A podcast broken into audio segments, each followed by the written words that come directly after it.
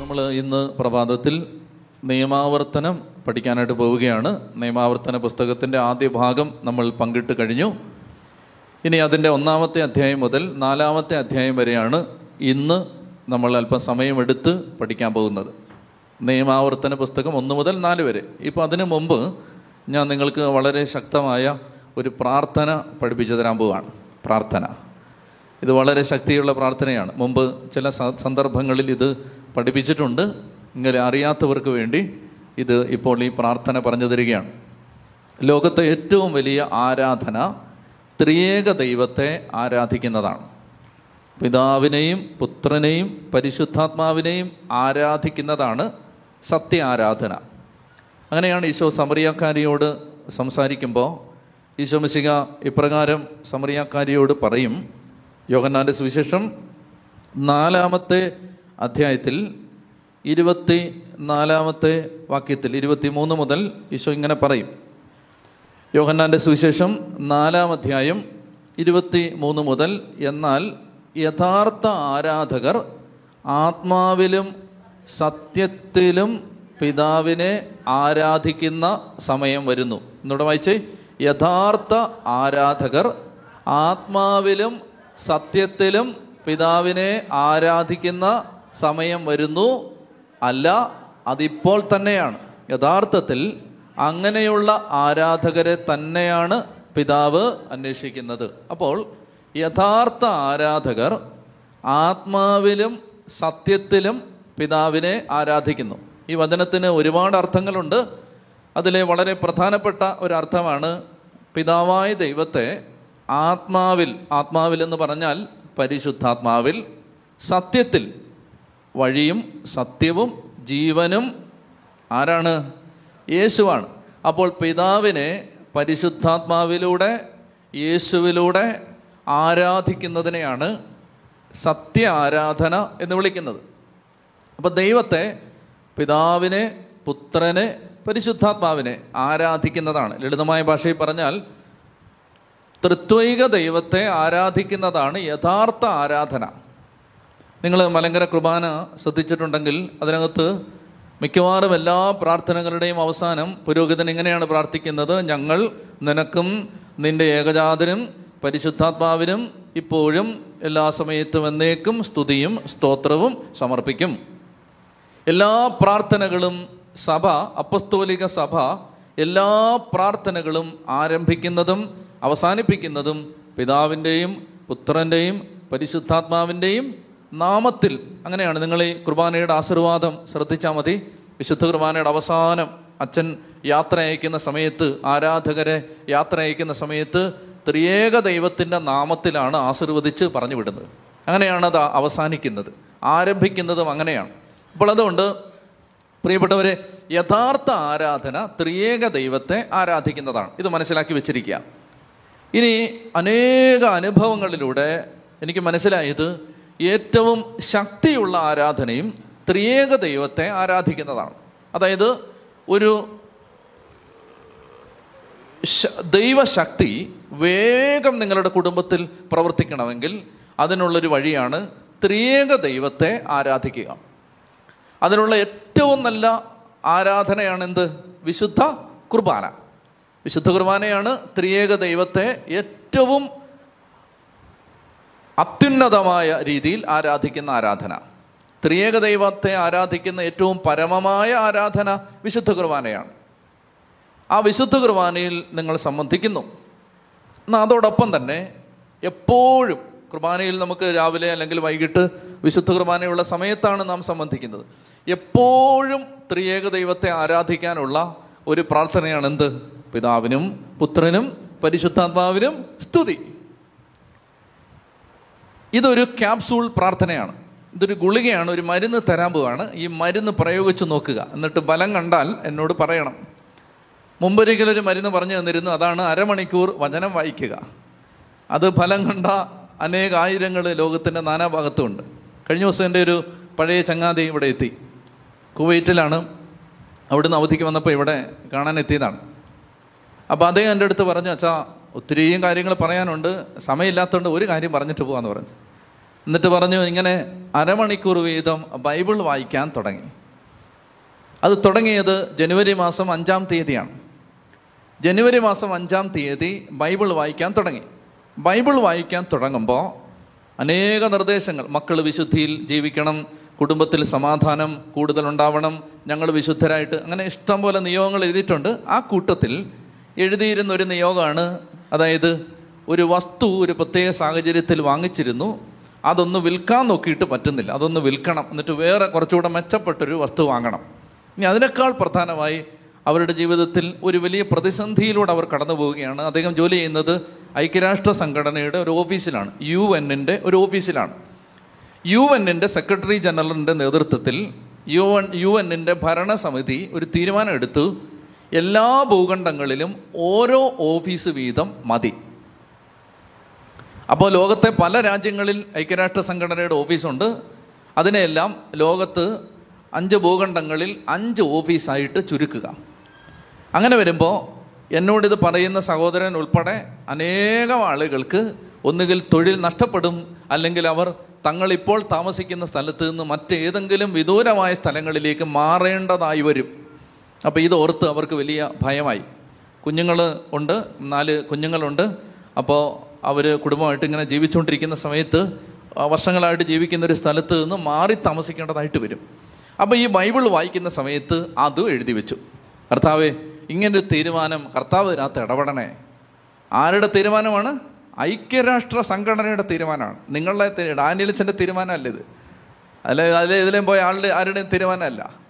ലോകത്തെ പരമോന്നത അധികാര കേന്ദ്രങ്ങളിൽ ഒന്നായ രാജ്യങ്ങളെ നിയന്ത്രിക്കുന്ന അതിനൊക്കെ സ്വാധീന ശക്തിയുള്ള ഐക്യരാഷ്ട്ര സംഘടനയുടെ തീരുമാനമാണ്. നിങ്ങളുടെ തീരുമാനമൊന്നുമല്ല. കേട്ടോ? അപ്പോൾ ഇത് വെച്ചിട്ട് അങ്ങോട്ട് ബൈബിൾ വായിക്കാൻ തുടങ്ങി. നിങ്ങൾ കേൾക്കണം. അതായത് ഏപ്രിൽ മാസം അഞ്ചാം തീയതി തുടങ്ങി. സോറി ജനുവരി മാസം അഞ്ചാം തീയതി തുടങ്ങി. ഏപ്രിൽ മാസം അഞ്ചാം തീയതി അവസാനിപ്പിക്കുകയാണ്. അരമണിക്കൂർ വീതം ആ ആ നേർച്ച അങ്ങോട്ട് തീരുകയാണ്. ബൈബിൾ വായന തീർക്കുന്നൊന്നുമില്ല. പക്ഷെ ഇതിനൊക്കെ ഒരു കണക്കുണ്ടല്ലോ. അപ്പോൾ കണക്ക് വെച്ചിട്ട് തുടങ്ങി തീർക്കുകയാണ്. ഏപ്രിൽ മാസം അഞ്ചാം തീയതി കൂട്ടുകാർ വിളിച്ചിട്ട് പറയുകയാണ് വാട്സപ്പിലേക്ക് ഒരു സാധനം ഇട്ടിട്ടുണ്ട് വേഗം നോക്കാൻ പറഞ്ഞു. വാട്സപ്പ് തുറന്ന് നോക്കുമ്പോൾ ഇദ്ദേഹം കാണുകയാണ് ആ തീരുമാനം ഐക്യരാഷ്ട്രസഭ പിൻവലിച്ചിരിക്കുന്നു. നിങ്ങൾ ആലോചിച്ച് നോക്ക്. അതായത് വചനത്തിന്റെ ശക്തി ഇങ്ങനെയുള്ള ആയിരക്കണക്കിന് അനുഭവങ്ങളാണ്. ലോകത്തിന്റെ നാനാഭാഗത്തുള്ള ആളുകൾ പങ്കുവെക്കുന്നത് വചനം വായിച്ച് കിട്ടിയ അനുഗ്രഹങ്ങൾ. എന്നിട്ട് എന്താ സംഭവിച്ചെന്നറിയാമോ? ഒരു നാട്ടിലേക്ക് ഇപ്പോൾ അവധിക്ക് വന്നു. അവധിക്ക് വന്നു കഴിഞ്ഞപ്പോഴേക്കും അവർ അവധിക്ക് എത്തി വളരെ ചുരുക്കിയ നാളുകളേ ഉള്ളൂ. ആ ചുരുങ്ങിയ നാളുകൾക്കുള്ളിൽ തന്നെ വസ്തു വിറ്റു. വസ്തു വിറ്റിട്ട് അവർക്ക് ആ ആ ബാധ്യത ആ നിയോഗം അത് അത് സാധിച്ചു. അങ്ങനെ ഇദ്ദേഹം പറയുകയാണ് അച്ഛാ ഈ വചനത്തിന്റെ ശക്തി ഞങ്ങൾക്ക് മനസ്സിലായി. അതുകൊണ്ട് എന്ത് ചെയ്തു? ഇദ്ദേഹം ബൈബിൾ മുഴുവൻ വായിച്ചു തീർക്കാൻ തീരുമാനിച്ചു. ബൈബിൾ മുഴുവൻ വായിച്ചു തീർക്കാൻ വേണ്ടി വായിച്ച് വായിച്ച് നാട്ടിലെത്തുന്നതിന് മുമ്പ് ബൈബിൾ വായിച്ച് തീർക്കണം. അങ്ങനെ തീരുമാനം എടുത്തു.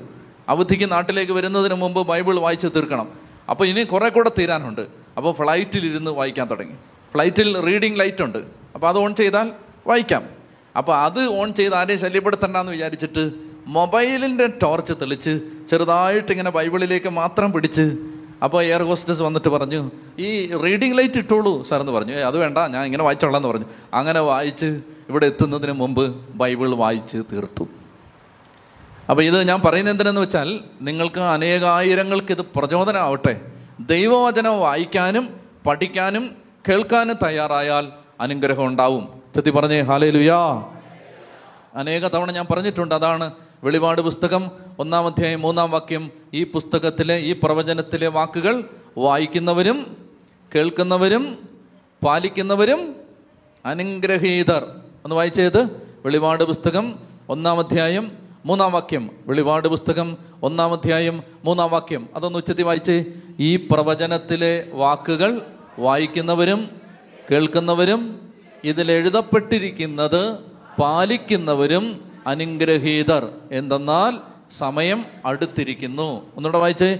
ഈ പ്രവചനത്തിലെ വാക്കുകൾ വായിക്കുന്നവരും കേൾക്കുന്നവരും ഇതിൽ എഴുതപ്പെട്ടിരിക്കുന്നത് പാലിക്കുന്നവരും അനുഗ്രഹീതർ. എന്തെന്നാൽ സമയം അടുത്തിരിക്കുന്നു. ആ ഒരു കാര്യം പറഞ്ഞോട്ടെ. സന്ദർഭവശാൽ അത് പറയാം. അതായത് ഈ നാളുകളിൽ ഞാനൊരു കുറ്റാരോപണം കേൾക്കുകയുണ്ടായി. അതായത് പല ആളുകളും എന്നെ ഇങ്ങനെ കുറ്റപ്പെടുത്തി സംസാരിച്ചു. അച്ഛാ നിങ്ങൾ എന്തിനാണ് ഈ കർത്താവിന്റെ വരവടുത്തിരിക്കുന്നു കർത്താവിന്റെ വരവടുത്തിരിക്കുന്നു എന്ന് പറയുന്നത് എന്തിനാണ്? നിങ്ങൾ ചെയ്യുമ്പോൾ ആളുകളെ പേടിപ്പിക്കാതെ ഇതൊക്കെ പറഞ്ഞിട്ട്. പലയിടങ്ങളിൽ നിന്നായി പല ബഹുമാന്യ വ്യക്തികളും ഇത് എന്നോട് സൂചിപ്പിച്ചു. അതായത് നിങ്ങൾ എന്തിനാണ് ഈ ധ്യാനഗുരുക്കന്മാർ കർത്താവ് വരാറായി കർത്താവ് വരാറായി? അതൊരു ശരിയല്ലേ? അവർ പറയുന്നതിനകത്തൊരു ന്യായമില്ലേ? എനിക്ക് ഇത്രേ പറയാനുള്ളൂ. നിങ്ങൾ ഈ സുവിശേഷങ്ങൾ വായിച്ചിട്ട് ലേഖനങ്ങൾ വായിക്കണം. ലേഖനങ്ങൾ വായിക്കുമ്പോൾ പത്രോസ്ലിക പറയുകയാണ് യോഗന്നാസ്ലിക പറയുകയാണ് യാക്കോബസ്ലിക പറയുകയാണ് യൂദാസ്ലിക പറയുകയാണ് ഇതാ കർത്താവിന്റെ വരവ് അടുത്തിരിക്കുന്നു. ദാനിയലച്ചൻ പറഞ്ഞാൽ മാത്രമേ ഉള്ളൂ കുഴപ്പം. അപ്പസ്തോലന്മാർ പറഞ്ഞതിന് ഇവിടെ ആർക്കും ഒരു കുഴപ്പമില്ല. അതുകൊണ്ട് എനിക്ക് പറയാനുള്ള മറുപടി ഇതാണ് ഈ വിഷയത്തിൽ എന്നെ ചോദ്യം ചെയ്യും മുമ്പ് നിങ്ങൾ ആദ്യം അപ്പസ്തോലന്മാരെ ചോദ്യം ചെയ്യുക എന്നിട്ട് തിരുവനന്തപുരത്തേക്ക് വരിക. ചെത്തി പറഞ്ഞേ ഹാലേ ലുയാ എനിക്ക് അത്ര ഈ വിഷയത്തിൽ പറയാനുള്ളൂ. അതായത് നിങ്ങൾ ഈ വിഷയത്തിൽ ആർക്കെങ്കിലും ഒരു പരാതിയോ ക്ലേശമോ ഉണ്ടെങ്കിൽ സമയമെടുത്തിരിക്കുന്നു എന്ന് ഞാൻ പറഞ്ഞതിൽ ആർക്കെങ്കിലും ഒരു മനപ്രയാസം ഉണ്ടെങ്കിൽ പത്രോസിനെയും പൗലോസിനെയും യാക്കോബിനെയും യൂതായെയും കൈകാര്യം ചെയ്തിട്ട് നിങ്ങൾ തിരുവനന്തപുരത്തിന് വണ്ടി കയറുക. ചെത്തി പറഞ്ഞേ ഹാലേ ലുയാ ഇവ അവർ പറഞ്ഞത് കൂടുതലായിട്ട് നമുക്കൊന്നും പറയാനില്ല. അപ്പൊ ദേ ഒന്നുകൂടെ വായിച്ചത് ഒന്നുകൂടെ വായിച്ചേ. വെളിപാട് പുസ്തകം ഒന്നാം അധ്യായം മൂന്നാം വാക്യം. ഉച്ചത്തിൽ വായിച്ചേ. ഈ പ്രവചനത്തിലെ വാക്കുകൾ വായിക്കുന്നവരും കേൾക്കുന്നവരും ഇതിൽ എഴുതപ്പെട്ടിരിക്കുന്നത് പാലിക്കുന്നവരും അനുഗ്രഹീതർ. എന്തെന്നാൽ സമയം ആ അത്രേ ഞാനും പറഞ്ഞുള്ളൂ. എന്തെന്നാൽ സമയം അടുത്തിരിക്കും. സമയം ഒരുപാട് ഉണ്ട് എന്ന് ആരും പറഞ്ഞതായിട്ട് അറിവില്ല. ആകെ കൂടി അപ്പസ്തോലന്മാരെല്ലാം പറഞ്ഞിരിക്കുന്നത് ഇതാ ഇത് യുഗ ഇങ്ങനെ ഇങ്ങനെ പറഞ്ഞിരിക്കുന്നത് ഇത് ഇത് അവസാന മണിക്കൂറാണല്ലോ. അങ്ങനെയൊക്കെയാ പറഞ്ഞിരിക്കുന്നത്. ലാസ്റ്റ് അവർ അപ്പോൾ ഏതായാലും എനിക്ക് ഇത്രേ പറയാനുള്ളൂ. ഒന്നുകൂടെ വായിച്ചത് ഒന്നുകൂടെ ഉറക്കം വായിച്ച്. കേൾക്കാൻ ചെവിയുള്ളവൻ കേൾക്കട്ടെ. ഈ പ്രവചനത്തിലെ വാക്കുകൾ വായിക്കുന്നവരും കേൾക്കുന്നവരും ഇതിൽ എഴുതപ്പെട്ടിരിക്കുന്നത് പാലിക്കുന്നവരും അനുഗ്രഹീതർ എന്തെന്നാൽ സമയം അടുത്തിരിക്കുന്നു. ആ അത്രയേ ഉള്ളൂ. അപ്പോൾ അതുകൊണ്ട് ദൈവവചനം നിങ്ങൾ ശ്രദ്ധിക്കണം. അതുകൊണ്ടാണ് വചനം പഠിപ്പിക്കുന്നത്. വചനം പഠിപ്പിക്കുമ്പോൾ നമുക്ക് ഏറ്റവും കൂടുതൽ ആളുകൾ പറയുന്ന നന്മ ഇതാണ്. ഞങ്ങൾക്ക് ബൈബിൾ വായിക്കാൻ പ്രേരണ കിട്ടി. ഞങ്ങൾ ബൈബിൾ വായിച്ച് തീർത്തു. ഞങ്ങൾക്ക് വചനത്തോട് ഒത്തിരി സ്നേഹം തോന്നി. ഞങ്ങൾ ബൈബിൾ വായിക്കാൻ തുടങ്ങി. അപ്പോൾ അതുകൊണ്ടാണ് ബൈബിൾ പഠിപ്പിക്കുന്നത്. മറ്റൊന്നിലേക്കും ശ്രദ്ധ തിരിയാതിരിക്കാൻ നിതാന്ത ജാഗ്രത പുലർത്തി വചനം പഠിപ്പിച്ചുകൊണ്ടേ ഇരിക്കുന്നതിന്റെ പ്രധാനപ്പെട്ട ഉദ്ദേശം ഇതാണ് ദൈവവചനത്തിലൂടെ വിടുതൽ കിട്ടും. ദൈവവചനത്തിലൂടെ ധ്യാന കേന്ദ്രങ്ങൾ ഇല്ലാതായാലും ധ്യാനഗുരുക്കന്മാർ നാമാവശേഷമായാലും നിങ്ങൾ ബൈബിൾ വായിക്കാൻ തുടങ്ങിയാൽ നിങ്ങൾ രക്ഷപ്പെടും. അതുകൊണ്ടാണ് ബൈബിൾ പഠിപ്പിക്കുന്നത്. അതുകൊണ്ട് നിങ്ങൾ നിയമാവർത്തന പുസ്തകം ഓ ഇതൊക്കെ എന്തിനാ പഠിക്കുന്നതെന്ന് വിചാരിക്കരുത്. ഇതൊക്കെയാണ് പഠിക്കേണ്ടത്. കഴിഞ്ഞ ആഴ്ച വന്നവരോട് ഞാൻ പറഞ്ഞിരുന്നു ഈശോ ഏറ്റവും കൂടുതൽ ഉദ്ധരിച്ച പഴയ നിയമ ഗ്രന്ഥങ്ങളിൽ ഒന്ന് നിയമാവർത്തന പുസ്തകമാണ്. കർത്താവിന് ഈ പുസ്തകത്തോട് താല്പര്യമുണ്ടായിരുന്നു. അപ്പോൾ അതുകൊണ്ട് നമുക്കും കർത്താവിന്റെ മക്കളായി നമുക്കും താല്പര്യം ഉണ്ടാവണം എന്നൊക്കെ പറഞ്ഞേ. ഹാലേ ലുയാ അപ്പോൾ എന്താ ഞാൻ പറഞ്ഞേ? ആത്മാവിലും സത്യത്തിലുമുള്ള ആരാധന. അതെന്താണ്? ത്രിയേക ദൈവത്തെ ആരാധിക്കുന്നതാണ്. അപ്പോൾ പ്രാർത്ഥന ഇത്രയേ ഉള്ളൂ. അതായത് നിങ്ങൾക്ക് നിങ്ങൾക്ക് ഒരു ആവശ്യം ഉണ്ടെന്നിരിക്കട്ടെ. എന്താണ്? നിങ്ങൾക്കൊരാവശ്യം ഭൗതിക ആവശ്യം നമ്മൾ തൽക്കാലം പറയുന്നില്ല. അത് നിങ്ങൾ പറ നിങ്ങൾ എന്തായാലും ഭൗതിക ആവശ്യം പറയുമെന്ന് എനിക്കറിയാം. അതുകൊണ്ട് ഞാൻ അത് പറയുന്നില്ല. അതായത് നിങ്ങൾക്ക് പ്രാർത്ഥനയിൽ മടുപ്പ് തോന്നുകയാണ്. പ്രാർത്ഥിക്കാൻ പറ്റുന്നില്ല. അപ്പോൾ പ്രാർത്ഥിക്കാൻ പറ്റണം. ആഗ്രഹമുണ്ട് പക്ഷെ പ്രാർത്ഥിക്കാൻ പറ്റുന്നില്ല. അപ്പോൾ എന്ത് ചെയ്യണം? ഈ പ്രാർത്ഥന അങ്ങ് ചൊല്ലണം. ഞാൻ ഈ പറഞ്ഞു തരുന്ന പ്രാർത്ഥന ഇത് മന്ത്രമാണ്. ഇതൊരു മരുന്നാണ്. ഇത് വളരെ വേഗം ഫലിക്കുന്ന മരുന്നാണ്. പെട്ടെന്ന് ഇടപെടുന്ന മരുന്നാണിത്. അതായത് ചില മരുന്നുകൾ കാലതാമസം എടുക്കും. ഇത് അങ്ങനല്ല. ഇതിന് ഭയങ്കര പെട്ടെന്നാണ്. സ്പീഡി റിക്കവറിയാണ് ഈ മരുന്നിന്റെ പ്രത്യേകത. പ്രാർത്ഥന ഇത്രയേ ഉള്ളൂ. പിതാവിനും പുത്രനും പരിശുദ്ധാത്മാവിനും സ്തുതി. ബാക്കി എന്താ? ആ അത്രേ ഉള്ളൂ. അത്രേ ഉള്ളൂ. പിതാവിനും പുത്രനും പരിശുദ്ധാത്മാവിനും സ്തുതി. ആദ്യം മുതൽ എന്നേക്കും ആമേൻ. അല്ലെങ്കിൽ ആദിയിലെ പോലെ ഇപ്പോഴും എപ്പോഴും എന്നേക്കും ആമേൻ. അതെങ്ങനെയാണോ നിങ്ങളുടെ സഭയിൽ ചൊല്ലുന്നത് അങ്ങനെ. പിതാവിനും പുത്രനും പരിശുദ്ധാത്മാവിനും സ്തുതി. കേട്ടോ? In the name of the അല്ല അല്ല അങ്ങനല്ലേ? In the name of the father and of the son അങ്ങനെ അങ്ങനല്ലല്ലോ? എന്താണ്? എങ്ങനെയാണത്? A glory be to the Father and to the Son and to the Holy Spirit as it was in the beginning is now and ever shall be the world without end amen അപ്പോൾ എങ്ങനെയാണോ അത് ഏത് ഭാഷയിലാണ് തമിഴ് എനിക്ക് അറിയാൻ പാടില്ല ഏ? ആ, ഇപ്പൊ ഇംഗ്ലീഷിലോ മലയാളത്തിലോ തമിഴിലോ ഇനി ഏത് ഭാഷയിലോ അല്ലെങ്കിൽ നിങ്ങൾ ഭാഷയില്ലാത്ത ആളുകളാണെങ്കിൽ ആ ഭാഷയിലോ ഏത് ഭാഷയിലാണെങ്കിലും ഇത് ചൊല്ലുക എന്താണ് ചൊല്ലേണ്ടത് പിതാവിനും പുത്രനും പരിശുദ്ധാത്മാവിനും സ്തുതി ഈ പ്രാർത്ഥന ചൊല്ലുമ്പോൾ നിങ്ങൾ കുരിശ് വരയ്ക്കേണ്ടതില്ല. ഓക്കെ? അല്ലെങ്കിൽ നിങ്ങൾ കുരിശ് വരച്ചുള്ള ഊപ്പാട് വരും. അതുകൊണ്ടാണ് ഈ പ്രാർത്ഥന ചൊല്ലുമ്പോൾ നിങ്ങൾ കുരിശ് വരയ്ക്കേണ്ടതില്ല. മറിച്ച് അല്ലാതെ സഭയുടെ ഔദ്യോഗിക പ്രാർത്ഥനകൾ ചൊല്ലുമ്പോൾ നിങ്ങൾ പിതാവിനും സാധാരണ കുരിശ് വരയ്ക്കുന്ന പോലെ ചെയ്തോണം. അല്ലാതെ ഇനി മേലാൽ കുരിശ് വരയ്ക്കരുതെന്ന് അങ്ങേര് പഠിപ്പിച്ചു അങ്ങനെ ഞാൻ പഠിപ്പിച്ചിട്ടില്ല. ഈ പ്രാർത്ഥന ചൊല്ലുമ്പോൾ നിങ്ങൾ കുരിശ് വരയ്ക്കേണ്ടതില്ല. ഓക്കെ? അപ്പൊ എന്താണ് പ്രാർത്ഥന? പിതാവിനും പുത്രനും പരിശു ആ കുരിശ് വരയ്ക്കേണ്ടതില്ല പിതാവിനും പുത്രനും പരിശുദ്ധാത്മാവിനും സ്തുതി. പിന്നെ അതിന്റെ ബാക്കി. ആദ്യം മുതൽ നീക്കുക ആമൻ. അപ്പോൾ ഈ പ്രാർത്ഥന എങ്ങനെ ചൊല്ലേണ്ടെന്നറിയാമോ? അതായത് ജപമാലയുണ്ടോ കയ്യിൽ അവയൊക്കെ എടുത്തേ. ജപമാല എടുത്തിട്ട് ആ ജപമാലയിൽ നിങ്ങൾ സ്വർഗസ്ഥനായ പിതാവേ എന്ന പ്രാർത്ഥന ചൊല്ലുന്ന ഭാഗത്ത് ചൊല്ലേണ്ട പ്രാർത്ഥന ഇതാണ്. സ്വർഗസ്ഥനായ പിതാവേ. ആ പ്രാർത്ഥന. ഇനി ജപമാലയ്ക്ക് പകരമുള്ള പ്രാർത്ഥനയല്ല ഇത് കേട്ടോ? ഇനിയിപ്പോൾ ജപമാല ചൊല്ലുന്നില്ല? ഇത് അങ്ങനെ അങ്ങനെ ഇനി നാളെ മുതൽ എന്നെ ആക്ഷേപം കേൾപ്പിക്കരുത്. ജപമാലയ്ക്ക് പകരമുള്ള പ്രാർത്ഥനയല്ല ഇത്. മറിച്ച് ഇതൊരു സ്പെഷ്യൽ പ്രെയറാണ് ഇത് ആവശ്യമുള്ളവർക്ക് ചൊല്ലാം. ഇത് കമ്പൽസറി പ്രെയർ ഒന്നുമല്ല. പക്ഷെ ഇത് ത്രിയേക ദൈവത്തെ ആരാധിക്കുന്ന പ്രാർത്ഥനയാണ്. പിതാവിനും പുത്രനും പരിശുദ്ധാത്മാവിനും സ്തുതി ആദ്യ മുതൽ എന്നേക്കും ആമേൻ. പിതാവിനും പുത്രനും പരിശുദ്ധാത്മാവിനും സ്തുതി ആദ്യ മുതൽ എന്നേക്കും ആമേൻ. ഇതിങ്ങനെ പറഞ്ഞുകൊണ്ടിരിക്കണം. എങ്ങനെയാണ് പറയേണ്ടത്? അതിനൊരു ക്രമമുണ്ട്. ആ ക്രമം ഇങ്ങനെയാണ്. സ്വർഗസ്ഥനായ പിതാവ് ജപമാലയിൽ ചൊല്ലുന്ന ഭാഗത്ത് നിങ്ങൾ പ്രാർത്ഥിക്കേണ്ടത് എങ്ങനെയാണ് ഞാൻ പറഞ്ഞു തരുന്ന പോലെ പറഞ്ഞ് പരിശുദ്ധാത്മാവേ ഒരു കൊടുങ്കാറ്റായി എന്റെ ഹൃദയത്തിലേക്ക് ആഞ്ഞടിക്കണമേ. പ്രാർത്ഥനയ്ക്കുള്ള മടുപ്പ് എടുത്തു മാറ്റണമേ.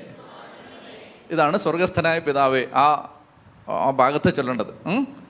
അല്ലെങ്കിൽ ആദ്യം ആ കൊന്ത എന്നുള്ളത് അങ്ങ് വിട്ടേര്. ആദ്യം ചൊല്ലേണ്ടത് ഇതാണ് പരിശുദ്ധാത്മാവെ ഒരു കൊടുങ്കാറ്റായി. ഇപ്പോൾ നിങ്ങളുടെ കുഞ്ഞ് പഠിക്കുന്നില്ല. ഭയങ്കര അലസതയാണ്. അപ്പോൾ എങ്ങനെയാണ് പ്രാർത്ഥിക്കുന്നത്? ഇങ്ങോട്ട് നോക്കിയോ. പരിശുദ്ധാത്മാവെ ഒരു കൊടുങ്കാറ്റായി. നിങ്ങളുടെ മകന്റെ പേര് ജോസഫ് എന്നാണ്. പരിശുദ്ധാത്മാവെ ഒരു കൊടുങ്കാറ്റായി ജോസഫിന്റെ ഹൃദയത്തിലേക്ക് ആഞ്ഞടിക്കണമേ. പഠനമേഖലയിലെ അലസത എടുത്തു മാറ്റണമേ. മനസ്സിലായോ? നിങ്ങളുടെ വസ്തു കച്ചവടം നടക്കുന്നില്ല. അത് പറഞ്ഞില്ലെങ്കിൽ ആളുകൾ പിണങ്ങും. അപ്പോൾ നിങ്ങളുടെ വസ്തു കച്ചവടം നടക്കുന്നില്ല. അപ്പോൾ എന്ത് ചെയ്യണം? പരിശുദ്ധാത്മാവ് ഒരു കൊടുങ്കാറ്റായി ഞങ്ങളുടെ വസ്തു വിൽപ്പനയ്ക്കുള്ള തടസ്സത്തിലേക്ക് ആഞ്ഞടിക്കണമേ. ആ തടസ്സം എടുത്തു മാറ്റണമേ. പിടികിട്ടുന്നുണ്ടോ? എല്ലാം ഒന്നും പറയാൻ പറ്റില്ല. ബാക്കി നിങ്ങൾ നിങ്ങളുടെ ജീവിത സാഹചര്യത്തിന് അനുബന്ധമായി പൂരിപ്പിച്ചു കൊള്ളുക ഓരോരുത്തരും എന്താണോ നിങ്ങൾക്ക് പഠിക്കാൻ പറ്റുന്നില്ല പരീക്ഷ എഴുതാൻ പറ്റുന്നില്ല തോറ്റുപോവാണ് മദ്യപാനം മാറണം എന്താവട്ടെ? പരിശുദ്ധാത്മാവേ ഒരു കൊടുങ്കാറ്റായി ആ വിഷയത്തിലേക്ക് ആഞ്ഞടിക്കണമേ ആ പ്രശ്നം മാറ്റണമേ. ഇതാണ്. ശ്രദ്ധിക്കുക. അപ്പം ഇത് നിങ്ങൾ പ്രാർത്ഥിക്കേണ്ടത് എങ്ങനെയാണ്? പത്ത് തവണ പ്രാർത്ഥിക്കണം. എങ്ങനെയാണ്? പിതാവിനും പുത്രനും പരിശുദ്ധാത്മാവിനും സ്തുതി. ആദിയിലെ പോലെ ഇപ്പോഴും എപ്പോഴും എന്നേക്കും ആമേൻ. അപ്പോ അത് പത്ത് തവണ ചൊല്ലിയിട്ട് പതിനൊന്നാമത്തെ തവണ എന്ത് ചെയ്യണം പരിശുദ്ധാത്മാവേ ഒരു കൊടുങ്കാറ്റായി. ഇനി വീണ്ടും പത്ത് തവണ എന്ത് ചെയ്യണം പിതാവിനും പുത്രനും അങ്ങനെ ചൊല്ലിക്കൊണ്ടേയിരിക്കുക. നൂറ്റിയൊന്ന് തവണ പിതാവിനും പുത്രനും തീരുമ്പോൾ ഈ പ്രാർത്ഥന നിർത്തിക്കൊള്ളുക. മനസ്സിലായോ? ഒരു ദിവസം കഴിക്കേണ്ട മരുന്നായി. ഒരു ദിവസത്തെ ഡോസാണിത്. മനസ്സിലായോ? എത്ര പിതാവിനും പുത്രനും? എത്ര പിതാവിനും പുത്രനും? നൂറ്റി ഒന്ന് ഇനി അതിനിടയ്ക്ക് എത്ര തവണ പത്ത് കഴിഞ്ഞിട്ടൊരു ഗ്യാപ്പ് വരുന്നോ അവിടെ നിങ്ങൾ മറ്റേ പ്രാർത്ഥന ചൊല്ലിക്കണം. എന്താണ് പരിശുദ്ധാത്മാവേ? ഒരു കൊടുങ്കാറ്റായി. ഞാനിത് അനേകർക്ക് പറഞ്ഞു കൊടുത്തിട്ടുണ്ട്. ഇഷ്ടംപോലെ അനുഭവങ്ങൾ ആളുകൾ പറഞ്ഞിട്ടുണ്ട്. ഒരു ഉദാഹരണം ഞാൻ പറയാം. ഒരിക്കലും ഈ തിരുവനന്തപുരത്ത് ജോലിക്ക് വന്ന തമിഴ്നാട്ടിൽ നിന്ന് വന്നൊരു സഹോദരി ഫോൺ വിളിച്ചിട്ട് പറഞ്ഞു എന്റെ ഭർത്താവ് ഭയങ്കര മദ്യപാനാണ് അച്ചോ ഒരു നിവൃത്തിയില്ല ഞങ്ങളുടെ വീട് അത്രയ്ക്കും ബുദ്ധിമുട്ടിലും പ്രയാസത്തിലും മുന്നോട്ട് പോവാണ്. അപ്പോൾ വിഷമമെല്ലാം പറഞ്ഞപ്പോൾ ഞാൻ പറഞ്ഞു ചേച്ചി ഇത് ഇത് ചൊല്ലിക്കൊള്ളാൻ പറഞ്ഞു. പിതാവിനും പുത്രനും പരിശുദ്ധാത്മാവിനും സ്തുതി. അങ്ങനെ ചൊല്ലിക്കൊള്ളാൻ പറഞ്ഞു. നാളുകൾ കഴിഞ്ഞു. ഒരിക്കലും ഈ സഹോദരി വീണ്ടും വിളിച്ചു. വിളിച്ചിട്ട് പറഞ്ഞു അച്ഛാ മഹാത്ഭുതം സംഭവിച്ചിരിക്കുകയാണ്. എന്റെ ഭർത്താവ് ഞാനിത് ചൊല്ലാൻ തുടങ്ങി. ഒത്തിരി നാൾ കഴിയുന്നതിന് മുമ്പ് തന്നെ എന്റെ ഭർത്താവ് തെന്നി വീണ് കാലും കൈ ഒടിഞ്ഞു. നിങ്ങളിൽ അനേകം ഭാര്യമാർക്കും ഭർത്താക്കന്മാർക്കും ഇപ്പോൾ സന്തോഷം വരുമെന്ന് എനിക്ക് നന്നായിട്ട് അറിയാം നിങ്ങൾ എങ്ങനെയെങ്കിലും അങ്ങേരുടെ കാലൊടിക്കാൻ. അതങ്ങനെയല്ല ഇത്. ഒരു വഴി ആ സഹോദരി പറയാണ്. അവർക്ക് സംഭവിച്ചത് ഇതാണ്. അതായത് എന്താണ്? ഈ ചേട്ടൻ അങ്ങ് കാൽ കൈ ഒടിഞ്ഞു. കാൽ കൈ ഒടിഞ്ഞ് ഈ രണ്ട് മൂന്ന് മാസം ഈ മനുഷ്യൻ കിടന്നപ്പോൾ അദ്ദേഹത്തിന് സുബോധം ഉണ്ടായി. അദ്ദേഹം പ്ലാസ്റ്റർ അഴിച്ച് എഴുന്നേറ്റ് വീണ്ടും ജോലിക്ക് പോയി തുടങ്ങിയപ്പോൾ മുതൽ അദ്ദേഹത്തിന് മദ്യപിക്കണമെന്നില്ല. മനസ്സിലായ? ദൈവത്തിന്റെ വഴിയാണത്. ഇനി കാലൊടിഞ്ഞത് കഴിഞ്ഞപ്പോൾ നിങ്ങൾ വിചാരിക്കുക അയ്യോ ഞാൻ ചൊല്ലുന്നില്ല ഇനി കെട്ടിയവന്റെ കാലൊടിഞ്ഞാൽ ഞാൻ തന്നെ നോക്കണം എന്ന് വിചാരിച്ചിട്ട് നിങ്ങൾ ഇത് ചൊല്ലാതിരിക്കുന്നു വേണ്ട. ഈ പ്രാർത്ഥന ചൊല്ലിയ മറ്റൊരാളുടെ കാലൊടിഞ്ഞായിട്ട് എനിക്കറിയില്ല. അതുകൊണ്ട് ചൊല്ലിക്കൊള്ളുക. ഓക്കെ. ഒന്ന് ഉച്ചത്തി പറഞ്ഞേ ഹാലലുയാ. ഉച്ചത്തി ഹാലലുയാ. അപ്പൊ ശ്രദ്ധിച്ച് കേൾക്കുക ഈ പ്രാർത്ഥന പിതാവിനും പുത്രനും പരിശുദ്ധാത്മാവിനും സ്തുതി. പത്ത് തവണ പതിനൊന്നാമത്തെ തവണ എന്താണ്? പരിശുദ്ധാത്മാവെ ഒരുക്കും. പിതാവിനും പുത്രനും എത്ര തവണ ചൊല്ലണം? നൂറ്റൊന്ന് തവണ. ഇതിങ്ങനെ ചൊല്ലിയാൽ എന്താണ്? രണ്ട് ഗുണമാണ്. ഒന്നാമത്തേത് നിങ്ങൾ സത്യേക ദൈവത്തെ എപ്പോഴും ആരാധിച്ചുകൊണ്ട് നടക്കും. രണ്ടാമത്തേത് നിങ്ങളുടെ കാര്യം നടക്കും. രണ്ട് കാര്യമാണ്. ഒന്ന് നിങ്ങൾ എപ്പോഴും സത്യേക ദൈവത്തെ ത്രിയേക ദൈവത്തിന് ആരാധന കൊടുത്തുകൊണ്ടേയിരിക്കും. അപ്പോൾ നിങ്ങളുടെ ജീവിതത്തിൽ കർത്താവിന്റെ പ്രവൃത്തികൾ നടക്കുകയും ചെയ്യും. എന്റെ ലക്ഷ്യം നിങ്ങളുടെ ജീവിതത്തിലെ കാര്യം നടക്കുക എന്നുള്ളതല്ല നിങ്ങൾ ത്രിയേക ദൈവത്തെ ആരാധിക്കുക എന്നുള്ളതാണ്. നിങ്ങൾ ത്രിയേക ദൈവത്തെ ആരാധിച്ചുകൊണ്ട് നടക്കുക. ഇതാണ് എന്റെ ലക്ഷ്യം. അതിന് നിങ്ങൾക്കൊരു ഇൻസെന്റീവായിട്ട് നിങ്ങളുടെ കാര്യങ്ങൾ നടക്കാൻ ഒരു വഴി തുറക്കപ്പെടും. അത് സത്യമാണ്. അത് നടക്കുകയും ചെയ്യും ദൈവത്തെ ആരാധിച്ചാൽ. അപ്പോൾ ഒന്നുകൂടെ ഒന്ന് വേഗം എഴുന്നേറ്റ്. അപ്പോൾ നമുക്ക് ശക്തമായിട്ട് വചനം പഠിക്കാൻ കർത്താവെ ജ്ഞാനം തരണമേ എന്ന് ആഗ്രഹിച്ച് പ്രാർത്ഥിക്കാൻ പോവുകയാണ്. വിശുദ്ധ സ്വർഗത്തിൽ നിന്ന് അവിടുത്തെ ഉന്നത സിംഹാസനത്തിൽ നിന്ന് എനിക്ക് ജ്ഞാനം അയച്ചു തരണമേ എന്ന് ആഗ്രഹിച്ച് നമ്മൾ പ്രാർത്ഥിച്ചു. പ്രാർത്ഥിച്ച സന്ദർഭങ്ങളെല്ലാം നിങ്ങളുടെ മനസ്സിലുണ്ട്. നമ്മൾ അങ്ങനെ പ്രാർത്ഥിച്ചാൽ ജ്ഞാനം കിട്ടും. ഞാൻ ഇന്ന് നിങ്ങൾക്ക് പറഞ്ഞു തരാൻ എനിക്ക് കർത്താവ് തരുന്നത് ലളിതമാണെന്ന് തോന്നുമെങ്കിലും മർമ്മപ്രധാനമായ ഒരു ആത്മീയ ആശയമാണ്. അതായത് നമ്മൾ നിയമാവർത്തന പുസ്തകത്തിൽ നിന്ന് പഠിക്കാൻ പോകുന്നത് മർമ്മപ്രധാനമായ ഒരു കാര്യമാണ്. അത് തിരിച്ചറിയാൻ കർത്താവ് കൃപ തന്നാൽ നമ്മൾ പറഞ്ഞുകൊണ്ടിരിക്കുന്ന പുതിയ ഉടമ്പടിയുടെ സുവിശേഷത്തിന്റെ കാതലായ ഒരു ഭാഗമാണത്. അത് തിരിച്ചറിയാൻ നിങ്ങൾക്ക് സാധിച്ചാൽ വലിയ വിടുതൽ കുടുംബത്തിനുണ്ടാവും. അതുകൊണ്ട് അത് മനസ്സിലാക്കണം. അത് മനസ്സിലാക്കാൻ നമ്മളെ തടസ്സപ്പെടുത്തുന്ന അനേക ആശയങ്ങൾ നമ്മുടെ ചുറ്റിനുമുണ്ട്. അപ്പോൾ അതുകൊണ്ട് അത് ഗ്രഹിക്കാൻ പരിശുദ്ധാത്മാവേ ജ്ഞാനം തരണമേ ഇത് ആഗ്രഹിക്കാം കരങ്ങൾ നന്നായിട്ട് ഉയർത്തിക്കേ. ശക്തമായിട്ട് കർത്താവിനെ സ്തുതിച്ചേ. ഹാലലുയാ ഹാലലുയാ ഹാലലുയാ നമ്മൾ നിയമാവർത്തന പുസ്തകത്തിന്റെ ആദ്യ ഭാഗത്ത് കഴിഞ്ഞ ആഴ്ചയിൽ നിയമാവർത്തന പുസ്തകത്തിന്റെ ആദ്യ ഭാഗം. അതിന്റെ ചില പ്രധാനപ്പെട്ട ആശയങ്ങൾ നമ്മൾ പങ്കുവച്ചു. ഇനി നമ്മൾ ആ പുസ്തകത്തിന് അകത്തേക്ക് പ്രവേശിക്കുകയാണ്. ഈ അകത്തേക്ക് പ്രവേശിക്കുമ്പോൾ ഈ പുസ്തകത്തിൽ ആവർത്തിച്ച് പറയുന്ന ഒരാശയം. ആ ആശയം മനസ്സിലാക്കിയാൽ പുസ്തകം വായിക്കുമ്പോൾ കൂടുതൽ വ്യക്തത കിട്ടും. ആ ആശയം ഇതാണ്. അതായത് നാൽപ്പത് തവണ ഒരു വാക്യം ഈ പുസ്തകത്തിൽ ആവർത്തിക്കപ്പെട്ടിരിക്കുന്നു. നാൽപ്പത് തവണ. ആ വാക്യം ഇതാണ് കർത്താവ് നിങ്ങൾക്ക് തന്നിരിക്കുന്ന ഈ ദേശം. ഈ ആശയം നമ്മൾ നന്നായി മനസ്സിലാക്കാൻ പോവുകയാണ്. നിയമാവർത്തന പുസ്തകത്തിൽ ആവർത്തിച്ച് ഏതാണ്ട് നാൽപ്പതോളം തവണ ആവർത്തിച്ച് പറഞ്ഞിരിക്കുന്നു കർത്താവ് നിങ്ങൾക്ക് തന്നിരിക്കുന്ന ദേശം. അപ്പൊ ഇതിന്റെ വ്യക്തത അല്പം കൂടി കഴിഞ്ഞിട്ട് നമുക്ക് മനസ്സിലാവും. ആദ്യ ഭാഗത്ത് എനിക്ക് പറയാനുള്ളത് കർത്താവ് ഈ ദേശം നിങ്ങൾക്ക് തന്നിരിക്കുകയാണ്. ഞാൻ നേരത്തെ സൂചിപ്പിച്ചിരുന്നു ഭൂമിയുടെ ഉടമസ്ഥാവകാശം കർത്താവിന്റെതാണ്. സങ്കീർത്തനം ഇരുപത്തിനാല് ഒന്ന്. സങ്കീർത്തനം ഇരുപത്തിനാല് ഒന്ന് പറയുന്നത് ഇങ്ങനെയാണ്. ഭൂമിയും അതിലെ സമസ്ത വസ്തുക്കളും ഭൂതലവും അതിലെ നിവാസികളും കർത്താവിന്റെതാണ്. ഒന്ന് ഉച്ചതി പറയാമോ? ഭൂമിയും. പോരാ ഉറക്കെ. ഭൂമിയും. അതിലെ സമസ്ത വസ്തുക്കളും. ഭൂതലവും. അതിലെ നിവാസികളും. കർത്താവിന്റെതാണ്. അപ്പോൾ ഭൂമി ഭൂതലം അതിലെ നിവാസികൾ എല്ലാം കർത്താവിന്റെതാണ്. അപ്പോൾ ഈ പുസ്തകം ആവർത്തിച്ച് പറയുകയാണ് കർത്താവ് നിങ്ങൾക്ക് തന്നിരിക്കുന്ന ദേശം അപ്പോൾ ഈ ഭൂമി കർത്താവിന്റെതാണ്. ഇപ്പം നിങ്ങൾ മനസ്സിൽ ഓർക്കേണ്ടത് നിങ്ങൾ താമസിക്കുന്നത് അഞ്ച് സെന്റിൽ പത്ത് സെന്റിൽ അഞ്ച് ഏക്കറിൽ പത്ത് ഏക്കറിൽ അമ്പത് ഏക്കറിൽ അഞ്ഞൂറ് ഏക്കറിൽ. എത്രയാവട്ടെ? നിങ്ങൾക്ക് ദൈവം തന്നിരിക്കുന്ന ഭൂമി നിങ്ങളുടേതല്ല കർത്താവിന്റെതാണ്. നിങ്ങൾ വീട് വെച്ച് താമസിക്കുന്ന സ്ഥലം യഥാർത്ഥത്തിൽ അതിന്റെ ഓണർഷിപ്പ് സർട്ടിഫിക്കറ്റ് യഥാർത്ഥത്തിൽ എഴുതേണ്ടത് ആരുടെ പേരിലാണ്? This property is owned by ആ owned by the almighty operated by Chackochan. അങ്ങനെ പറയേണ്ടത്. Owned by the almighty operated by അതിന്റെ അതിന്റെ എന്താ പറയുക അതിന്റെ ഉപയോഗത്തിനുള്ള ഒരു അവകാശം ആർക്ക് കൊടുത്തിരിക്കുന്നു? ഈ യോസഫിന് കൊടുത്തിരിക്കുകയാണ്. അങ്ങനെയാണ് പറയേണ്ടത്. അപ്പോൾ ഒന്നാമത്തെ കാര്യം ഇതാണ് ആത്യന്തികമായി ഭൂമി ദൈവത്തിന്റെതാണ്.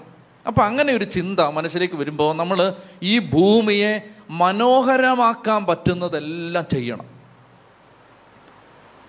നിങ്ങൾ അമേരിക്കയിൽ പോയിട്ടുള്ളവരുണ്ടാവും.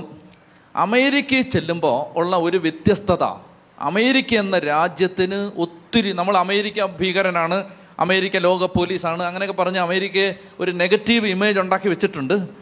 പക്ഷെ നിങ്ങൾ മനസ്സിലാക്കിയിരിക്കേണ്ടത് അമേരിക്ക എന്ന രാജ്യത്ത് നിങ്ങൾ അമേരിക്കയിൽ ജീവിക്കുന്നവർ ഒരുപക്ഷെ ഇത് കേൾക്കും. അമേരിക്കയിൽ പോയിട്ടുള്ളവർ ഇവിടെ ഉണ്ടാവും മക്കളൊക്കെ അമേരിക്കയിലുള്ളവരുണ്ടാവും എല്ലാവരും അമേരിക്ക പോകണമെന്നൊന്നുമില്ല ഇന്ത്യ നല്ല രാജ്യം തന്നെയാണ്. പക്ഷെ അമേരിക്കയുടെ ഒരു പ്രത്യേകത എന്തെന്ന് വെച്ചാൽ അമേരിക്കയിൽ അവർ അവരുടെ പ്രോപ്പർട്ടി മനോഹരമായി സൂക്ഷിക്കുന്നത് കണ്ടു പഠിക്കേണ്ടതാണ്. നമ്മളൊരു സ്ഥലത്ത് ചെന്നാൽ ആ സ്ഥലത്ത് ഏത് സ്ഥലമാവട്ടെ ആ സ്ഥലത്ത് നിങ്ങൾക്ക് നിങ്ങളുടെ വീടിന്റെ മുറ്റത്ത് തോന്നിയതുപോലെ ഒരു ചെടി വെക്കാൻ അവിടെ അനുവാദമില്ല. അവിടുത്തെ അവർ പറയും ഈ ഇതെങ്ങനെയാണ് ഇടേണ്ടത്? നിങ്ങളുടെ വീടിന്റെ മുറ്റത്ത് അനാവശ്യമായി ഒരു വേസ്റ്റ് നിങ്ങൾ ഇട്ടാൽ നിങ്ങൾ അതിന് പിഴ കൊടുക്കേണ്ടി വരും. അതുകൊണ്ട് എന്താ സംഭവിക്കുന്ന അറിയാമോ? നിങ്ങൾ പോയിട്ടുള്ള ആളുകളുണ്ടാവും. ഞാനിത് പോകാത്ത പാവപ്പെട്ട എന്നെ പോലുള്ള ആളുകൾക്ക് വേണ്ടിയാണ് ഞാൻ പറയുന്നത്. അതായത് അവിടെയുള്ള അവിടെയുള്ള ഓരോ ഇഞ്ച് മണ്ണിനെ കുറിച്ചും ആ രാജ്യത്തിനൊരു ശ്രദ്ധയുണ്ട്. കാടുകളിലൊന്നും നിങ്ങൾക്ക് കയറി തോന്നിയ പോലെ നടക്കാനൊന്നും പറ്റില്ല. നിങ്ങൾക്ക് അവിടെ പോയി ഇരിക്കാം. അവിടെ പോയി കാറ്റ് കൊള്ളാം. നിങ്ങൾക്ക് മരത്തിന്റെ ചുവട്ടിൽ ഇരിക്കാം. കിനാവ് കാണാം. കവിത എഴുതാം. നിങ്ങൾക്ക് മനോഹര സ്വപ്നങ്ങൾ മെയ്യാം. പക്ഷേ നിങ്ങൾക്ക് അതിൽ നിന്നൊരു ഇല വെട്ടാൻ ഒരു കൊമ്പ് മുറിക്കാൻ നിങ്ങൾ ആ രാജ്യത്തോട് അനുവാദം ചോദിക്കണം. നിങ്ങളുടെ പറമ്പിൽ നിൽക്കുന്ന ഒരു സാധനം നിങ്ങൾ മുറിക്കണമെങ്കിൽ രാജ്യം അനുവദിക്കണം. ഞാൻ പറയുന്നത് എന്തെന്നറിയാമോ? അതുകൊണ്ട് ഞാൻ പലപ്പോഴും എന്റെ മനസ്സിൽ തോന്നിയിട്ടുണ്ട് ദൈവമേ ഭൂമിയെ മനോഹരമാക്കി ഇടാൻ ഈ രാജ്യത്തിന് ഒരു കൃപ കിട്ടിയിട്ടുണ്ട്. ഒരു രാജ്യം മാത്രമല്ല പല രാജ്യങ്ങൾക്ക് അതുണ്ടാവും. ഞാൻ ഏറ്റവും കൂടുതൽ കണ്ടിട്ടുള്ളത് ഈ അമേരിക്കയിലാണ്. അപ്പം നമ്മൾ ജീവിക്കുന്ന സ്ഥലം അവിടെ ഒരു ഒരു തടി കടന്ന് ചെയ്യാൻ പാടില്ല. അവിടെ വേസ്റ്റ് വന്ന് അവിടെ ഈച്ച പെരുകാൻ പാടില്ല. അവിടെ കൊതുക് വർദ്ധിക്കാൻ പാടില്ല. അത് നീറ്റായിട്ട് ഇടണം. ഇതിനൊരു ശ്രദ്ധ അവിടെ ജീവിക്കുന്നവർക്കുണ്ടാവണമെന്ന് മനസ്സിലാവുന്നുണ്ടോ? അല്ലാതെ അളിച്ച് പുളിച്ചിടരുത്. വലിച്ചു വാരി ഇടരുതെന്ന് ഏത് സ്ഥലം നിങ്ങൾ ജീവിക്കുന്ന സ്ഥലം നീറ്റായിരിക്കണം. ആത്മീയത എന്ന് പറഞ്ഞിട്ട് കുളിക്കാതെ നനയ്ക്കാതെ നടക്കരുത്. ഭയങ്കര സ്പിരിച്വലാണ് കുളിച്ചിട്ട് പതിനഞ്ച് ദിവസമായി. See cleanliness is next to godliness എന്നാ പറയുന്നത് cleanliness is next to godliness എന്ന് പറഞ്ഞാൽ വൃത്തി വേണം വിശുദ്ധി വിശുദ്ധിയുടെ ഒരു എസെൻഷ്യൽ ക്യാരക്ടറാണ് വൃത്തി. അത് വേണം വൃത്തി വേണം. കുളിക്കാതെ നനയ്ക്കാതെ നടക്കരുത്. വൃത്തിയായിട്ട് നടക്കണം. നിങ്ങൾക്ക് രണ്ട് ജോഡിയെ ഉള്ളെങ്കിലും അത് വൃത്തിയായിട്ട് ഇട്ടുകൊണ്ട് നടക്കണം. മനോഹരമായിട്ട് ഭൂമിയെ സംരക്ഷിക്കണം. പ്രപഞ്ചത്തിന്റെ മേൽ ഒരു ഉത്തരവാദിത്വം വേണം. ഒരു മരം വെട്ടിയാൽ രണ്ട് മരം നടണം. പറഞ്ഞത് മനസ്സിലാവുന്നോ? അപ്പോൾ ഈ ഭൂമി മനുഷ്യൻ ദുഷിപ്പിച്ചു എന്ന ഒരു സങ്കടം ബൈബിളിലുണ്ട്. ഇപ്പോൾ ഉദാഹരണത്തിന് നമുക്ക് ഭൂമിക്ക് ഒരു രക്ഷ കൊടുക്കേണ്ടതുണ്ട്. ഉദാഹരണത്തിന് ഉൽപ്പത്തി പുസ്തകം മൂന്നാം അധ്യായം പതിനേഴും പതിനെട്ടും നിയമാവർത്തന പുസ്തകത്തിന്റെ പ്രധാനപ്പെട്ട ഒരു ആശയം ഞാൻ പറയുകയാണ്. നിങ്ങൾക്ക് പ്രയാസമാണ് ഇതൊക്കെ കേൾക്കുന്നത് ഓ ഇയാൾ ബൈബിൾ പഠിപ്പിക്കേണ്ടതിന് പകരം പരിസ്ഥിതി പഠിപ്പിച്ചു. അങ്ങനെയല്ല ഇത്. എൻവയോൺമെന്റൽ ഇ എസിന്റെ ക്ലാസ് അല്ല ഇത്. മറിച്ച് ഇത് ബൈബിളിൽ പറയുകയാണ്. ഞാൻ അമേരിക്ക ചെന്ന സമയത്ത് അമേരിക്കയിലാണ്. അവിടെ അവിടുത്തെ ഒരു അച്ഛന്റെ പിന്നെ നമ്മുടെ ഈ എന്റെ കൂട്ടായ്മ പേര് പറഞ്ഞ് ഒരാളെ മാത്രം ഗ്ലോറിഫൈ ചെയ്യുന്നില്ല. നമ്മൾ കൂട്ടായ്മയിലെ ഒരു സഹോദരന് അതായത് നമ്മളെ ഈ ശുശ്രൂഷയെ സഹായിക്കാനായിട്ട് വരുന്ന ഒരു സഹോദരന് ഒരു കൃപയുണ്ടെന്നറിയാം. അങ്ങേരെന്ത് ആഗ്രഹിച്ചാൽ അപ്പം കിട്ടും. ഇപ്പൊ ഒരു ദിവസം പുള്ളി എന്റെ അടുത്ത് പറഞ്ഞു അച്ഛാ നമുക്കൊരു ഒരു നാല് കളറിലുള്ള പേന ഉണ്ടായിരുന്നെങ്കിൽ നമുക്ക് നാല് കളറിൽ വരയ്ക്കാമായിരുന്നു. ഞാൻ പറഞ്ഞു ഒരു പേന കൊണ്ട് തന്നെ ഇവിടെ വരയ്ക്കാം നമ്മൾ വരയ്ക്കുന്നില്ല. അന്നേരമാണ് ഇയാൾ ഇനി നാല് പേന. ആ നാല് പേന നാല് കളർ. അത് ഒറ്റ പേനയിൽ നാല് കളർ ഉണ്ടായിരുന്നെങ്കിൽ നാല് പേന എടുക്കാതെ ഒരു പേന തന്നെ ഒരു സൈഡ് ഞെക്കുമ്പോൾ പച്ച വേറൊരു സൈഡ് ഞെക്കുമ്പോൾ റെഡ്. അങ്ങനെയൊക്കെ. അങ്ങനെ ഇരിക്കുമ്പോൾ പിറ്റേ ദിവസം ഒരു ചേച്ചി വന്നിട്ട് എന്റെ അടുത്ത് ഒരു പൊതി തന്നിട്ട് പറഞ്ഞു അച്ഛൻ എടുത്തോളാൻ പറഞ്ഞു. അപ്പം ഞാനിത് കൊണ്ടുവന്നു. കൊണ്ടുവന്നിട്ട് മുറിയിലേക്ക് വന്നു കഴിഞ്ഞപ്പോൾ ഈ സഹോദരൻ ഞങ്ങൾ മൂന്നാൽ പേരുണ്ട്. അപ്പോൾ ഞാൻ പറഞ്ഞു അതൊന്ന് പൊട്ടിച്ച് നോക്ക്. എന്താ അത്? അപ്പോൾ ഇത് പൊട്ടിച്ച് നോക്കിയപ്പോൾ ഇതിനകത്ത് നാല് കളറിലുള്ള ഒരു പേന. അപ്പം ഞാൻ പറഞ്ഞു ഇത് എനിക്കുള്ളതല്ല ഞാൻ ഒരു കളറിലേ വരയ്ക്കാറുള്ളൂ. ഇത് നിനക്കുള്ളതാണ് ഇനി മേലാൽ ഓരോന്ന് വേണമെന്ന് പറയരുത് നാളെ ചേച്ചിമാർ പൊതിഞ്ഞുകൊണ്ട് വരും. അപ്പം അതുകൊണ്ട് നീ ഇതാ ഇത് നിനക്കുള്ളതാണ് നീ എടുത്തോളാം പറഞ്ഞ് ഞാൻ കൊടുത്തു. ശ്രദ്ധിച്ചേ? അപ്പോൾ ഇത് കഴിഞ്ഞൊരു രണ്ട് ദിവസം കഴിയുമ്പോൾ ഇങ്ങനെ പറയുകയാണ് അച്ഛാ എനിക്കൊരു നല്ല ഇംഗ്ലീഷ് ബൈബിൾ വേണമായിരുന്നു. എന്നിട്ട് എന്റെ മൊബൈലിൽ ഒരു ഫോട്ടോ എടുത്ത് തന്നെ കാണിച്ച് ഇതാണ് എനിക്ക് വേണ്ടത്. ഒരു അച്ഛൻ പറഞ്ഞു തന്നാണ് ഇതാണ് എനിക്ക് വേണ്ടത്. ഇത് എവിടെ കിട്ടുവച്ചാ? എവിടെ കിട്ടുവച്ചാ? ഇങ്ങനെ നടക്കാണ്. അങ്ങനെ ഇരിക്കുമ്പോൾ ഞാൻ അവിടുന്ന് യാത്ര ചെയ്യാനായിട്ട് അച്ഛന്റെ അവിടെയുള്ള അച്ഛന്റെ വണ്ടിയെ കയറി അച്ഛന്റെ കാറിന്റെ ഡിക്കി തുറക്കുമ്പോൾ ഇതാ ആ സാക്ഷാൽ ബൈബിൾ അതിനകത്തിരിക്കുന്നു. അപ്പൊ ഞാൻ ഇവനെ വിളിച്ചിട്ട് പറഞ്ഞു നിനക്കുള്ള സാധനം ദേ ഇവിടെ ഇരിപ്പുണ്ട്. ഇത് എടുത്തോളൂ. അപ്പൊ ഇത് അച്ചോട് അച്ചോട് ഞാൻ പറഞ്ഞോളാന്ന് പറഞ്ഞു ഇത് നീ എടുത്തോ? ഇത് നിനക്കുള്ളതാണ്. അപ്പൊ അതിന്റെ തൊട്ടടുത്ത് ഞാൻ നോക്കുമ്പോൾ വേറൊരു ബൈബിൾ ഇരിക്കുന്നു. അവൻ ആ ബൈബിൾ എടുത്ത് തുറന്നു നോക്കി. തുറന്നു നോക്കിയപ്പോൾ അതിനകത്തെല്ലാം പച്ച കളറിൽ മാർക്ക് ചെയ്തിരിക്കുന്നു പലയിടങ്ങളിൽ. അപ്പോൾ അച്ഛൻ ഇറങ്ങി വന്നപ്പോൾ ഞാൻ പറഞ്ഞു അച്ഛൻ അച്ഛന്റെ വണ്ടിയിൽ നിന്ന് ഒരു മോഷണം നടത്തിയിട്ടുണ്ട്. ഒരു ബൈബിൾ മോഷ്ടിച്ചിരിക്കുന്നു. ബൈബിൾ ഇദ്ദേഹത്തിന് വേണ്ടി അച്ഛന്റെ വണ്ടിയിൽ കർത്താവ് വെച്ചതാണ്. അതുകൊണ്ട് ഞങ്ങളുടെ ആയതുകൊണ്ട് ഞങ്ങളങ്ങ് എടുത്താണ്.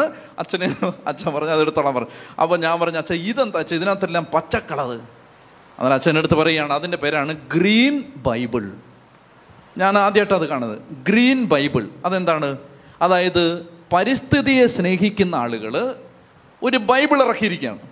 ആ ബൈബിളിൽ പ്രകൃതിയുമായി ഭൂമിയുമായി വൃക്ഷങ്ങൾ സസ്യലതാദികൾ പക്ഷി മൃഗാദികൾ പ്രപഞ്ചം പ്രകൃതി ആകാശം കടൽ കര ഇതുമായി ബന്ധപ്പെട്ട എന്ത് വചനം ഉണ്ടെങ്കിലും അവർ അത് പച്ച കളറിൽ മാർക്ക് ചെയ്തിരിക്കുന്നു. ഞാൻ മറിച്ചു നോക്കുമ്പോൾ ബൈബിൾ മുഴുവൻ പച്ച. അപ്പൊ ആ ബൈബിൾ എടുത്തപ്പോഴും എനിക്ക് മനസ്സിലായത് ദൈവമേ പ്രകൃതി എന്തുമാത്രം തിരുവചനത്തിന്റെ ഭാഗമാണ്. അപ്പൊ പ്രകൃതി അത്രമാത്രം തിരുവഴുത്തിന്റെ ഭാഗമാണെങ്കിൽ പ്രകൃതി അത്രമാത്രം സ്പിരിച്വാലിറ്റിയുടെയും ഭാഗമാവണം എന്ന് ഞാൻ പറഞ്ഞു വരുന്നത്. അപ്പൊ അതുകൊണ്ട് നമ്മൾ നമ്മൾ താമസിക്കുന്ന വീട് പരിസരം അത് വൃത്തിയായി അത് അത് നല്ല ഗ്രീനിയായി അത് നല്ല ഹരിതമായി സൂക്ഷിക്കാനുള്ള ബാധ്യത നമുക്കുണ്ട്. അപ്പൊ കെട്ടിടം പണിയാൻ മരം വെട്ടും. കെട്ടിടം പണിയാൻ മരം വെട്ടിയാൽ വെട്ടിയ മരത്തിന്റെ ഇരട്ടി നട്ടുപിടിപ്പിക്കണം. അങ്ങനൊരു ബാധ്യത ആത്മീയ മനുഷ്യർക്കുണ്ട്.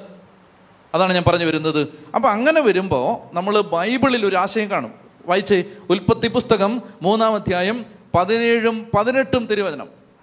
ഉൽപ്പത്തി പുസ്തകം മൂന്നാം അധ്യായം പതിനേഴും പതിനെട്ടും. ഉച്ചത്തിൽ വായിച്ചേ ആദത്തോട് അവിടുന്ന് പറഞ്ഞു തിന്നരുതെന്ന് ഞാൻ പറഞ്ഞ പഴം സ്ത്രീയുടെ വാക്ക് കേട്ട് നീ തിന്നത് കൊണ്ട് നീ മൂലം മണ്ണ് ശപിക്കപ്പെട്ടത്. ഒന്നുകൂടെ വായിച്ചേ. നീ മൂലം മണ്ണ് നീ മൂലം മണ്ണ് ശപിക്കപ്പെട്ടതായിരിക്കും. ഇനി മറ്റൊരു വാക്യം വായിക്കണം. ഏശയ്യ ഇരുപത്തിനാലാം അധ്യായം അഞ്ചാം വാക്യം. ഏശയ്യ ഇരുപത്തിനാല് അഞ്ച്. Isaiah twenty four verse five. ഏശയ്യ ഇരുപത്തിനാല് അഞ്ച്. വായിച്ചേ?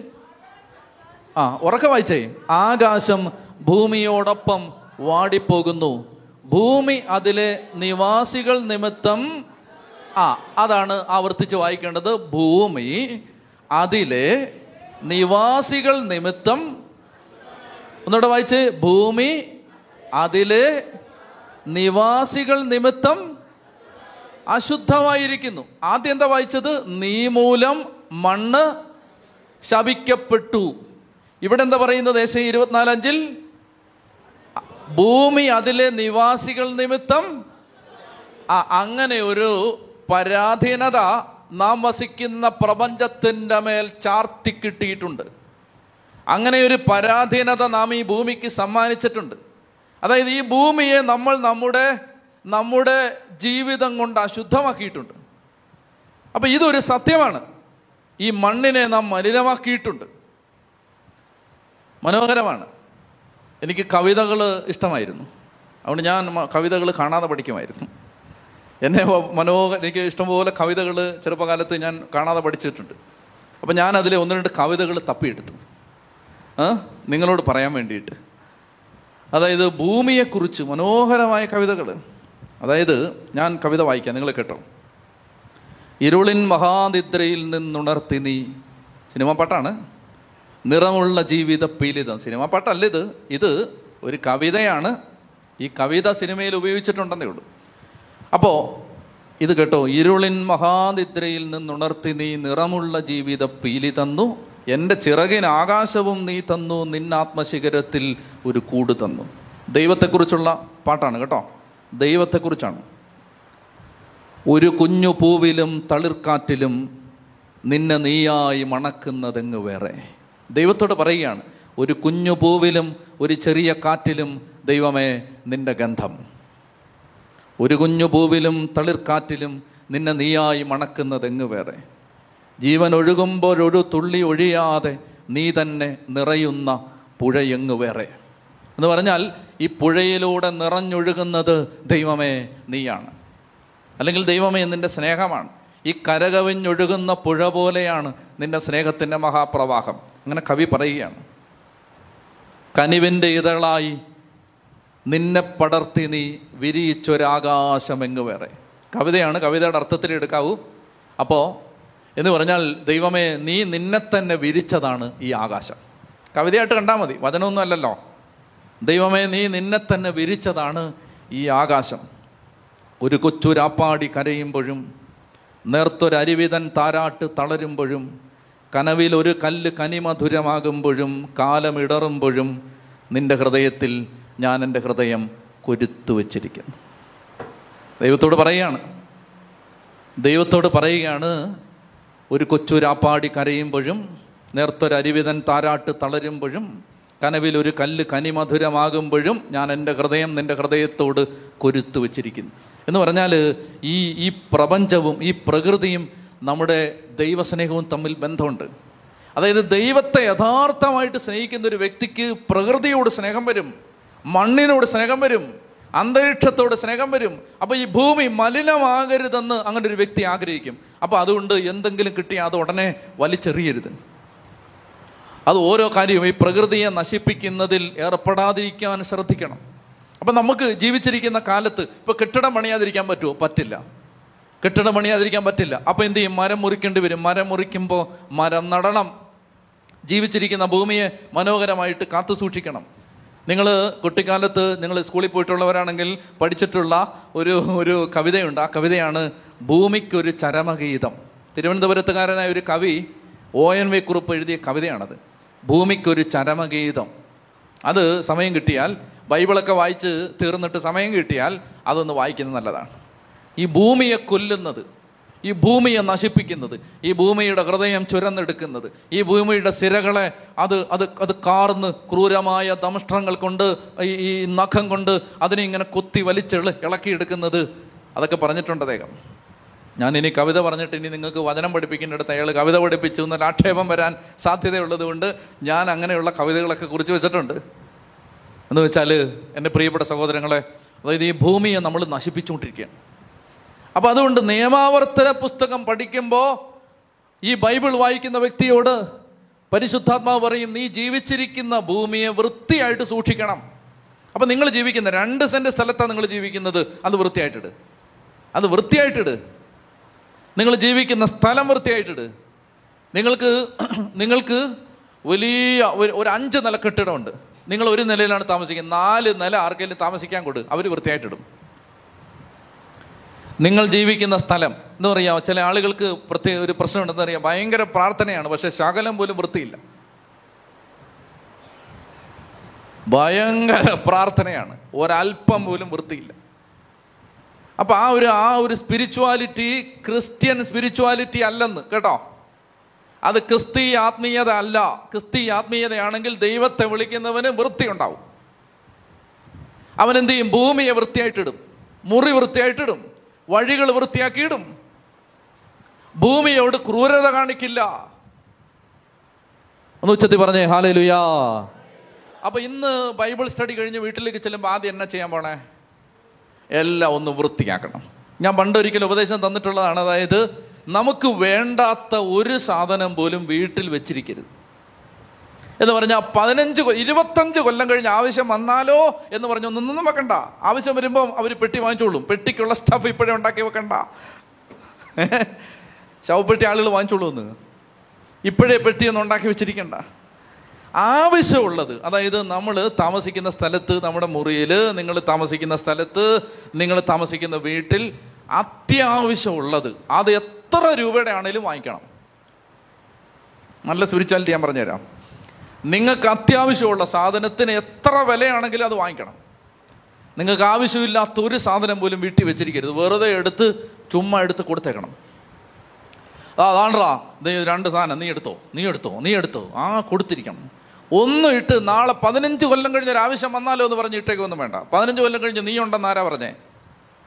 പതിനഞ്ച് കൊല്ലം കഴിയുമ്പോൾ നമ്മൾ കാണുമെന്ന് ആരെ പറഞ്ഞേ? ആരും? നമ്മൾ ചിലപ്പോൾ ഉണ്ടാവില്ല. അന്നേരം ഈ സാധനം അവിടെ കുറ്റി പിടിച്ചിരിക്കും. നിശ്ചത്തി പറഞ്ഞേ ഹാലേ ലുയാ അപ്പോൾ അതുകൊണ്ട് ഈ ഭൂമിയെ വിശുദ്ധമായിട്ട് സൂക്ഷിക്കാനുള്ള ഒരു ഉത്തരവാദിത്വം നമുക്കുണ്ട്. അപ്പോൾ അതുകൊണ്ടൊന്ന് കണ്ണടച്ച് ഒന്ന് വലതുകരം ഉയർത്തി നമുക്ക് ഈ പ്രപഞ്ചം സംരക്ഷിക്കാൻ ബാധ്യതയുണ്ട്. അത് ഞാൻ പറഞ്ഞു തരും. നിങ്ങൾ മുദ്രാവാക്യം വിളിക്കണം. എനിക്ക് ഞാൻ ജീവിച്ചിരിക്കുന്ന ഈ ഭൂമിയെ സംരക്ഷിക്കാനുള്ള വൃത്തിയായിട്ടിടാനുള്ള ബാധ്യതയുണ്ട്. എനിക്ക് ഞാൻ ജീവിച്ചിരിക്കുന്ന ഈ ഭൂമിയെ വൃത്തിയായി സൂക്ഷിക്കാനുള്ള സംരക്ഷിക്കാനുള്ള ബാധ്യതയുണ്ടെന്ന് ഞാൻ വിശ്വസിക്കുന്നു. ഞാനത് ഏറ്റെടുക്കുന്നു. അപ്പം അതിനാൽ തന്നെ നിങ്ങളുടെ അനേകം പേരുടെ രോഗപീഠകൾ വിട്ടുപോകും. എന്താണെന്നറിയാമോ? വൃത്തിയായിട്ടിട്ടാൽ തന്നെ അസുഖമൊന്നും വരില്ല. അപ്പോൾ ആ അസുഖം വരാതെ രോഗപീഠകളെല്ലാം വിട്ടുപോകും. എന്നുറക്കെ പറഞ്ഞേ ഹാലരുയാ ഇനി നമ്മൾ ഈ പുസ്തകത്തിന്റെ ആദ്യത്തെ അധ്യായം മുതൽ വേഗത്തിൽ ഇന്ന് നാല് അധ്യായങ്ങൾ ഞാൻ തീർക്കാൻ പോവുകയാണ്.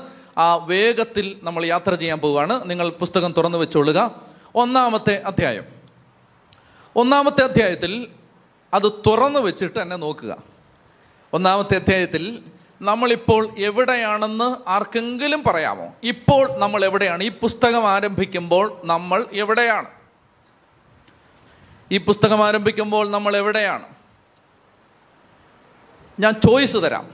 Horeb Kadesh Barnea Moab Canaan. നാല് ചോയ്സ് മൾട്ടിപ്പിൾ ചോയ്സ് നിങ്ങളെല്ലാം തോറ്റുപോയിരിക്കുകയാണ്. നിങ്ങൾക്ക് നാല് ഉത്തരം അറിയില്ല. ഒന്നുകൂടെ ഞാൻ പറയാം. Horeb Kadesh Barnea Moab Canaan ഈ പുസ്തകം ആരംഭിക്കുമ്പോൾ നിങ്ങൾ എവിടെയാണ്? Okay Horeb കൈപൊക്കിക്കൊള്ളുക. ഹോറബ് ഉത്തരം. ആ നിങ്ങൾ തോറ്റിരിക്കുന്നു. കാദേശ് ബർണയ നിങ്ങളും തോറ്റിരിക്കുന്നു. ഖാനാൻ നിങ്ങളും തോറ്റിരിക്കുന്നു. നമ്മൾ എവിടെയാണ് മോവാബിലാണ് നാലുത്തരം അറിയാത്ത ചില മണ്ടന്മാരുണ്ട് അവരും തോറ്റിരിക്കുന്നു. അവരും മെടുക്കരാന്ന് വിചാരിച്ച് അവരിങ്ങനെ കൊളർ നിങ്ങളും തോറ്റിരിക്കുക അപ്പോൾ മൊവാബ് ദേശത്താണ്. ഇപ്പൊ ഈ മൊവാബ് ദേശത്ത് നിന്ന് ഇപ്പോൾ ഈജിപ്തിൽ നിന്ന് പുറപ്പെട്ടിട്ട് എത്ര കാലമായി? ഇരുപത്തി ആറ് വർഷമോ കല്യാണം കഴിഞ്ഞിട്ടാ ചേച്ചി. എത്ര? നാൽപ്പത് വർഷമായി. ഈജിപ്തിൽ നിന്ന് പുറപ്പെട്ടിട്ട് നാൽപ്പത് വർഷമായി. നാൽപ്പത് വർഷമായിട്ട് മോശയുടെ ജീവിതത്തിലെ അവസാനത്തെ ആഴ്ചയാണിത്. മോശ ഈ പുസ്തകം തീരും മുമ്പ് ഒരു മലയിൽ നെബോ മലയിൽ മരിച്ചു വീഴും. അപ്പോൾ മോശയുടെ അവസാനത്തെ ആഴ്ച മോശ ജീവിച്ചിരിക്കുന്ന അവസാനത്തെ ആഴ്ച മൊവാബ് സമതലത്തിൽ വെച്ച് കാനാൻ ദേശത്തേക്ക് ഇനി രണ്ട് മൂന്ന് ദിവസം കൂടി യാത്ര ചെയ്താൽ പ്രവേശിക്കാൻ പറ്റുന്ന ഒരു ദൂരപരിധിക്കകത്ത് നിന്നുകൊണ്ട് മോശ ജനത്തിന് നിയമം വിശദീകരിച്ചു കൊടുക്കുകയാണ്. അതാണ് ഒന്നാമത്തെ അധ്യായത്തിൽ. അപ്പോൾ ഈ നിയമം വിശദീകരിച്ചു കൊടുക്കുമ്പോൾ അദ്ദേഹം പറയുകയാണ് ഒന്നാമത്തെ കാര്യം ഹോറബിൽ നിന്ന് അദ്ദേഹം പറയുകയാണ്. നിയമാവർത്തനം ഒന്നാം അധ്യായം രണ്ടാം വാക്യം നിങ്ങൾ വായിക്കണമെന്നില്ല കേട്ടാ മതി. ഹോറബിൽ നിന്ന് കാദേശ് ബർണയ വരെ പതിനൊന്ന് ദിവസത്തെ യാത്രാ ദൂരമുണ്ട്. നിയമാവർത്തന പുസ്തകം ഒന്നാം അധ്യായം രണ്ടാം വാക്യം. അതൊന്ന് വായിച്ചു. നിയമാവർത്തനം ഒന്നാം അധ്യായം രണ്ടാം വാക്യം. ഹോറബിൽ നിന്ന് സെയ്ർ മല വഴി കാദേശ് ബർണയ വരെ പതിനൊന്ന് ദിവസത്തെ അപ്പോൾ ആദ്യത്തെ ഘട്ടത്തിൽ ശ്രദ്ധിക്കുക ഇങ്ങോട്ട് നോക്കിയേ ആദ്യത്തെ ഘട്ടത്തിൽ അവർ പതിനൊന്ന് ദിവസം കൊണ്ട് കാതേഷ് ഭരണയായിലെത്തി. എന്നെ ശ്രദ്ധിച്ചിരിക്കുക. വെരി വെരി ഇമ്പോർട്ടന്റ് ശ്രദ്ധിക്കുക. കാതേഷ് ഭരണയ വരെ പതിനൊന്ന് ദിവസത്തെ യാത്രാ ദൂരം. ഈ കാതേഷ് ബർണയ എന്ന് പറഞ്ഞാൽ കാനാൻ ദേശത്തിന്റെ അതിർത്തിയാണ്. ഇനി കാനാൻ ദേശത്തേക്ക് ഒരു മൂന്ന് ദിവസം കൂടെ യാത്ര ചെയ്താൽ അങ്ങോട്ട് കയറാം. പക്ഷേ നിങ്ങൾ ലേവ്യരുടെ പുസ്തകവും സംഖ്യയുടെ പുസ്തകവും പഠിച്ചതുകൊണ്ട് നിങ്ങൾക്ക് സംശയം വരില്ല. അവരുടെ ജീവിതത്തിലുണ്ടായ ചില പ്രതിസന്ധികൾ കാരണം ചില കുറവുകൾ കാരണം ഈ യാത്ര മൂന്ന് ദിവസം കൊണ്ട് എത്തേണ്ട കാനാൻ ദേശത്ത് പിന്നീട് അവരെത്താൻ എത്ര വർഷമെടുത്തു? മുപ്പത്തി എട്ട് വർഷം എടുത്തു വായിച്ചോളുക നിയമാവർത്തന പുസ്തകം രണ്ടാം അധ്യായം പതിനാലാം തിരുവചനം ഡ്യൂട്രോണമി ടു ഫോർട്ടീൻ നിയമാവർത്തനം രണ്ടാം അധ്യായം പതിനാലാം വാക്യം. വേഗം വായിച്ചേ. നിയമാവർത്തനം രണ്ടാം അധ്യായം പതിനാല്. അതനുസരിച്ച് നാം സെറത് അരുവി കടന്നു. നാം കാതേഷ് ഭരണയായിൽ നിന്ന് പുറപ്പെട്ട്. മതി മതി മതി മതി. ഇങ്ങോട്ട് നോക്കിയേ. ഹോറബ് മുതൽ കാതേഷ് ഭരണയ വരെ വരാൻ എത്ര ദിവസം എടുത്തു? വല്ലതും കിട്ടിയായിരുന്നു? എറിയായിരുന്നു? ഹോറബ് മുതൽ കാതേഷ് ഭരണയ വരെ. തൊട്ടു മുമ്പ് നിയമാവർത്തനം ഒന്നാം അധ്യായം രണ്ടാം വാക്യം. ഹോറബ് മുതൽ കാദേശ് ഭരണയ വരെ വരാൻ എത്ര ദിവസം എടുത്തു? പതിനൊന്ന്. ഇനി അടുത്ത വായിച്ചേ? നിയമാവർത്തനം രണ്ടാം അധ്യായം. വായിച്ചേ? വായിച്ചോ? ആ രണ്ടാം അധ്യായം പതിനാല്. അതനുസരിച്ച് നാം സിറത് അരുവി കടന്ന് നാം കാദേശ് ഭരണയായിൽ നിന്ന് പുറപ്പെട്ട് സിറതരുവി കടക്കുന്നത് വരെ സഞ്ചരിച്ച കാലം മുപ്പത്തെട്ട് വർഷം. കണ്ടോ? കാദേശ് ഭരണയാവരെ വരെ എത്ര വർഷം? എത്ര ദിവസം? പതിനൊന്ന്. കാദേശ് ഭരണയ മുതൽ കാനാൻ ദേശം വരെ എത്ര എത്ര കാലം? മുപ്പത്തി എട്ട് വർഷം. ഇതാണ് ഒന്നാമത്തേത്. പതിനാല് ദിവസം കൊണ്ട് എത്തേണ്ട സ്ഥലത്ത് അവരെത്താൻ മുപ്പത്തി എട്ടിലധികം നാൽപ്പതോളം വർഷങ്ങൾ എടുത്തു എന്ന്. പതിനാല് ദിവസം കൊണ്ട് എത്തേണ്ട സ്ഥലത്ത് അവരെത്താൻ നാൽപ്പതിലധികം വർഷങ്ങൾ എടുത്തു. ഇതാണ് ഇപ്പോൾ നമ്മൾ മനസ്സിലാക്കാൻ പോകുന്നത്. വളരെ പ്രധാനപ്പെട്ട ഒരു കാര്യത്തിലേക്ക് നമ്മൾ പോവുകയാണ്. നമ്മുടെ കുടുംബങ്ങൾ ഇഴയുന്നതിന്റെ കാരണം എന്ത്? നമ്മുടെ കുടുംബങ്ങൾ പുരോഗതി പ്രാപിക്കാത്തതിന്റെ കാരണം എന്ത്? നമ്മുടെ കുടുംബങ്ങൾ ഇപ്പോഴും ശാപത്തിൽ തന്നെ കിടക്കുന്നതിന്റെ കാരണം എന്ത്? നമ്മുടെ കുടുംബങ്ങൾ ഇപ്പോഴും പുരോഗതി ഇല്ലാതെ നശിച്ച് പട്ടുപോയതിന്റെ കാരണം എന്ത്? ആ കാരണമാണ് ഇവിടെ പറയാൻ പോകുന്നത്. അപ്പോൾ വളരെ ശ്രദ്ധിച്ചിരിക്കുക. ഈ കാര്യം മോശ അവരോട് പറയുകയാണ്. മക്കളെ നിങ്ങൾ ഹോറബ് മുതൽ കാതേശ് ഭരണയ വരെ വരാൻ പതിനൊന്ന് ദിവസം എടുത്തുള്ളൂ. എന്നാൽ കാതേശ് ഭരണയായിൽ നിന്ന് കാനാൻ ദേശത്ത് കാലുകുത്തുന്നത് വരെ നിങ്ങൾ എടുത്തത് മുപ്പത്തിയെട്ടിലധികം വർഷങ്ങളാണ്. മക്കളെ എന്താണ് കാരണം? മോശ പറഞ്ഞു കൊടുക്കുകയാണ് എന്തായിരുന്നു കാരണം? മോശ അവർക്ക് പറഞ്ഞു കൊടുക്കുകയാണ് ഇനിയുള്ള കാര്യങ്ങൾ. ഇനി അതിനിടയ്ക്ക് ആ കാര്യത്തിലേക്ക് വരുന്നതിന് മുമ്പ് ഇടയ്ക്കൊരു കാര്യം. ന്യായാധിപന്മാരെ നിയമിച്ചത് മോശ പറയുകയാണ്. ആദ്യത്തെ കാര്യം പറഞ്ഞത് എന്താണ്? ഈ കാലം പറഞ്ഞു. നമ്മൾ ഇവിടെ എത്താൻ എടുത്ത സമയം. അതിലേക്ക് വരാം. അതിനുശേഷം അതിന്റെ ആ ചെറിയൊരു ഭാഗം അതിനിടയ്ക്ക് കിടപ്പുണ്ട്. അതാണ് ന്യായാധിപന്മാരുടെ നിയമനം. ഇങ്ങോട്ട് നോക്കിയേ. താങ്ങാൻ പറ്റാത്ത വിധം മോശയ്ക്ക് താങ്ങാൻ പറ്റാത്ത വിധം ഇസ്രായേൽ ജനത്തിന്റെ സംഖ്യ വർദ്ധിച്ചപ്പോൾ മോശയ്ക്ക് അവരുടെ എല്ലാവരുടെയും പ്രശ്നങ്ങൾ തീർക്കാൻ പറ്റാതായപ്പോൾ മോശ അവരിൽ നിന്ന് ന്യായാധിപന്മാരെ തിരഞ്ഞെടുത്തു. അപ്പോൾ ആ ന്യായാധിപന്മാരെ തിരഞ്ഞെടുത്തതിനെ കുറിച്ച് പറയുന്നത് നമുക്ക് ഈ കാലഘട്ടത്തിൽ അത് ആവശ്യമുണ്ട്. അതുകൊണ്ട് ഞാനത് വായിപ്പിക്കുകയാണ്. നിങ്ങളത് വായിക്കണം. നിയമാവർത്തന പുസ്തകം ഒന്നാം അധ്യായത്തിൽ പതിമൂന്ന് മുതലുള്ള പന്ത്രണ്ട് മുതലുള്ള വാക്യങ്ങൾ വായിച്ച് നിയമാവർത്തനം. ഒന്നാം അധ്യായം ഡ്യൂട്രോണമി വൺ ട്വൽവ് നിയമാവർത്തനം ഒന്നാം അധ്യായം പന്ത്രണ്ട് മുതൽ. ഉച്ചത്തി വായിച്ചേ? നിങ്ങളുടെ ഭാരങ്ങളും ഉച്ചത്തി വായിക്കുക നിങ്ങളുടെ ഭാരങ്ങളും നിങ്ങളുടെ ഇടയിലെ കലഹങ്ങളും എനിക്ക് തനിയെ താങ്ങാനാവുമോ? ആരാണ് പറയുന്നത് ഇത്? മോശ. ആ ഒന്നുകൂടെ വായിച്ച്. നിങ്ങളുടെ ഭാരങ്ങളും നിങ്ങളുടെ ഇടയിലെ കലഹങ്ങളും എനിക്ക് തനിയെ താങ്ങാനാവുമോ? നിങ്ങൾ അതത് ഗോത്രത്തിൽ നിന്ന് അറിവും വിവേകവും പക്വതയുമുള്ളവരെ തെരഞ്ഞെടുക്കുവിൻ. ഒന്ന് ഇങ്ങോട്ട് നിർത്തിക്കേ. അതായത് നേതാക്കന്മാരായിട്ട് വരേണ്ടത്.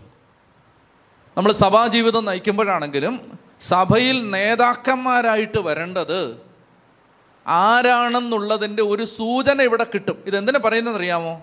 അങ്ങനെ അല്ലാത്തവരെ എല്ലാം ഇനി മാറ്റിയിട്ട് അങ്ങനെയുള്ളവരെ നിയമിക്കാൻ വേണ്ടിയിട്ടല്ല. ഈ വിഷയം ദൈവജനത്തിന്റെ പ്രാർത്ഥനയിൽ വരണം. അതിനുവേണ്ടി ഞാനിത് പറയുന്നത്. ഇത് പ്രാർത്ഥിച്ചാൽ നടക്കും. പ്രാർത്ഥിച്ചാൽ നടക്കും.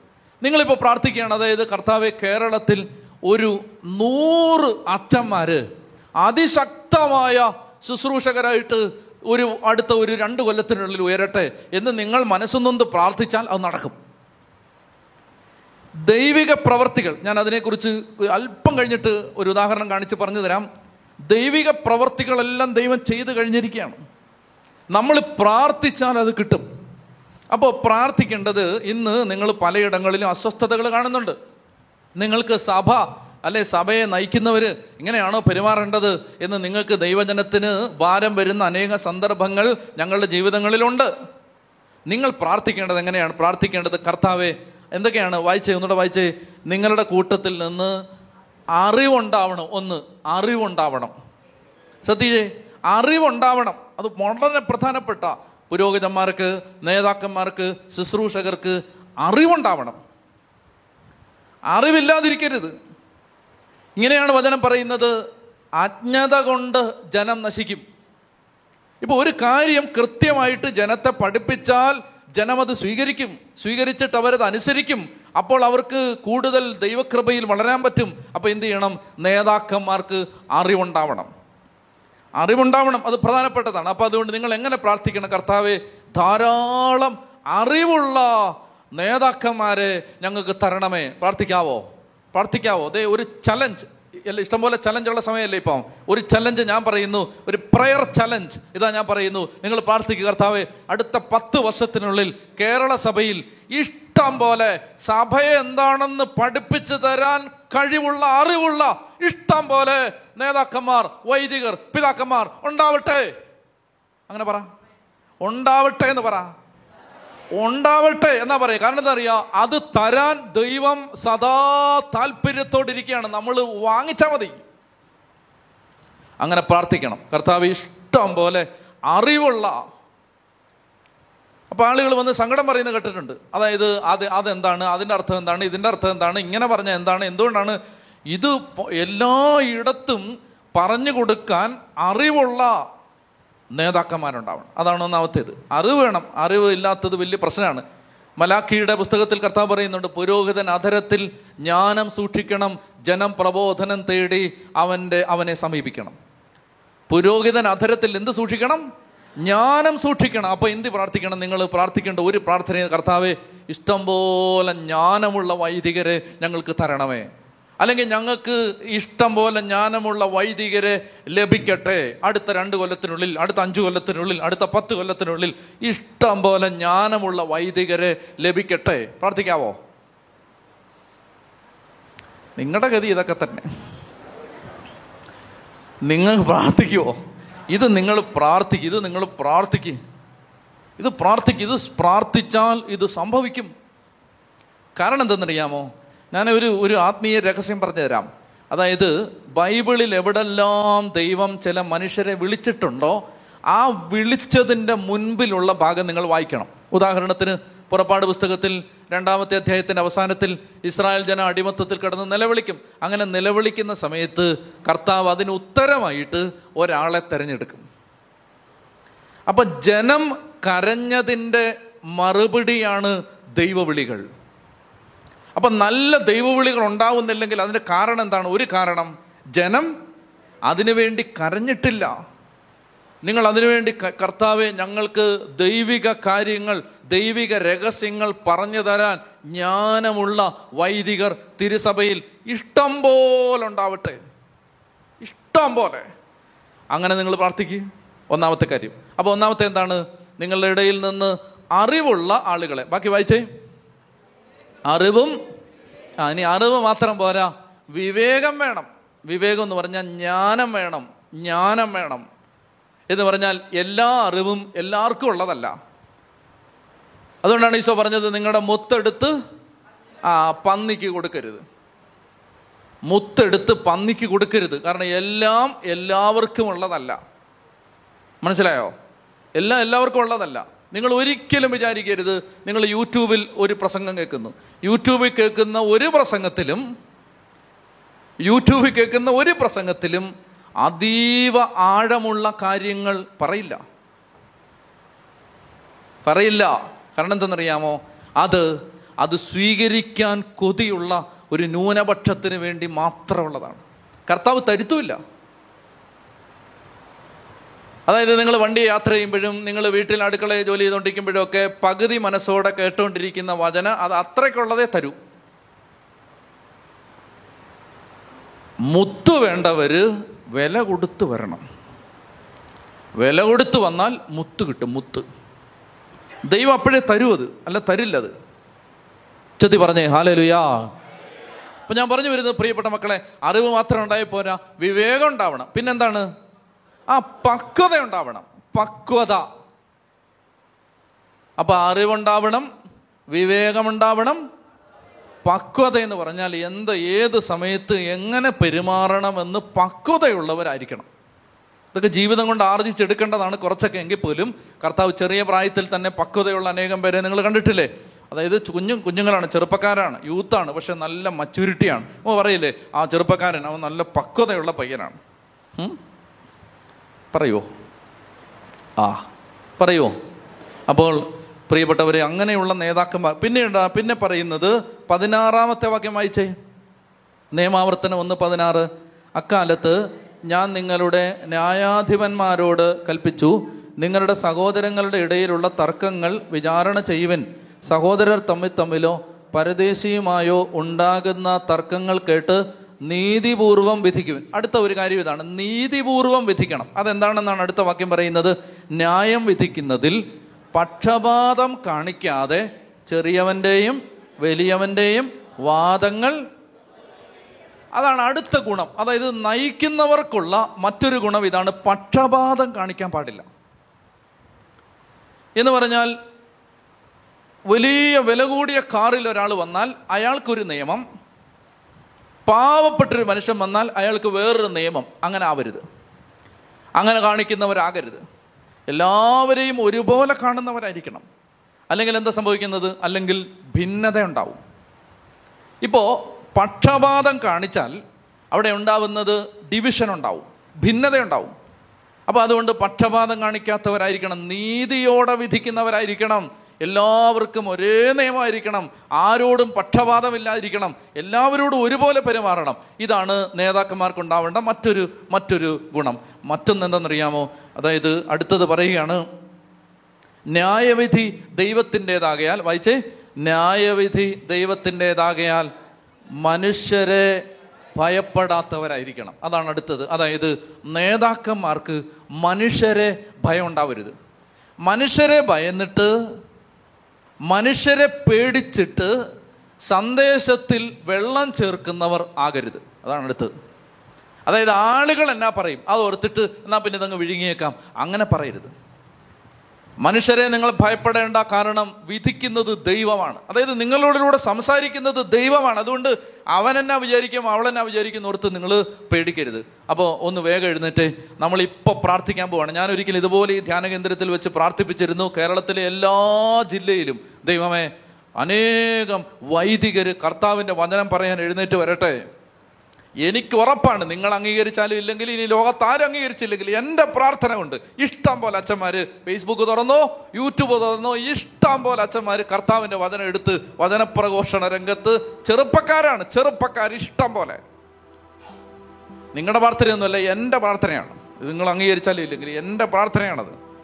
അതുകൊണ്ട് ഞാൻ വീണ്ടും പറയുന്നു ഇതാ ഇത് സംഭവിക്കും. ഇത് ഇപ്പൊ പ്രാർത്ഥിക്കുന്നത്. ഇത് സംഭവിക്കും. എന്താണ്? കർത്താവെ അറിവുള്ള ജ്ഞാനമുള്ള വിവേകമുള്ള പക്വതയുള്ള പക്ഷപാതമില്ലാത്ത നീതിയോടെ വിധിക്കുന്ന മനുഷ്യരെ പേടിക്കാത്ത ഇഷ്ടം പോലെ നേതാക്കന്മാർ കേരള സഭയിൽ ഭാരത സഭയിൽ ആഗോള സഭയിൽ ഉണ്ടാവട്ടെ. അങ്ങനെ മനുഷ്യരെ പേടിക്കാത്തൊരു നേതാവാണ് നമ്മുടെ മാർപ്പാപ്പ. അറിയാവോ? അത് മനുഷ്യരെയൊന്നും പേടിയില്ല. കൊന്നോട്ടെന്നാ പറയും മാർപ്പാപ്പയോട് മാർപ്പാപ്പ ഇങ്ങനെ പറഞ്ഞാൽ മാർപ്പാപ്പയെ കൊല്ലും കൊല്ലട്ടെ. കൊല്ലാൻ കഴിയുന്നവനെ ശരീരത്തെ കൊല്ലാൻ കഴിയുന്നവനെ നിങ്ങൾ ഭയപ്പെടരുത്. ശരീരത്തെ കൊല്ലാൻ കഴിയുന്നവനെ നിങ്ങൾ ഭയപ്പെടരുത്. ഞാൻ ഇന്നലെ ഒരു വാർത്ത വായിച്ചു. ലിബിയയിൽ കൊല്ലപ്പെട്ട മത്സ്യബന്ധന തൊഴിലാളികളില്ലേ? ലിബിയയിൽ കൊല്ലപ്പെട്ട മത്സ്യബന്ധന തൊഴിലാളികൾ ഓർക്കുന്നുണ്ടോ? ജിഹാദി ജോണിന്റെ കത്തിമുനയ്ക്ക് മുമ്പിൽ പോരാട്ട വീര്യത്തോടെ വലിയ വീരോചിതമായ രക്തസാക്ഷിയുടെ ധീര ഭാവങ്ങളോടെ നിന്ന് ആ കത്തിമുനത്തുമ്പ് ചേർത്ത് പിടിക്കപ്പെട്ട് കഴുത്ത് രണ്ടായി ഉടലും കഴുത്തും വേർപിരിക്കപ്പെടുന്ന സമയത്തും ഭയമില്ലാതെ നിന്ന ആ മത്സ്യബന്ധന തൊഴിലാളികൾ കോപ്റ്റിക് സഭയിലെ കോപ്റ്റിക് സഭയിലെ രക്തസാക്ഷികളാണ് അവർ വിശുദ്ധരാണ് അവർ അവിടെ നിന്ന് ഒരാൾ എഴുതിയിരിക്കുന്നു. അതായത് ആ സ്ഥലത്ത് പോയി ഒരാൾ ഗവേഷണം നടത്തി അവരെക്കുറിച്ച് പുസ്തകം എഴുതി. ആ ഇരുപത്തൊന്ന് പേരുടെ മധ്യസ്ഥത്തിൽ പറഞ്ഞാ വിശ്വസിക്കാൻ പറ്റാത്ത അത്ഭുതങ്ങളും അടയാളങ്ങളും കോപ്റ്റിക് സഭയിൽ ഈജിപ്തിൽ സംഭവിച്ചുകൊണ്ടിരിക്കുകയാണ്. മനസ്സിലായോ? കഴുത്തറക്കപ്പെട്ട ആ മത്സ്യബന്ധന തൊഴിലാളികൾ? മനുഷ്യരെ പേടിയില്ല. ഒരു ജിഹാദി വന്നിട്ട് പറയുകയാണ് ഇതാ നിന്റെ കഴുത്തറക്കും. യേശുവിനെ തള്ളിപ്പറ. യേശുവിനെ തള്ളി പറയില്ല യേശുവിനെ തള്ളി പറയില്ല സഹോദര? അപ്പൊ ആ സമയത്ത് കഴുത്തറത്തു പേടിയില്ല നിൽക്കണം. നിങ്ങൾ ആ വീഡിയോ കണ്ടിട്ടുണ്ടെങ്കിൽ പേടിയില്ലാതെ ഒരൊറ്റ മുഖത്തും പേടിയില്ല. ഒറ്റ മുഖത്ത് പോലും. പക്ഷെ അവരുടെ മധ്യസ്ഥ അപേക്ഷിച്ച് പ്രാർത്ഥിക്കുന്ന ഇന്ന് അനേകം ആളുകളുടെ ജീവിതത്തിൽ അവിടെ അത്ഭുതങ്ങളും അടയാളങ്ങളും നടന്നുകൊണ്ടിരിക്കുന്നു. കണ്ട? അവർ അനുഗ്രഹമായിട്ട് ഒരു ബ്ലെസ്സിങ് ആയിട്ട് മാറി.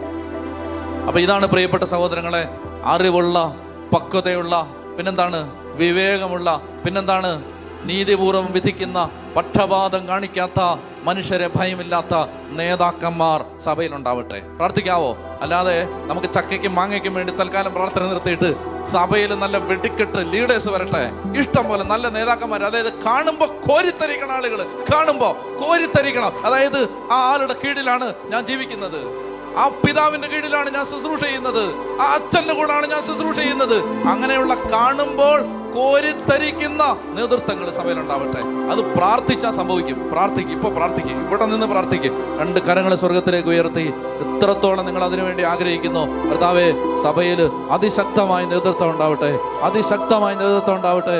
കർത്താവെ അറിവുള്ള പക്വതയുള്ള വിവേകമുള്ള പക്ഷപാതമില്ലാത്ത നീതിയോടെ വിധിക്കുന്ന മനുഷ്യരെ ഭയമില്ലാത്ത വലിയ വിശുദ്ധരായ വിശ്വാസവീരന്മാരായ അറിവുള്ള ജ്ഞാനമുള്ള വലിയ നേതാക്കന്മാർ. കർത്താവെ സഭയിലുണ്ടാവട്ടെ സഭയിലുണ്ടാവട്ടെ ഈ കാലഘട്ടത്തിൽ ഉണ്ടാവട്ടെ ഉച്ചത്തി സ്തുതിക്കട്ടെ ഉറക്ക വിളിച്ച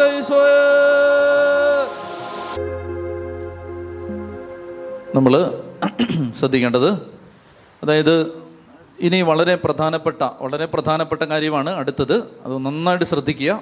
നന്നായിട്ട് ശ്രദ്ധിക്കുക നമ്മുടെ ജീവിതം മുഴുവൻ. ബന്ധപ്പെട്ട് കിടക്കുന്ന അല്ലെങ്കിൽ നമ്മുടെ ജീവിതത്തെ മുഴുവൻ മാറ്റിമറിക്കുന്ന ഒരു ആശയത്തിലേക്ക് നമ്മൾ വരികയാണ്. ഇവിടെ നമ്മൾ താഴേക്ക് മോശ പറയുകയാണ്. വായിച്ചേ പത്തൊമ്പതാമത്തെ വാക്യം മുതൽ വായിച്ചേ വളരെ പ്രധാനപ്പെട്ടത് ശ്രദ്ധിക്കുക. പത്തൊമ്പത് മുതൽ നമ്മുടെ ദൈവമായ ഇങ്ങനെ ഉച്ചത്തി വായിക്കുക ഉച്ചത്തി വായിക്കുക പത്തൊമ്പത് മുതൽ സ്ക്രീനിൽ അത് നോക്കി വായിക്കുക നിയമാവർത്തനം ഒന്നാം അധ്യായം പത്തൊമ്പത് മുതൽ. നമ്മുടെ ദൈവമായ കർത്താവിന്റെ കൽപ്പന അനുസരിച്ച് നാം ഹോറബിൽ നിന്ന് പുറപ്പെട്ട് അമ്മൂര്യരുടെ മലമ്പ്രദേശത്തേക്കുള്ള വഴിയെ നിങ്ങൾ കണ്ട വിശാലവും ഭയാനകവുമായ മരുഭൂമിയിലൂടെ യാത്ര ചെയ്ത് കാതേശ് ഭരണയായിൽ എത്തി. അപ്പോൾ ഞാൻ നിങ്ങളോട് പറഞ്ഞു നമ്മുടെ ദൈവമായ കർത്താവ് നമുക്ക് തരുന്ന അമോര്യരുടെ മലമ്പ്രദേശം വരെ നിങ്ങൾ എത്തിയിരിക്കുന്നു വായിച്ചേ വളരെ പ്രധാനപ്പെട്ട ഇരുപത്തൊന്ന്. ഇതാ നിങ്ങളുടെ ദൈവമായ കർത്താവ് ഈ ദേശം നിങ്ങൾക്ക് തന്നിരിക്കുന്നു. ഈ ദേശം ശരിക്കും തന്നോ? ഈ ദേശം ശരിക്കും പറ. ഈ ദേശം ശരിക്കും തന്നോ? തന്നോ ഇല്ലയോ? തന്നോ ഇല്ലയോ? പക്ഷെ അവരവിടെ എത്തിയില്ലല്ലോ? അവർ കാനാൻ ദേശത്ത് എത്തിയോ ഇല്ല. പക്ഷേ പറഞ്ഞിരിക്കുകയാണ് കാനാൻ ദേശത്ത് അവർ എത്തിയിട്ടില്ലെങ്കിലും പറയുകയാണ് നിങ്ങൾക്ക് ഈ ദേശം തന്നിരിക്കുന്നു. അങ്ങനെ പറഞ്ഞിരിക്കുന്നത് എപ്പോഴും പറഞ്ഞിരിക്കുന്നത് നിങ്ങൾക്ക് തരുമെന്നല്ല തന്നിരിക്കുന്നു എന്നാണ്. ഇപ്പൊ ഒന്നുകൂടെ ഒന്ന് വായിച്ചത് ഇതാ നിങ്ങളുടെ ദൈവമായ കർത്താവ് ഈ ദേശം നിങ്ങൾക്ക് തന്നിരിക്കുന്നു. നിങ്ങളുടെ പിതാക്കന്മാരുടെ ദൈവമായ കർത്താവിന്റെ ആജ്ഞയനുസരിച്ച് ചെന്ന് അത് കൈവശമാക്കുക ഭയമോ പരിഭ്രമമോ വേണ്ട. ആ നിങ്ങൾ നോക്കിയേ. ഇത് ഇത് ചോക്ലേറ്റ് ആണ്. ചോക്ലേറ്റ് എല്ലാം നിറച്ചുണ്ട്. ഇഷ്ടം പോലെ ഉണ്ട് ദേ. ഈ ചോക്ലേറ്റ് ഇവിടെ ഇരിക്കുകയാണ്. ആദ്യം വന്ന് ആദ്യം വന്ന് കൈ നീട്ടുന്നവർക്ക് ഇത് കിട്ടും. ആര് വന്നാലും ഏത് പ്രായക്കാർ വന്നാലും ആദ്യം വന്ന് ഇവിടെ വരണം. വന്ന് കൈ നീട്ടുന്നവർക്ക് അത് അത് എടുക്കാം. കൈ നീട്ടിയിട്ട് എടുക്കാം. കൈ നീട്ടി എടുക്കാം. കൈ ഇങ്ങനെ നീട്ടിയിട്ട് എടുക്കാം. എടുക്കാം. ആ എടുക്കാം. പൊക്കുള്ളൂ എടുക്കാം. ആർക്കും എടുക്കാം. ആർക്കും വേണേലും എടുക്കാം. ഇത് ഇത് നിങ്ങൾക്കുള്ളതാണ്. ഇത് എടുക്കാം? ആർക്ക് വേണേലും എടുക്കാം. ഓക്കെ ആർക്ക് വേണേലും എടുക്കാം. എടുക്കാം. എന്റെ ബൈബിൾ എടുക്കരുത്. ഇത് ഇത് മാത്രമാണ് നിങ്ങൾക്ക് എടുക്കാവുന്നത്. ഇത് നിങ്ങൾക്ക് ഞാൻ തന്നിരിക്കുന്നു. തീർന്നിരിക്കുന്നു. ഇനി നിങ്ങൾ തിരിച്ചു പോക്കോളൂ. ആ നിങ്ങൾ തീർന്നിരിക്കുന്നു. അപ്പം നിങ്ങൾ ആദ്യം വന്നവർക്ക് ഇത് കിട്ടി. ഇങ്ങോട്ട് നോക്കിയേ അതായത് ഈ ചോക്ലേറ്റ് ഇവിടെ ഇരിക്കുകയാണ്. ഇത് ഞാൻ നിങ്ങൾക്ക് തന്നിരിക്കുന്നു. തന്നിരിക്കുന്നു എന്നത് സത്യമായിരിക്കുമ്പോൾ തന്നെ ഇവിടെ ഇരിക്കുന്ന അനേകം പേർക്ക് അത് കിട്ടിയില്ല. നിങ്ങൾക്കിത് തന്നിരിക്കുന്നു ഇത് തന്നിരിക്കുന്നു it has been already provided പക്ഷെ നിങ്ങൾക്ക് പലർക്കും അത് കിട്ടിയില്ല. എന്തുകൊണ്ട് നിങ്ങൾക്ക് കിട്ടിയില്ല? നിങ്ങൾ അത് വന്ന് കൈവശപ്പെടുത്തിയില്ല. ഇതൊരു വലിയ ആത്മീയ സത്യത്തിലേക്ക് നിങ്ങളെ ഞാൻ കൊണ്ടുവരികയാണ്. നമ്മുടെ കുടുംബങ്ങളെല്ലാം നഷ്ടം തിരിയുന്നതിന്റെ കാരണം ഞാൻ പറഞ്ഞുതരാം. കേട്ടോ? നിങ്ങൾക്ക് ഇതെല്ലാം ദൈവം ഓൾറെഡി തന്നിരിക്കുന്നു. എല്ലാം തന്നിരിക്കുന്നു. എന്ത്? പാപത്തിൽ നിന്ന് മോചനം നിങ്ങൾക്ക് തന്നിരിക്കുന്നു. കുരിശിൽ അത് തന്നിരിക്കുന്നു. ശാപത്തിൽ നിന്ന് വിടുതൽ നിങ്ങൾക്കത് തന്നിരിക്കുന്നു. അത് തന്നിരിക്കുന്നു. തരുവെന്നല്ല it has been already done for you finished over completed provided it has been already been given freely എല്ലാം തന്നിരിക്കുന്നു. നിങ്ങൾക്ക് ശാപത്തിന്റെ മോചനം വിടുതൽ തന്നിരിക്കുന്നു തരാന്നല്ല തന്നിരിക്കുന്നു. നിങ്ങളുടെ ദുഃഖത്തിൽ നിന്ന് വിടുതൽ തന്നിരിക്കുന്നു. നിങ്ങളുടെ പൈശാചിക ബന്ധനങ്ങളിൽ നിന്ന് വിടുതൽ തന്നിരിക്കുന്നു. നിങ്ങൾ എന്ത് ചെയ്യണം ഇത് വന്ന് കൈവശപ്പെടുത്തണം. തന്നിരിക്കണം പക്ഷെ തന്നെന്നും പറഞ്ഞ് അങ്ങ് ഇരിക്കരുത്. അത് വന്ന് എടുക്കണം. ഇത് വളരെ വളരെ വളരെ പ്രധാനപ്പെട്ട ഒരു കാര്യമാണ്. ഇത് നിങ്ങൾ എടുക്കേണ്ടതുണ്ട്. അപ്പോ മോശ അവരോട് പറഞ്ഞു എന്നെ ശ്രദ്ധിക്കണേ പ്രിയപ്പെട്ട മക്കളെ മോശ പറഞ്ഞു നിങ്ങൾക്കിതാ ഈ ദേശം തന്നിരിക്കുന്നു നിങ്ങൾ അത് പോയി കൈവശപ്പെടുത്തണം. നിങ്ങൾ മനസ്സിലാക്കിയിരിക്കേണ്ടത് ക്രിസ്തീയ ആത്മീയതയിൽ നിങ്ങൾ ശ്രദ്ധിച്ച് വളരെ പ്രധാനപ്പെട്ട ക്രിസ്തീയ ആത്മീയതയിൽ നിങ്ങൾ എന്തെങ്കിലും ചോദിക്കുമ്പോൾ നിങ്ങൾക്കത് കിട്ടുന്നത് ശ്രദ്ധിക്കുക. അയ്യോ ഒന്ന് ശ്രദ്ധിക്കുക നിങ്ങൾ എന്തെങ്കിലും ചോദിക്കുമ്പോൾ നിങ്ങൾക്കത് കിട്ടുന്നത് നിങ്ങൾ ചോദിച്ചത് കൊണ്ടല്ല മറിച്ചത് ഓൾറെഡി തന്നിരിക്കുന്നത് കൊണ്ടാണ്. ഒന്നുകൂടെ നിങ്ങൾ എന്തെങ്കിലും ചോദിക്കുമ്പോൾ നിങ്ങൾക്ക് കിട്ടുന്നത് നിങ്ങൾ ചോദിച്ചത് കൊണ്ടല്ല മറിച്ച് അത് തന്നിരിക്കുകയാണ്. സി നിങ്ങൾ ഈ മുട്ടായി ഈ ചോക്ലേറ്റ് നിങ്ങൾക്ക് കിട്ടിയത് നിങ്ങൾ ചോദിച്ചത് കൊണ്ടല്ല മറിച്ച് ഇവിടെ ഓൾറെഡി അത് വെച്ചിരിക്കുന്നത് കൊണ്ടാണ്. ഇവിടെ വെച്ചില്ലെങ്കിൽ ഇനി ഞാൻ നിങ്ങളോട് പറയുന്നു ദേ ഇവിടെ ഇരിക്കുന്ന ചോക്ലേറ്റ് ആദ്യം വരുന്ന ആർക്ക് എടുക്കാം? വന്നോ. ആദ്യം ഉമ്മ ഉദാഹരണത്തിൽ ഒരാൾ വാ. ദേ ഇവിടെ ഇരിക്കുന്ന ചോക്ലേറ്റ് ആർക്ക് എടുക്കാം? അമ്മച്ചി വാ. ഇവിടെ ഇരിക്കുന്ന ചോക്ലേറ്റ് വാ ചേട്ടൻ ഓടി വാ. ആർക്ക് എടുക്കാം? ഇവിടെ ഇരിക്കുന്ന ചോക്ലേറ്റ് ആർക്ക് എടുക്കാം? ഇവിടെ ഇരിക്കുന്നേ. ഇവിടെ ഇരിക്കുന്ന എടുക്കാം. ചേച്ചി വാ ഇവിടെ ഇരിക്കുന്ന ചോക്ലേറ്റ് എടുക്കാം. ചേച്ചി വരൂ. ഇവിടെ ഇരിക്കുന്ന ചോക്ലേറ്റ് ഇവിടെ ഇരിക്കുന്നേ. എടുക്കൂ. ചേച്ചി എടുക്കൂ. നിങ്ങൾക്ക് ചോക്ലേറ്റ് കിട്ടിയോ? എന്തുകൊണ്ട് കിട്ടിയില്ല? ഇവിടെ വെച്ചിട്ടില്ല. ഒന്ന് കൈയടിച്ചേ ഇവിടെ. പോകൂ. വെച്ചിട്ടില്ല. ഇവിടെ വെച്ചിട്ടില്ല. നിങ്ങൾ ശ്രദ്ധിക്കണം. എന്നാൽ നേരത്തെ വന്നവർക്ക് ചോക്ലേറ്റ് കിട്ടി. അവർ വന്നതുകൊണ്ടാണോ? അവർ വന്നതുകൊണ്ട് കൂടിയാണ് പക്ഷെ അവർ വന്നതിനേക്കാൾ ഇവരും വന്നില്ലേ? അവർ വന്നതിനേക്കാൾ പ്രധാനം ഇവിടെ അത് ഉണ്ടായിരുന്നു എന്നതാണ്. നിങ്ങൾ ശ്രദ്ധിക്കുക നിങ്ങൾക്ക് ശാപത്തിൽ നിന്ന് വിടുതലോ പാപത്തിൽ നിന്ന് വിടുതലോ പൈശാചിക ശക്തികളിൽ നിന്ന് വിടുതലോ കിട്ടുന്നത് നിങ്ങൾ ചോദിച്ചത് കൊണ്ടല്ല മറിച്ച് യേശു നിങ്ങൾക്ക് വേണ്ടി അത് ഓൾറെഡി ചെയ്തത് കൊണ്ടാണ്. ഈ ചോക്ലേറ്റ് ഇവിടെ അവൈലബിൾ ആണ്. നിങ്ങൾ എന്ത് ചെയ്യണം? ഇത് വന്ന് എടുക്കണം. ഇത് വന്ന് എടുക്കണം. അപ്പോ എന്റെ ജീവിതത്തിൽ പാപമുണ്ട്.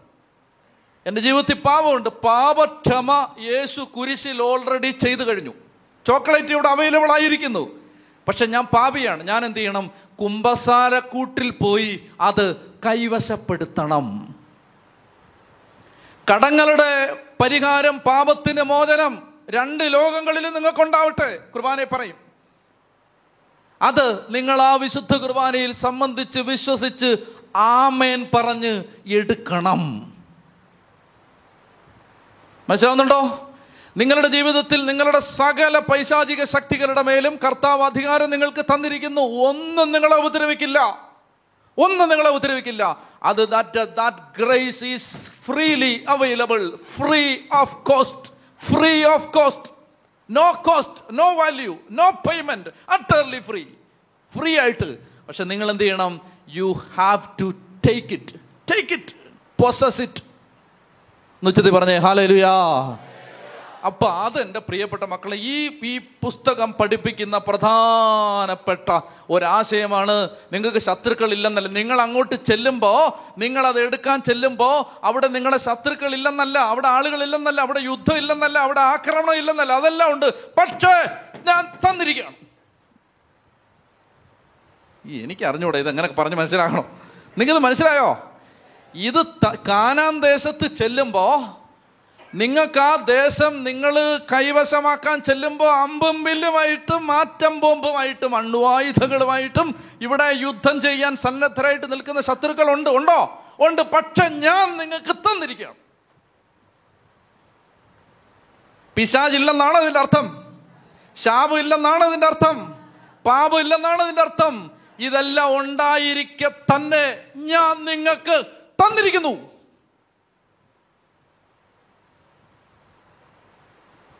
അപ്പൊ മോശ പറഞ്ഞു പോയി അത് എടുക്കാൻ പറഞ്ഞു. അപ്പൊ അവർ പറഞ്ഞു സാറേ പോയി ആദ്യം ഒന്ന് തിരക്കിയിട്ട് വരാന്ന് പറഞ്ഞു. അങ്ങനെ തിരക്കാൻ വേണ്ടി അവർ പോയത് ചില സ്ഥലങ്ങളിലാണ്. സ്ഥലം ഞാൻ പറയുന്നില്ല. അവർ തിരക്കാൻ വേണ്ടി ചെന്നപ്പോ അവർ പറഞ്ഞു നിങ്ങൾക്ക് പിശാജിന്റെ ശക്തിയെ പറ്റി അറിയാഞ്ഞിട്ടാണ്.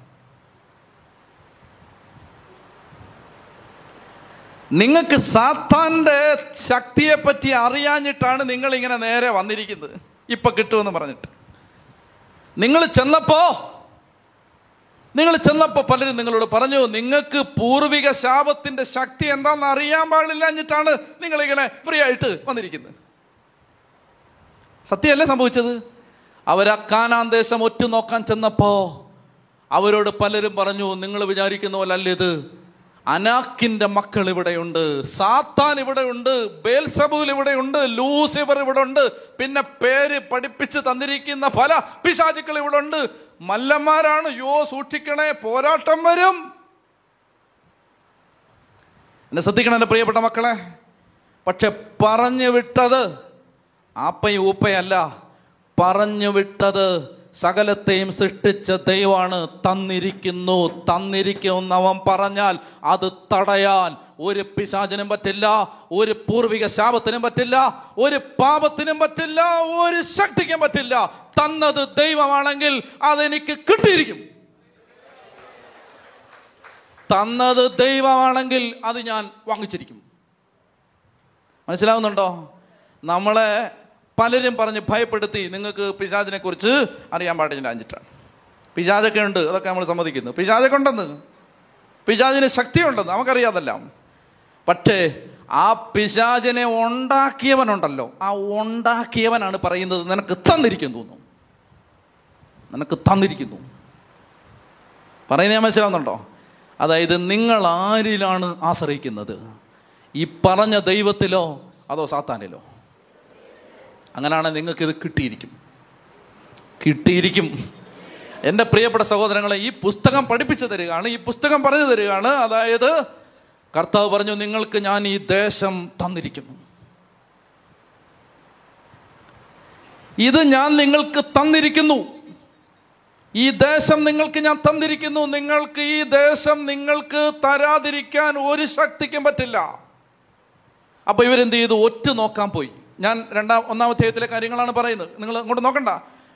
ഒന്നാം അധ്യായത്തിലാണ് അവർ ഒറ്റ നോക്കാൻ പോയി. മോശ പറയുകയാണ് നിങ്ങൾ അതനുസരിച്ച് ആ നാട്ടിലേക്ക് ചെന്നപ്പോൾ നിങ്ങൾ അവിടെ ചെന്നിട്ട് പറഞ്ഞു ആ ദേശം നല്ലതാണ്. കേട്ടോ അതല്ല സത്യമാണ്. എന്ത്? ഇപ്പൊ യേശുവിലൂടെ പാപം മോചിക്കപ്പെടും അത് സത്യമാണ്. യേശുവിലൂടെ ശാപം മാറും അത് സത്യമാണ്. യേശുവിലൂടെ പൈശാചിക ബന്ധനത്തിൽ മോചനം അത് സത്യമാണ്. യേശുവിലൂടെ കൃപ കിട്ടും അതെല്ലാം സത്യമാണ്. പക്ഷേ ഒരു പക്ഷേ ഇല്ല ഒരു ബട്ട് നിങ്ങൾ പറഞ്ഞാൽ അവിടെ തീർന്നു. അൺകണ്ടീഷണൽ ആയിട്ട് ഇത് വിശ്വസിക്കണം. എന്താണ്? എന്റെ കർത്താവാണ് എനിക്ക് വേണ്ടി കുരിശ് മരിച്ചത്. സാത്താന് എന്റെ മേൽ അധികാരമില്ല. ബട്ട് ബട്ടില്ല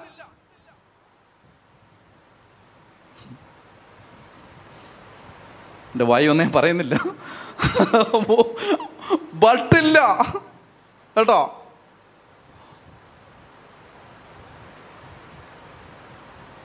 പക്ഷേ സാത്താൻ പക്ഷേ പൂർവികർ ചെയ്ത തെറ്റ്. ആ പക്ഷേ ഒരു പക്ഷേയില്ല. നിനക്കിത് കിട്ടിയേ പറ്റൂ. പറഞ്ഞത് കർത്താവാണെങ്കിൽ കാനാൻ ദേശത്ത് എന്നിട്ടുണ്ടല്ലോ. ഇതിന്റെ അവസാനം വരുമ്പോഴേ കർത്താവ് പറയും എടാ എടാ എടാ വിശ്വാസമില്ലാത്ത സന്തതേ നീ അവിടെ കാലുകുത്തില്ല. പക്ഷേ ശത്രുക്കൾക്കിരയാവൂ എന്ന് പറഞ്ഞ് നീ പറഞ്ഞില്ലടാ. മുല കുടിക്കുന്ന പിള്ളേര് തിരിച്ചറിവില്ലാത്ത പിള്ളേര് നിന്റെ മക്കളെ ഞാൻ അതിനകത്ത് കച്ചുവിടാന്ന് പറഞ്ഞു. അതാണ് ഈ കൊച്ചുങ്ങളെ കൊണ്ടുവന്ന് മാമോദീസ കൊടുക്കുന്നത്. മനസ്സിലായോ? കൊച്ചുങ്ങളെ കൊണ്ടുവന്ന് നിന്റെ തിരിച്ചറിവില്ലാത്ത മക്കളെ ഞാൻ അവിടെ കയറ്റും. നിങ്ങൾ മനസ്സിലാക്കിയിരിക്കേണ്ടത് അനാക്കിന്റെ മക്കൾ എന്ന മല്ലന്മാര് മഹാമല്ലന്മാർ ഇങ്ങനെ സർവായുധ വാഹകരായി കാവൽ നിൽക്കുന്ന ഒരു മഹാദേശത്ത് തിരിച്ചറിവില്ലാത്ത എട്ടും പൊട്ടും തിരിയാത്ത നിന്റെ ഇള്ളക്കുഞ്ഞുങ്ങളെ കേട്ടുവന്നു മനസ്സിലായ ഗോലിയാത്തുമാർ കാവൽ നിൽക്കുന്ന കാവൽ ഗോപുരങ്ങൾ വലിയ കാവൽ ഗോപുരങ്ങൾ ഉയർന്നു നിൽക്കുന്ന ഗോലിയാത്തുമാർ മല്ലന്മാർ കാവൽ നിൽക്കുന്ന ശത്രുവിന്റെ സാമ്രാജ്യത്തെ ഭേദിച്ച് നിന്റെ എട്ടും പൊട്ടും തിരിയാത്ത കൊച്ചിനെ ദൈവം കയറ്റും. നീ ഈ വഴിയിൽ മരിച്ചു വീഴും. ഇതാ സംഭവിക്കാൻ പോണത്.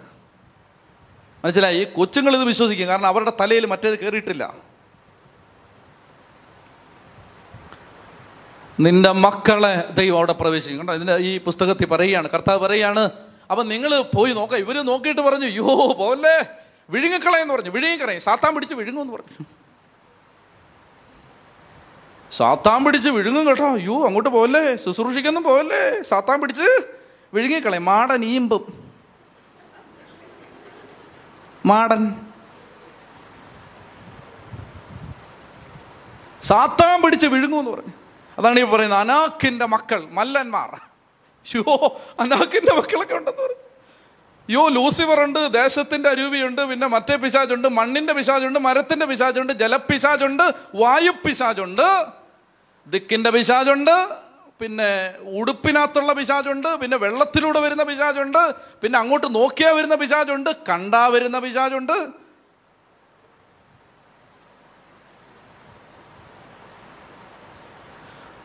എന്റെ പ്രിയപ്പെട്ട സഹോദരങ്ങളെ ഇത് കേട്ടിട്ട് ആ ജനം പറഞ്ഞു യോ അങ്ങോട്ട് പോകണ്ടെന്ന് പറഞ്ഞു. പൂർവികർ ചെയ്തതിന്റെ എല്ലാം കൂടെ ശിക്ഷ കിട്ടും.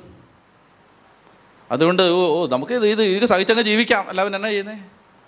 എന്റെ പ്രിയപ്പെട്ട സഹോദരങ്ങളെ ഇനി വായിച്ചോ താഴേക്ക് വാ. ഇരുപത്തിയാറ് മുതൽ ഒന്നാമധ്യായം നിയമാവർത്തനം ഒന്നാമധ്യായം ഇരുപത്തിയാറ് വായിച്ച് എന്നാൽ നിങ്ങൾ അങ്ങോട്ട് പോകാൻ വിസമ്മതിച്ചുകൊണ്ട് നിങ്ങളുടെ ദൈവമായ കർത്താവിന്റെ കൽപ്പന ധിക്കരിച്ചു. നിങ്ങൾ കൂടാരങ്ങളിലിരുന്ന് ഇങ്ങനെ പെറുപെരുത്തു കർത്താവ് നമ്മെ വെറുക്കുന്നു. ഇങ്ങോട്ട് നോക്കിയേ ഇങ്ങോട്ട് നോക്കിയേ. അതായത് പാപത്തി കിടക്കാണ് നീ. പാപത്തി കിടക്കുന്ന നിനക്ക് പാപക്ഷമ യേശു തന്നു കഴിഞ്ഞു. Chocolate is available. നീ എന്ത് ചെയ്യണം? അത് പോയി കൈവശപ്പെടുത്തണം. കുംഭസാരക്കൂട്ടിലേക്ക് പോയി നീ അത് കൈവശപ്പെടുത്താൻ പോകുമ്പോൾ സാത്താൻ നിന്നോട് പറയും ഇത്ര വലിയ പാപം ദൈവം നിന്നോട് ക്ഷമിക്കുമോ? ദൈവം നിന്നെ വെറുക്കുന്നു. നീ നീ ഗർഭചിത്രം നടത്തിയ ആളാണ് നീ കൊലപാതകം നടത്തിയ ആളാണ് നീ വലിയ കവർച്ച ചെയ്ത ആളാണ് ദൈവം നിന്നെ വെറുക്കുന്നു. കണ്ടോ? ഇതല്ലേ അവർ പറയുന്നേ? അവരുടെ മനസ്സിരുന്ന് സാത്താൻ പറഞ്ഞു നിങ്ങൾ ദൈവം നമ്മെ വെറുക്കുന്നു. ഒന്ന് വായിച്ചേ എന്നാൽ നിങ്ങൾ അങ്ങോട്ട് പോകാൻ വിസമ്മതിച്ചുകൊണ്ട് നിങ്ങളുടെ ദൈവമായ കർത്താവിന്റെ കൽപ്പന ധിക്കരിച്ചു. നിങ്ങൾ കൂടാരങ്ങളിൽ ഇരുന്ന് ഇങ്ങനെ പിറുപിറുത്തു കർത്താവ് നമ്മെ വെറുക്കുന്നു. അതിനാലാണ് നമ്മെ അമ്മൂരിയുടെ കൈകളിൽ ഏൽപ്പിച്ച് നശിപ്പിക്കാനായി ഈജിപ്തിൽ നിന്ന് ഇറക്കിക്കൊണ്ട് വന്നിരിക്കുന്നത്. ഈ ജനങ്ങൾ നമ്മെക്കാൾ വലിയവരും ഉയരം കൂടിയവരും അത്രേ. അവരുടെ നഗരങ്ങൾ വലിയവയും ആകാശം മുട്ടുന്ന കോട്ടകളാൽ സുരക്ഷിതവുമാണ്. അവിടെ ഞങ്ങൾ അനാക്യമിന്റെ സന്തതികളെപ്പോലും കണ്ടു. ഇങ്ങനെ പറഞ്ഞ് നമ്മുടെ സഹോദരർ നമ്മെ നഷ്ടധൈര്യരാക്കിയിരിക്കുന്നു. നാം എങ്ങോട്ടാണ് ഈ പോകുന്നത്? ഇങ്ങോട്ട് നോക്കിയേ. ഇതല്ലേ സംഭവിക്കുന്നത്? സത്യമറ ഞാൻ നുണ പറയുകയാണോ ഇതല്ലേ സംഭവിക്കുന്നത്? അതായത് സാത്താൻ ശാപം പിശാജ് ദുഷ്ടൻ ശല്യം പോരാട്ടം ശിക്ഷ ഇതെല്ലാം പറഞ്ഞിട്ട് നമ്മൾ പറയുകയാണ് ദൈവം നമുക്ക് വേണ്ടി വച്ചിരിക്കുന്ന കാനാനിലെത്താൻ പറ്റാതെ നമ്മൾ പരിഭ്രമിച്ചിരിക്കുകയാണ്. ഇതെല്ലാം സത്യമാണ്. നിങ്ങൾ പറഞ്ഞ് ഇത് ഇത് സത്യമല്ലേ? കാനാൻ ദേശത്ത് അനാഖിമിന്റെ മക്കളുണ്ടോ? പറ. ഉണ്ടോ?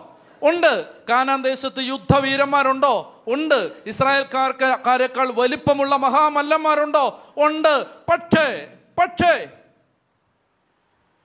പറഞ്ഞു വിട്ടതും മുൻപേ പോകുന്നതും കർത്താവാണ്. ഇതെല്ലാം സത്യമാണ്. എന്ത്? അപ്പൻ ചെയ്ത തെറ്റിന്റെ ശിക്ഷ. സത്യമാണത് അതവിടെ കിടപ്പുണ്ട്. സത്യമാണത് പിശാജ് കയറി വന്ന പിശാജ് അവനും ഉണ്ട്. സത്യമാണത് ഇതെല്ലാം സത്യമാണ്. നീ ചെയ്ത പാപത്തിന് ശിക്ഷ അതും സത്യമാണ്. പക്ഷെ നീ മനസ്സിലാക്കിയിരിക്കേണ്ടത് ഇതെല്ലാം സത്യമായിരിക്കുമ്പോൾ തന്നെ അതിനേക്കാൾ വലിയൊരു സത്യമുണ്ട്. അതിനേക്കാൾ വലിയൊരു സത്യം ഈ ശത്രുക്കളെ എല്ലാം അതിജീവിച്ച് നിന്നെ കാനാലിൽ എത്തിക്കാൻ നിനക്ക് ഞാനിത് തന്നിരിക്കുന്നു എന്ന് പറഞ്ഞ ഒരു ദൈവം എന്റെ കൂടെ ഉണ്ട്. അത് വിശ്വസിക്കുക അത് വിശ്വസിക്കുക ജീവിതത്തിൽ ഇഷ്ടം പോലെ കുറവ് വന്നിട്ടുണ്ട്. പൂർവിക വല്യപ്പന്മാര് തെറ്റ് ചെയ്തിട്ടുണ്ട് മന്ത്രവാദം ചെയ്തിട്ടുണ്ട്. എല്ലാം സത്യമാണ്. പക്ഷേ നിന്നെ കാനാനിലെത്തിക്കാൻ വേണ്ടി കാൽവരിയിൽ തൂങ്ങിയാടിയ ഒരു ദൈവം നിന്റെ അകത്ത് ഇരിപ്പുണ്ട്. അത് വിശ്വസിക്കും.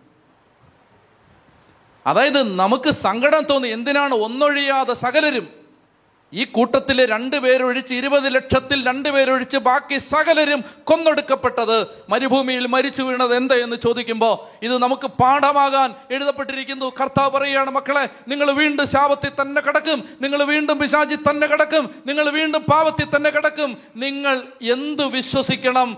എന്ത് വിശ്വസിക്കണം? കർത്താവാണ് നിങ്ങളെ വിടുന്നതെന്ന് വിശ്വസിച്ചില്ലെങ്കിൽ നിങ്ങൾ ഈ മരുഭൂമിയിൽ മരിച്ചു വീഴും. വായിച്ചേ? ഇങ്ങനെ പറഞ്ഞ് നമ്മുടെ സഹോദരർ നമ്മെ നഷ്ടധൈര്യരാക്കിയിരിക്കുന്നു. നാം എങ്ങോട്ടാണ് ഈ പോകുന്നത്? അപ്പോൾ ഞാൻ നിങ്ങളോട് പറഞ്ഞു നിങ്ങൾ പരിഭ്രമിക്കേണ്ട. അവരില്ലെന്നാണ് പറഞ്ഞത്. അവരില്ലെന്നാണ് പറഞ്ഞത്. ചുമ്മാതാണ് നിങ്ങൾക്ക് തോന്നുന്നതാണ് അവിടെ ആളില്ല അങ്ങനെയാണ് പറഞ്ഞേ. അല്ല അവരുണ്ട്. പക്ഷെ നിങ്ങൾ അവരെ ഭയപ്പെടേണ്ട. നിങ്ങളുടെ മുൻപേ പോകുന്ന നിങ്ങളുടെ ദൈവമായ കർത്താവ് ഈജിപ്തിൽ നിങ്ങളുടെ കൺമുമ്പിൽ വെച്ച് പ്രവർത്തിച്ചതുപോലെ നിങ്ങൾക്ക് വേണ്ടി യുദ്ധം ചെയ്യും. എന്നെ നോക്കിയേ എന്നെ നോക്കിയേ. നിങ്ങളുടെ വല്യപ്പൻ ദുർമന്ത്രവാദിയായിരുന്നു എന്ന് വിചാരിക്കുക. നിങ്ങളുടെ അപ്പൻ അതിനേക്കാൾ കൂടിയ മന്ത്രവാദിയായിരുന്നു എന്ന് വിചാരിക്കുക. നിങ്ങളുടെ അപ്പൻ ലോകത്തുള്ള സകല തെറ്റും ചെയ്തിട്ട് ഇനി ചെയ്യാനൊരു തെറ്റുമില്ലല്ലോ എന്ന് ആകുലപ്പെട്ടിരുന്ന ഒരാളാണെന്ന് വിചാരിക്കുക.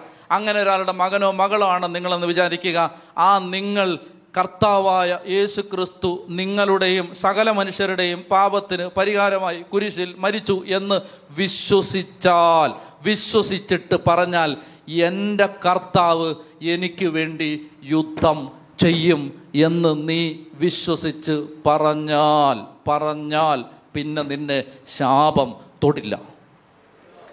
തൊടില്ല എന്നെ വിശ്വസിക്കേ എന്നെ വിശ്വസിക്കേ.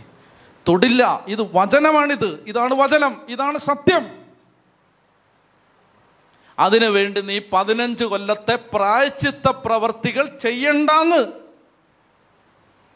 ഒരു കുർബാന അർപ്പിക്കാവോ നിനക്ക്? ഒരു കുർബാന. ജീവിതകാലം മുഴുവൻ ഓരോ വിശുദ്ധ കുർബാനയും നിനക്ക് സംബന്ധിക്കാവോ എന്നും ചെയ്യുന്ന പോലെ നീ അതിനുവേണ്ടി എക്സ്ട്രാ അഡീഷണൽ ആയിട്ട് ഒന്നും ചെയ്യണ്ട.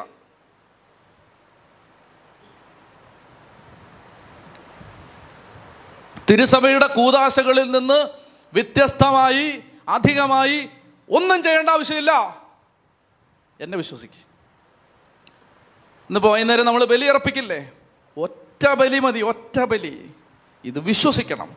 വിശ്വസിക്കുക എന്ന് പറഞ്ഞാൽ വിശ്വാസത്തിന് ഒരു പ്രത്യേകതയുണ്ട്. ഇങ്ങനെയാണ് പറഞ്ഞത് ഞാൻ നേരത്തെ പറഞ്ഞിട്ടുണ്ട് ചോദിക്കുവിൻ നിങ്ങൾക്ക് കിട്ടും. എന്നല്ല അതിന്റെ ഒറിജിനൽ ചോദിച്ചുകൊണ്ടേയിരിക്കുക നിങ്ങൾക്ക് കിട്ടും. അന്വേഷിക്കുവിൻ നിങ്ങൾ കണ്ടെത്തും എന്നല്ല അന്വേഷിച്ചുകൊണ്ടേയിരിക്കുക. നിങ്ങൾ കണ്ടെത്തും. മുട്ടുവിൻ നിങ്ങൾക്ക് തുറന്നു കിട്ടും എന്നല്ല മുട്ടിക്കൊണ്ടേയിരിക്കുക. നിങ്ങൾക്ക് തുറന്നു കിട്ടും എന്നാണ്. ഇങ്ങനെയാണത്. കർത്താവായ യേശുവിൽ വിശ്വസിക്കുക. നീ നിന്റെ കുടുംബവും രക്ഷ പ്രാപിക്കും എന്നല്ല കർത്താവായ യേശുവിൽ വിശ്വസിച്ചു കൊണ്ടേയിരിക്കുക നീ നിന്റെ കുടുംബവും രക്ഷ പ്രാപിക്കും. കണ്ടിന്യൂസ് ബിലീവിങ് കണ്ടിന്യൂസ് ബിലീവിങ് വിശ്വസിക്കുക. ഓരോ നിമിഷവും ഓരോ ദിവസവും വിശ്വസിക്കുക. എന്റെ കർത്താവാണ് മുമ്പേ പോകുന്നത്. എന്റെ പ്രിയപ്പെട്ട സഹോദരങ്ങളെ ഇത് വിശ്വസിക്കുക ഇത് വിശ്വസിക്കുക ഇത് വിശ്വസിക്കുക. ഇവിടെ കർത്താവ് പറയാണ് മോശയിലൂടെ പറയുകയാണ് നിങ്ങൾ പരിഭ്രമിക്കേണ്ട നിങ്ങൾ അവരെ ഭയപ്പെടുകയും വേണ്ട. നിങ്ങളുടെ മുൻപേ പോകുന്ന നിങ്ങളുടെ ദൈവമായ കർത്താവ് ഈജിപ്തിൽ നിങ്ങളുടെ കൺമുമ്പിൽ വെച്ച് പ്രവർത്തിച്ചതുപോലെ നിങ്ങൾക്ക് വേണ്ടി യുദ്ധം ചെയ്യും. ഇനി നിങ്ങൾ കാണ് വായിക്ക് മുപ്പത്തിയൊന്നാമത്തെ വാക്യം. എല്ലാവരും ഉച്ചത്തി വായിക്ക്. നിങ്ങൾ ഇവിടെ എത്തുന്നത് വരെ കടന്നു പോകുന്ന വഴിയിലെല്ലാം നിങ്ങളുടെ ദൈവമായ കർത്താവ് നിങ്ങളെ ഒരു പിതാവ് പുത്രനെ എന്ന പോലെ വഹിച്ചിരുന്നത് മരുഭൂമിയിൽ വെച്ച് നിങ്ങൾ കണ്ടതല്ലേ? തിരിഞ്ഞു നോക്ക് ജീവിതത്തിലോട്ട്. ജീവിതത്തിന്റെ സകല നാഴികകളിലേക്ക് തിരിഞ്ഞു നോക്ക്. ഗതകാലങ്ങളിലേക്ക് മനസ്സുകൊണ്ടൊരു മടക്കയാത്ര പോകൂ. ഓർമ്മകളിലേക്ക് മടങ്ങിപ്പോകൂ. ജീവിതം ആരംഭിച്ച ഓർമ്മയുറച്ച ആദ്യത്തെ നാഴിക മുതൽ ഇന്നോളമുള്ള ജീവിതത്തിന്റെ ഗതകാലങ്ങളിലേക്ക് ഭൂതകാലങ്ങളിലേക്ക് സത്യസന്ധമായൊരു ഓർമ്മയുടെ കണ്ണാടി വെച്ച് തിരിച്ചു പോ. തിരിച്ചു കാണാം. വിശ്വസിക്കാൻ പറ്റാത്ത അപകട വഴികളിലും ദുരിതസന്ധികളിലും വിശ്വസിക്കാൻ പറ്റാത്ത രീതിയിൽ ഒരു അപ്പൻ മക്കളെ എന്ന പോലെ കയ്യിലെടുത്ത് ദൈവം നിങ്ങളെ കൊണ്ട് നടന്നത് നിങ്ങൾ ഓർക്കുന്നില്ലേ? അത് ഓർത്ത് അത് ഓർത്തിട്ട് പറ നാളെ നീ നശിക്കുവോ? ഇല്ല. നാളെ നിന്റെ കുടുംബം ശിഥിലാവോ? ഇല്ല. ഈ കുടുംബം നാമാവശേഷാവോ? ഇല്ല. അവന്റെ പ്രാക്ക് കൊണ്ട് നീ മുടിയുമോ? ഇല്ല. ഇല്ല. അവന്റെ വാക്കായിരുന്നു. ശ്രദ്ധിച്ചോ? ദേ ശ്രദ്ധിച്ചോ? അവന്റെ വാക്കായിരുന്നു നിന്നെ പടുത്തുയർത്തിയതെങ്കിൽ അവന്റെ ശാപം നിന്നെ നശിപ്പിക്കും. അവന്റെ വാക്കായിരുന്നു നിന്നെ വളർത്തിയതെങ്കിൽ അവന്റെ ശാപം നിന്നെ നശിപ്പിക്കും. അവന്റെയോ അവരുടെയോ വാക്കല്ലല്ലോ നിന്നെ വളർത്തിയത്. മറിച്ച് അനാദിയായ ഒരു വാക്ക് അനാദിയായ ഒരു ദൈവവചനം പിതാവും പുത്രനും പരിശുദ്ധാത്മാവുമായ ത്രിയേക ദൈവം അവന്റെ വാക്കാണ് അവന്റെ വചനമാണ് നിന്നെ പടുത്തുയർത്തിയതെങ്കിൽ ഒരു മനുഷ്യന്റെയും വാക്ക് നിന്നെ നശിപ്പിക്കില്ല. മനസ്സിലാവുന്നുണ്ടോ? അതായത് അവൻ പരാഗിയതോ ഇവൾ പരാഗിയതോ അവൻ പറഞ്ഞതോ അവൾ പറഞ്ഞ തൊടില്ല നിന്നെ കാരണം അവനല്ലല്ലോ നിന്നെ വളർത്തിയത്. അവനല്ലല്ലോ നിനക്ക് കൊട പിടിച്ചത്. ഈ മരുഭൂയാത്രയിൽ പകൽ മേഘസ്തംഭമായും രാത്രി അഗ്നി തുണായും നിന്റെ തലയ്ക്ക് മീതെ ഉയർന്നു നിന്നത്. അവന്റെ വാക്കല്ലായിരുന്നല്ലോ നിന്നെ വളർത്തിയതും പടുത്തുയർത്തിയതും പോഷിപ്പിച്ചതും ഉയർത്തിയതും ദൈവമാണെങ്കിൽ ഒരുവന്റെ വാക്കും നിന്നെ തൊട്ടില്ല എന്റെ പ്രിയപ്പെട്ട മക്കളെ അതുകൊണ്ട് ഈ ദൈവത്തിൽ വിശ്വസിക്കുക അതിനെക്കുറിച്ച് ഇനി പറയാൻ പോണേ. വിഗ്രഹാരാധന പാടില്ല. അതാണ് അടുത്ത മോശയുടെ നിയമം. പ്രബോധനം വരാൻ പോകുന്നു എന്ന് പറഞ്ഞാൽ എന്താണെന്നറിയാം? വേറെ ഒന്നും വിശ്വസിക്കരുത്. കർത്താവിനെ വിശ്വസിക്കുക കണ്ണും പൂട്ടി വിശ്വസിക്കുക കർത്താവിനെ വിശ്വസിക്കുക നിനക്ക് ദോഷമുള്ളതൊന്ന് ദൈവത്തിൽ നിന്ന് വരില്ല. അത് വിശ്വസിക്കും. ചതി പറഞ്ഞേ ഹാലേ ലുയാ ചതി പറഞ്ഞേ ഹാലേ ലുയാ ഹാലേ ലുയാ ഹാലേ ലുയാ ഹാലേ ലുയാ ഹാലേ ലുയാ ഉദാഹരണത്തിന് മകനെയോ മകളെയോ നഷ്ടപ്പെട്ട ഒരമ്മ ഒരപ്പൻ എന്ന് പറഞ്ഞാൽ വലിയൊരു വേദന. മകനെയോ മകളെയോ നഷ്ടപ്പെട്ട ഒരപ്പൻ ഒരമ്മ. മാരകമായൊരു വേദന. അപ്പം മകൻ നഷ്ടപ്പെട്ടു അല്ലെ? മകൾ നഷ്ടപ്പെട്ടു. ആ വേദനയിൽ ഭാരപ്പെട്ടിരിക്കുന്ന ഒരപ്പൻ ഒരമ്മ. ആ അമ്മയ്ക്കൊരു വേദനയുണ്ട് ആജീവനാന്തം വേദനയുണ്ട് അപ്പനും വേദനയുണ്ട് ആജീവനാന്തം വേദനയുണ്ട്. വേദനയുണ്ട്. ഭാര്യയോ ഭർത്താവോ ഒക്കെ നഷ്ടപ്പെട്ടു പോയവർക്ക് ഈ വേദനയുണ്ട്. ലൈഫ് ലോങ് പെയിൻ ഒരു സംശയമില്ല. പക്ഷെ നിങ്ങൾ മനസ്സിലാക്കിയിരിക്കണം തിരുവചനം എന്താ പറയുന്നതെന്ന് അറിയാമോ തിരുവചനം പറയുന്നത് ഇത് സ്ത്രീയുടെ പ്രസവ വേദന പോലാണ്. ലോകത്തെ ഏറ്റവും ഇന്റൻസ് പെയിൻ പ്രസവ വേദനയാണെന്നാണ് പറയുന്നത് പ്രസവിച്ചിട്ടില്ല. പക്ഷേ അങ്ങനെയാ പറയുന്നേ. പ്രസവിച്ചിട്ടുള്ളവർക്കറിയാം.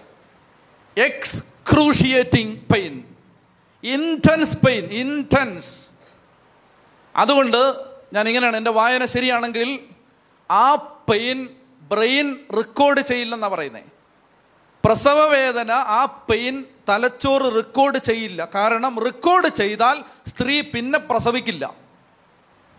മനസ്സിലാവുന്നുണ്ടോ? റെക്കോർഡ് ചെയ്താൽ ആ പ്രസവ വേദന ലേബർ പെയിൻ തലച്ചോറ് റെക്കോർഡ് ചെയ്താൽ പിന്നൊരു പെണ്ണും പ്രസവിക്കാൻ ഒരുമ്പടില്ല. കാരണം എന്താണ്? അത്രയ്ക്കും പെയിനാണത് ചില ചേച്ചിമാരൊക്കെ ചിരിക്കുന്നുണ്ട്. സിസേറിയൻകാരാണ് അവർ. അവരെ അവർക്ക് പറ്റിയ ഉദാഹരണമല്ല ഇത്. ഞാൻ സാധാരണ പ്രസവം നടത്തുന്ന സ്ത്രീകളെ കുറിച്ച് പറയുന്നത്. ശ്രദ്ധിക്കുക. അത് തെറ്റൊന്നുമല്ല. സിസേറിയൻ തെറ്റാണോ എനിക്ക് തെറ്റൊന്നുമല്ല. നിങ്ങൾ എന്താ വേണമെങ്കിലും ചെയ്യുക ഞാൻ ഉദാഹരണം പറയുന്നതേ ഉള്ളൂ. അപ്പോൾ ഈ ഈ പെയിൻ ഈ എക്സ്ക്രൂഷിയേറ്റിംഗ് പെയിൻ അത് തലച്ചോറ് റെക്കോർഡ് ചെയ്യില്ല. കാരണം എന്താണ്? ആ റെക്കോർഡ് ചെയ്താൽ അയ്യോ ആ വേദന അത് ഓർക്കുമ്പോൾ അയ്യോ ഇനി പ്രസവമില്ല എന്ന് ചേച്ചിമാർ തീരുമാനിക്കും. ശ്രദ്ധിക്കണം. അത്രയ്ക്കും ഒരു ഭൂമിയിൽ ഒരു മനുഷ്യന് സഹിക്കുന്ന ഏറ്റവും മാരകമായ ആ വേദന പോലും വചനം പറയുകയാണ് ഒരു കൊച്ചുണ്ടായി കഴിയുമ്പോൾ അമ്മ ഓർത്തിരിക്കില്ല. ഒരു കുഞ്ഞുണ്ടായി കഴിഞ്ഞാൽ പിന്നെ അത് ഓർത്തിരിക്കില്ല. ചുമ്മാ സീരിയലിലെ പോലെ സിനിമയിലെ പോലെ ഡയലോഗിന് വേണ്ടി നൊന്തപ്പെട്ടതാണോ എന്ന് പറയുന്നല്ലാതെ അതൊന്ന് അതൊന്ന് അല്ലാതെ അതിന്റെ പേരിൽ ആരെങ്കിലും ഇടയ്ക്കിടയ്ക്ക് ഇരുന്ന് എന്തോരം നൊന്തതാണ്. എന്താ ചേച്ചി? അല്ല പ്രസവിച്ച സമയത്ത്. അതൊന്നും ആരും പറയില്ലെന്ന്. ഇതൊക്കെ ചുമ്മാ ഈ ഇടയ്ക്കിടയ്ക്ക് ഒരു സെന്റിമെന്റ്സിന് വേണ്ടി ഇടയ്ക്കിടയ്ക്ക് നിന്നെ ഞാൻ നൊന്ത് പറ്റതാ മോളെ എന്ന് പറയുന്നല്ലാതെ അതൊന്നും അതിന് സീരിയസ് ആയിട്ട് അതിനേക്കാളും പെയിൻ ഉണ്ട് കെട്ടിയോൻ തലക്കിട്ട് തട്ടിയതിന്. അതിനേക്കാൾ സീരിയസ് ആയിട്ട് ഈ സ്ത്രീ അത് ഓർത്തിരും കാരണം എന്താണ്? ഒരു കുഞ്ഞുണ്ടായി കഴിഞ്ഞപ്പോ പിന്നീട് ആ സ്ത്രീ അത് ഓർത്തിരിപ്പില്ല. ഞാൻ പറഞ്ഞ ഉദാഹരണം എന്താണ്? മകൻ മരിച്ച മകൾ മരിച്ച ഒരപ്പനും അമ്മയ്ക്കും വലിയ വേദനയുണ്ട്. പക്ഷേ നിത്യത കണ്ടു കഴിഞ്ഞാൽ പിന്നെ ഈ ഭൂമിയിലെ സഹനങ്ങളെല്ലാം അയ്യോ എത്രയോ നിസാരമായിരുന്നു എന്ന് മരണം കഴിഞ്ഞ് കർത്താവിന്റെ മുഖം കണ്ടു കഴിഞ്ഞാൽ പിന്നെ സഹിച്ചതിന്റെ കണക്ക് ആരും പറയില്ല. കാരണം അതിനേക്കാൾ ആനന്ദം ആ ആനന്ദം അനുഭവിക്കാൻ പറ്റാത്ത ആനന്ദം സഹിക്കാൻ പറ്റാത്ത ആനന്ദം. ആ ആനന്ദം കണ്ടു കഴിയുമ്പോൾ പിന്നെ ഈ കീറക്കണക്ക് ഈ പീറക്കണക്ക് ആരും പറയില്ല. പറയില്ല. അതുകൊണ്ട് വിഷമിക്കണ്ടെന്ന്. ഇപ്പൊ സഹനമുണ്ട്. ഹല്ലേലിയ പറഞ്ഞു നാളെ വരാൻ പോകുന്ന മഹത്വം ഓർക്കുമ്പോ ഇന്നത്തെ സഹനങ്ങൾ നിസാരമാണ് നമുക്ക് വെളിപ്പെടാനിരിക്കുന്ന മഹത്വത്തോട് തുലനം ചെയ്യുമ്പോൾ ഇന്നത്തെ സഹനങ്ങൾ നിസാരാണ് ഇപ്പൊ ഉദാഹരണത്തിന് മകൻ മരിച്ച മകൾ മരിച്ച ഒരമ്മ അപ്പൻ നീ മരിച്ച് കണ്ണടച്ച് നാളെ ആ കണ്ണ് തുറക്കുമല്ലോ കർത്താവിന്റെ മടിയിൽ. കണ്ണ് തുറക്കുമ്പോൾ അടുത്തിരുന്നിട്ട് ഇങ്ങനെ വീശുന്നത് നിന്റെ കൊച്ച നിന്റെ മോനാണ് നിന്റെ മോളാണ്. അത് കണ്ടു കഴിയുമ്പോൾ പിന്നെ പിന്നെ നിനക്ക് അയ്യോ എന്റെ കൊച്ച ഞാൻ എന്തോരം സഹിച്ചതാ. പിന്നെ സങ്കടം ഇല്ലെന്ന് സങ്കടമില്ല പിന്നെ ആ സങ്കടം ഇല്ല മനസ്സിലായോ? നമ്മൾ ജീവിക്കുന്നത് പത്തോ അറുപതോ എഴുപതോ എൺപതോ നൂറോ വയസ്സിന് വേണ്ടിയിട്ടല്ല നിത്യതയ്ക്ക് വേണ്ടിയിട്ടാണ്. എന്റെ പ്രിയപ്പെട്ട സഹോദരങ്ങളെ ഞാൻ പറഞ്ഞു വരുന്നത് എന്തിനെന്നറിയാം? പറഞ്ഞു വരുന്നത് നമ്മൾ കർത്താവിനെ കണ്ണും പൂട്ടി വിശ്വസിക്കണം. ദോഷമായിട്ടൊന്നും എന്റെ കർത്താവ് എനിക്ക് ചെയ്യില്ല. എന്റെ കർത്താവ് എനിക്ക് ദോഷമായിട്ട് ഒന്നും ചെയ്യില്ല. ഇപ്പം എന്തെങ്കിലും ഒരു ദോഷമായിട്ട് വന്ന് എന്നെനിക്ക് തോന്നുന്നെങ്കിൽ കർത്താവിനെ വിശ്വസിച്ചു. ഇതാണ് വചനം. അതായത് ദൈവത്തെ സ്നേഹിക്കുന്നവർക്ക് അവിടുത്തെ പദ്ധതി അനുസരിച്ച് വിളിക്കപ്പെട്ടവർക്ക് അവിടുന്ന് എല്ലാം നന്മയ്ക്കായി മാറ്റും. വേഗം എഴുന്നേറ്റേ.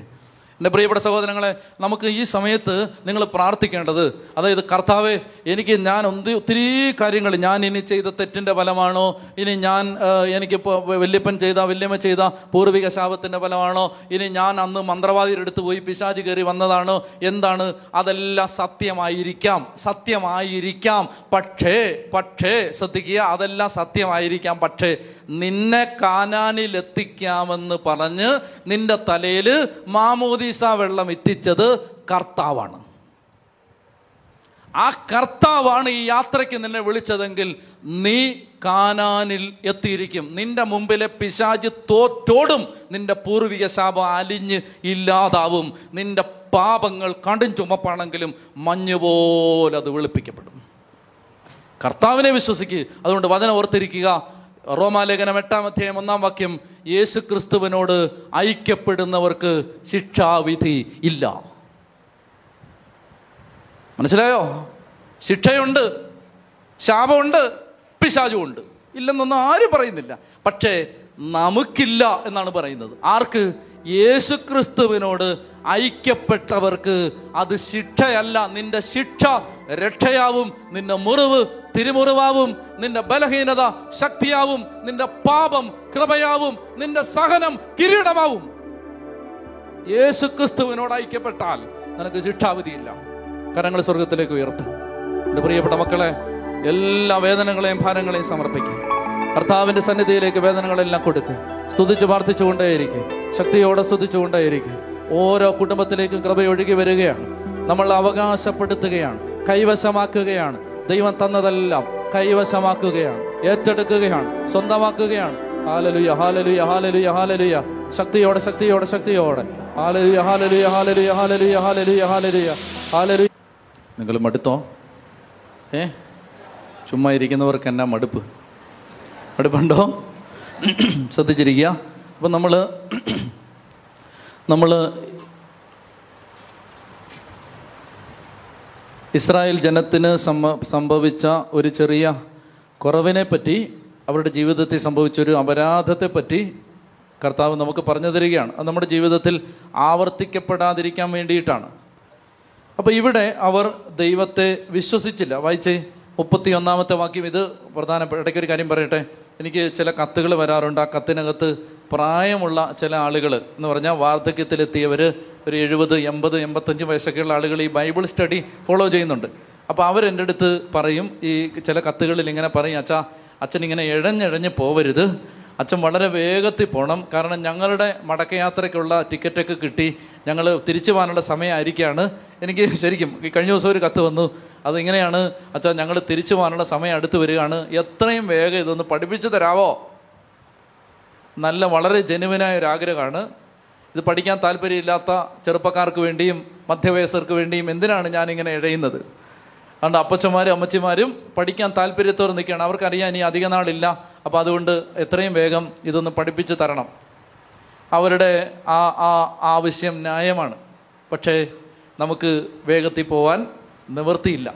എനിക്ക് ആഗ്രഹമുണ്ട്. എപ്പോഴും ഞാൻ ഇടയ്ക്കിടയ്ക്ക് പറയാറുണ്ട് നിങ്ങളോട് ഇനി നമ്മൾ വളരെ വേഗത്തിലായിരിക്കും പോകുന്നത്. പക്ഷേ ചില കാര്യങ്ങൾ അത്രയ്ക്ക് പ്രധാനപ്പെട്ടതാണ്. അതിനെ സ്കിപ്പ് ചെയ്ത് പോവാൻ പറ്റില്ല. അപ്പോൾ അതുകൊണ്ട് അതുകൊണ്ട് നമ്മൾ നിങ്ങൾ എന്താ ചെയ്യേണ്ടതെന്ന് വെച്ചാൽ ഈ ചില കാര്യങ്ങൾ നമ്മൾ വളരെ വളരെ വളരെ അവധാനതയോടെ പോകുമ്പോൾ നിങ്ങൾ മനസ്സിലാക്കണം അത് ജീവിതത്തിൽ വളരെ പ്രധാനപ്പെട്ട കാര്യങ്ങളാണ്. ഇപ്പോൾ ഈ പറഞ്ഞ കാര്യം ജീവിതത്തിൽ എന്തെല്ലാം പ്രശ്നങ്ങളുണ്ടെങ്കിലും കർത്താവിനെ വിശ്വസിച്ചാൽ കണ്ണും പൂട്ടി വിശ്വസിച്ചാൽ നിങ്ങളെ കർത്താവ് എത്തേണ്ട അടുത്ത് എത്തിച്ചിരിക്കും. അപ്പം ഇത് നമ്മൾ വിശ്വസിക്കണം വിശ്വസിച്ച് ഏറ്റെടുക്കണം അതുകൊണ്ടാണ് അത് പഠിപ്പിക്കുന്നത്. നമ്മൾ ഇത്തിരി ഇപ്പം രണ്ട് രണ്ടര മണിക്കൂറാവുന്നു. ഇത് ഞാൻ പറഞ്ഞു തുടങ്ങിയിട്ട്. പക്ഷേ ഞാൻ നിർത്തുന്നില്ല. ഇത് തീർ ഇത് നാല് അധ്യായങ്ങൾ തീർത്ത്. കാരണം അമ്മച്ചിക്ക് വേണ്ടി ഞാൻ നാല് അധ്യായങ്ങൾ ഇന്ന് തീർത്തിരിക്കും. അപ്പോൾ അതുകൊണ്ട് വേഗത്തിൽ ഞാൻ പോവുകയാണ്. ചില സന്ദർഭങ്ങളിൽ നമ്മൾ സാവകാശം നിന്നാൽ അത് ഇതുകൊണ്ടാണെന്ന് നിങ്ങൾ മനസ്സിലാക്കണം. ശ്രദ്ധിക്കുക. എനിക്കും വേഗം പോകണമെന്നാണ് അതിന് ആഗ്രഹം. പക്ഷേ ഇതാണ് നമ്മുടെ സാഹചര്യം. ശ്രദ്ധിക്കുക. ഇനി വായിച്ചേ മുപ്പത്തി ഒന്നാമത്തെ വാക്യം. നിങ്ങൾ നിങ്ങൾ ദയ ശ്രദ്ധിച്ച് നിങ്ങൾ ഉച്ചത്തി വായിക്കണം. എന്റെ തൊണ്ട പകുതി പോയി കഴിഞ്ഞു. ഇനി നിങ്ങൾ ഉച്ചത്തി വായിക്കണം. നിങ്ങൾ ഇവിടെ എത്തുന്നത് വരെ കടന്നു പോകുന്ന വഴിയിലെല്ലാം നിങ്ങളുടെ ദൈവമായ കർത്താവ് നിങ്ങളെ ഒരു പിതാവ് പുത്രനെ എന്ന പോലെ വഹിച്ചിരുന്നത് മരുഭൂമിയിൽ വെച്ച് നിങ്ങൾ കണ്ടതാണല്ലോ. എങ്കിലും ഇക്കാര്യത്തിൽ നിങ്ങൾ ദൈവമായ കർത്താവിനെ. അപ്പൊ ഇതാണ് അതിന്റെ മർമ്മപ്രധാനമായ ആശയം. എന്താണ് കുടുംബങ്ങളുടെ തകർച്ചയുടെ കാരണം?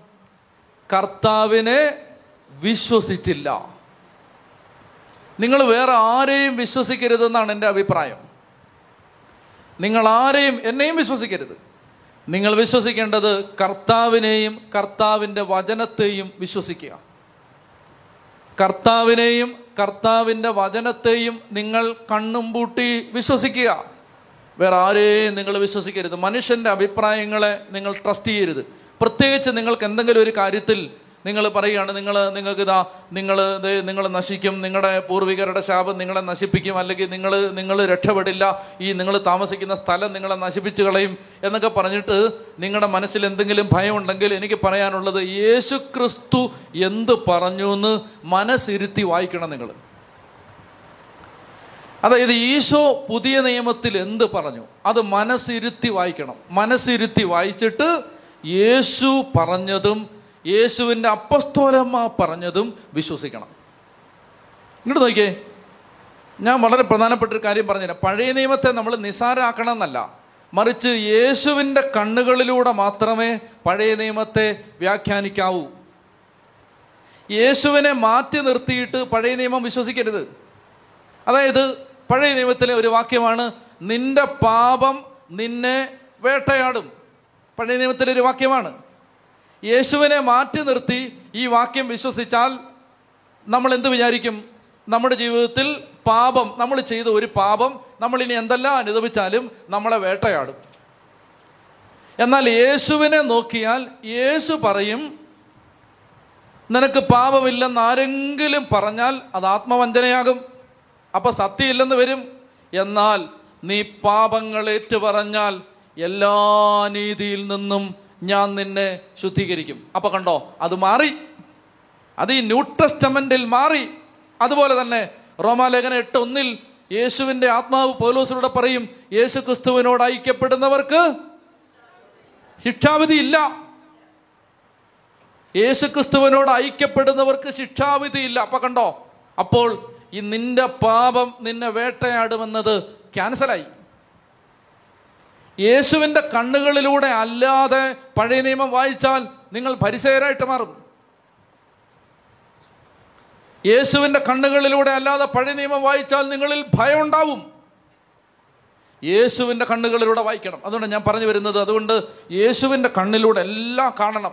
പഴയ നിയമത്തിലെ ഒരു കാര്യം നിങ്ങൾ കാണുമ്പോൾ ഇപ്പം നിങ്ങൾ പറയുകയാണ് അതായത് നിങ്ങൾ നിങ്ങളുടെ പിന്നെ നിങ്ങൾ വിഗ്രഹാരാധന നടത്തിയാൽ മൂന്ന് നാല് തലമുറയെ ഞാൻ ശിക്ഷിക്കും. വചനമാണ് വചനമാണ്. അത് കർത്താവ് പറഞ്ഞ വചനമാണ്. എന്നാൽ യേശുവിന്റെ കുരിശ് മരണത്തിന് മുമ്പാണ് അത് പറഞ്ഞത്. കുരിശ് മരണത്തിന് ശേഷം അവിടെ നിന്ന് പറഞ്ഞു? മരത്തിൽ ശപിക്കപ്പെട്ടവനെ പോലെ തൂങ്ങിക്കിടന്നുകൊണ്ട് നിയമത്തിന്റെ ശാപത്തിൽ നിന്ന് കർത്താവ് നിങ്ങളെ രക്ഷിച്ചിരിക്കുന്നു. അപ്പൊ അത് വായിക്കുമ്പോൾ ഇത് ക്യാൻസലായി. പിടികിട്ടുന്നുണ്ടോ? അത് വായിക്കാതെ ഇത് വായിക്കുകയും വിശ്വസിക്കുകയും ചെയ്യരുത്. ക്രിസ്തുവിന്റെ കണ്ണിലൂടെ പഴയ ഇതാണ് സഭയുടെ പ്രബോധനം. ക്രിസ്തുവിന്റെ കണ്ണുകളിലൂടെ മാത്രമേ പഴയ നിയമം വായിക്കാവൂ. എന്ത് പറഞ്ഞപ്പോഴാണ് ഇത് പറഞ്ഞത്? ഇവിടെ കർത്താവ് പറയാണ് എന്തായിരുന്നു നിങ്ങളുടെ തെറ്റ്? നിങ്ങൾ വിശ്വസിച്ചില്ല. ഇതാണ് തെറ്റ്. എന്നോട് വായിച്ചേ എങ്കിലും മുപ്പത്തിരണ്ടാം വാക്യം എങ്കിലും ഇക്കാര്യത്തിൽ നിങ്ങൾ ദൈവമായ കർത്താവിനെ വിശ്വസിച്ചില്ല. എന്നിട്ട് പറയുകയാണ് നിങ്ങൾക്ക് കൂടാരമടിക്കുന്നതിന് സ്ഥലം അന്വേഷിച്ചുകൊണ്ട് അവിടുന്ന് നിങ്ങൾക്ക് മുൻപേ നടന്നിരുന്നു. ഏ നിങ്ങൾ നോക്കിയത് നിങ്ങളിതൊക്കെ കാണ് നിങ്ങൾക്ക് ആർക്കെങ്കിലും വീടില്ലെങ്കിൽ ഇത് പറ ഇത് പറ. ഇത് വിശ്വസിക്കുക കർത്താവേ ഞങ്ങൾ എവിടെ താമസിക്കണമെന്ന് അന്വേഷിച്ചുകൊണ്ട് ഞങ്ങൾക്ക് മുമ്പേ നീ നടക്കുന്നുണ്ടെന്ന് ഞാൻ വിശ്വസിക്കുന്നു. നിനക്ക് വീടുണ്ടാവാതിരിക്കാൻ തരവില്ല. വീടുണ്ടായേ പറ്റൂ. വീടുണ്ടായേ പറ്റൂ. എന്റെ പ്രിയപ്പെട്ട സഹോദരങ്ങളെ എല്ലാം ദൈവം ഒരുക്കി വെച്ചിട്ടുണ്ട്. ക്രിസ്തുവിൽ പിതാവ് എല്ലാം ഒരുക്കി വെച്ചിട്ടുണ്ട്. എല്ലാം. അതുകൊണ്ടാണ് ഈശോ പറഞ്ഞത് ആദ്യം നിങ്ങൾ ദൈവത്തിന്റെ രാജ്യവും നീതിയും അന്വേഷിക്ക്. എല്ലാം കൂട്ടിച്ചേർക്കപ്പെടുമെന്നാണ് പറഞ്ഞത് ഭൗതിക വിഷയങ്ങൾ ആത്മീയ വിഷയങ്ങൾ എല്ലാം കൂട്ടിച്ചേർക്കപ്പെടും. എന്താ നമ്മൾ പറയുന്ന നമ്മുടെ നമ്മുടെ മുദ്രാവാക്യം? എഫ് എസ് എസ് മൂന്ന് ഇരുപത് ഇരുപത്തൊന്ന് എന്താണ്? നമ്മിൽ പ്രവർത്തിക്കുന്ന ശക്തിയാൽ നാം ചോദിക്കുന്നതിലും ആഗ്രഹിക്കുന്നതിലും വളരെ കൂടുതൽ. ചെയ്തു തരാൻ കഴിയുന്ന അവിടുത്തേക്ക് സഭയിലും യേശുക്രിസ്തുവിലും തലമുറകളോളം എന്നേക്കും മഹത്വം ഉണ്ടായിരിക്കട്ടെ. അപ്പോൾ അതുകൊണ്ട് ഇതൊക്കെ വളരെ പ്രധാനപ്പെട്ട കാര്യങ്ങളാണ്. അത് നിങ്ങൾ വിശ്വസിക്കണം. വായിച്ച മുപ്പത്തിരണ്ട്. എങ്കിലും ഇക്കാര്യത്തിൽ നിങ്ങൾ ദൈവമായ കർത്താവിനെ വിശ്വസിച്ചില്ല. നിങ്ങൾക്ക് കൂടാരമടിക്കുന്നതിന് സ്ഥലം അന്വേഷിച്ചുകൊണ്ട് അവിടുന്ന് നിങ്ങൾക്ക് മുൻപേ നടന്നിരുന്നു. നിങ്ങൾക്ക് വഴി കാട്ടുവാനായി അവിടുന്ന് രാത്രി അഗ്നിയിലും പകൽ മേഘത്തിലും നിങ്ങൾക്ക് മുമ്പേ ഇനി എന്താ സംഭവിക്കുന്നത്? ഇത് വായിച്ചു? ഇത് പ്രധാനപ്പെട്ടതാണ്. അതുകൊണ്ട് ഇതെല്ലാം വായിച്ചേ പറ്റൂ. വായിച്ചു? കർത്താവ് നിങ്ങളുടെ ആ അതെ എല്ലാവരും വായിക്കുന്നില്ല. ഉച്ചത്തി വായിക്കൂ. ഉച്ചത്തി വായിക്കൂ. കർത്താവ് നിങ്ങളുടെ വാക്കുകൾ കേട്ട് കോപിച്ച് അവിടുന്ന് ശപഥം ചെയ്തു പറഞ്ഞു ഈ ദുഷിച്ച തലമുറയിലെ ഒരുവം പോലും നിങ്ങളുടെ പിതാക്കന്മാർക്ക് ഞാൻ വാഗ്ദാനം ചെയ്ത ആ നല്ല ഭൂമി കാണുകയും. ഇങ്ങോട്ട് നോക്കിയേ ഇങ്ങോട്ട് നോക്കിയേ. കർത്താവ് ഇവിടെ പറഞ്ഞോ ഇടാ നിങ്ങൾ പാറയുടെ അടുത്ത് വെച്ച് പിറുപിറുത്തത് കൊണ്ട് നിങ്ങൾ മന്ന പറഞ്ഞപ്പോൾ നിങ്ങൾ വൃത്തികെട്ട വർത്താനം അവിടെ നിന്ന് സംസാരിച്ചോണ്ട്. നിങ്ങൾ അവിടെ പോയി അവിടെ ഏതാണ് പയോറി ചെന്നിട്ട് അന്യദൈവങ്ങളെ ആരാധിച്ചതുകൊണ്ട്. നിങ്ങൾ അവിടെ ചെന്നിട്ട് വ്യഭിചാരം ചെയ്തതുകൊണ്ട്. ഒറ്റ ഒരുത്തം പോലും. അങ്ങനെയാണോ പറഞ്ഞേ? നിങ്ങൾ തെറ്റ് ചെയ്തുകൊണ്ട് ഒറ്റ എണ്ണത്തെ ഞാൻ കേട്ടില്ല അങ്ങനെയാണോ പറഞ്ഞേ? എന്താ പറഞ്ഞേ? വായിക്കത്. ഈ ദുഷിച്ച തലമുറയിലെ ഒരു പോലും നിങ്ങളുടെ പിതാക്കന്മാർക്ക് ഞാൻ വാഗ്ദാനം ചെയ്ത ആ നല്ല ഭൂമി കാണുകയില്ല. എന്തുകൊണ്ട്? എന്തുകൊണ്ട്? ഞാൻ പറഞ്ഞു നിങ്ങളോട് നിങ്ങൾ പോയി അത് കൈവശപ്പെടുത്തിക്കുമെന്ന് പറഞ്ഞിട്ട് നിങ്ങളത് വിശ്വസിച്ചില്ല. വേഗം എടുക്ക്. പത്രോശ്രീകാണ്ട ലേഖനം വേഗം എടുക്ക്. ഒന്ന് പത്രോസ് അഞ്ചെടുക്ക് ഒന്ന് പത്രോസ് അഞ്ച് ആറ് മുതൽ വായിക്ക്. ഒന്ന് പത്രോസ് first Peter chapter five verse six onwards വായിച്ചേ. ഒന്ന് പത്രോസ് അഞ്ച് ആറ് മുതൽ വായിക്കേ. ദൈവത്തിന്റെ ശക്തമായ കരത്തിന്റെ കീഴിൽ ഇങ്ങനെ ഇത് ഇങ്ങോട്ട് നോക്കി ഇങ്ങോട്ട് നോക്കി. ഒറ്റ കാര്യം ഞാൻ പറഞ്ഞോട്ടെ. ഏ? ചങ്ക് പറഞ്ഞാണ് ഞാൻ പറയുന്നത്. ചങ്ക് പറഞ്ഞ്. തൊണ്ടയിലെ വെള്ളം പറ്റിയിട്ട് ഒപ്പം ഒരു ഒരു മിനിമം മര്യാദ കാണിക്ക്. അങ്ങ് ലാ റിലാക്സ്ഡ് ആയിട്ട് അങ്ങ് ഇരിക്കാതെ ആ സ്ക്രീനിൽ തെളിയുന്നുണ്ടല്ലോ അതങ്ങോട്ട് വായിച്ചേ ഉറക്കെ. ഉറക്കെ വായിക്കാനല്ലേ പറഞ്ഞുള്ളൂ. നിങ്ങളല്ലാതെ പതിനായിരം രൂപ വെച്ച് കാണിക്കിടാൻ പറഞ്ഞില്ലല്ലോ.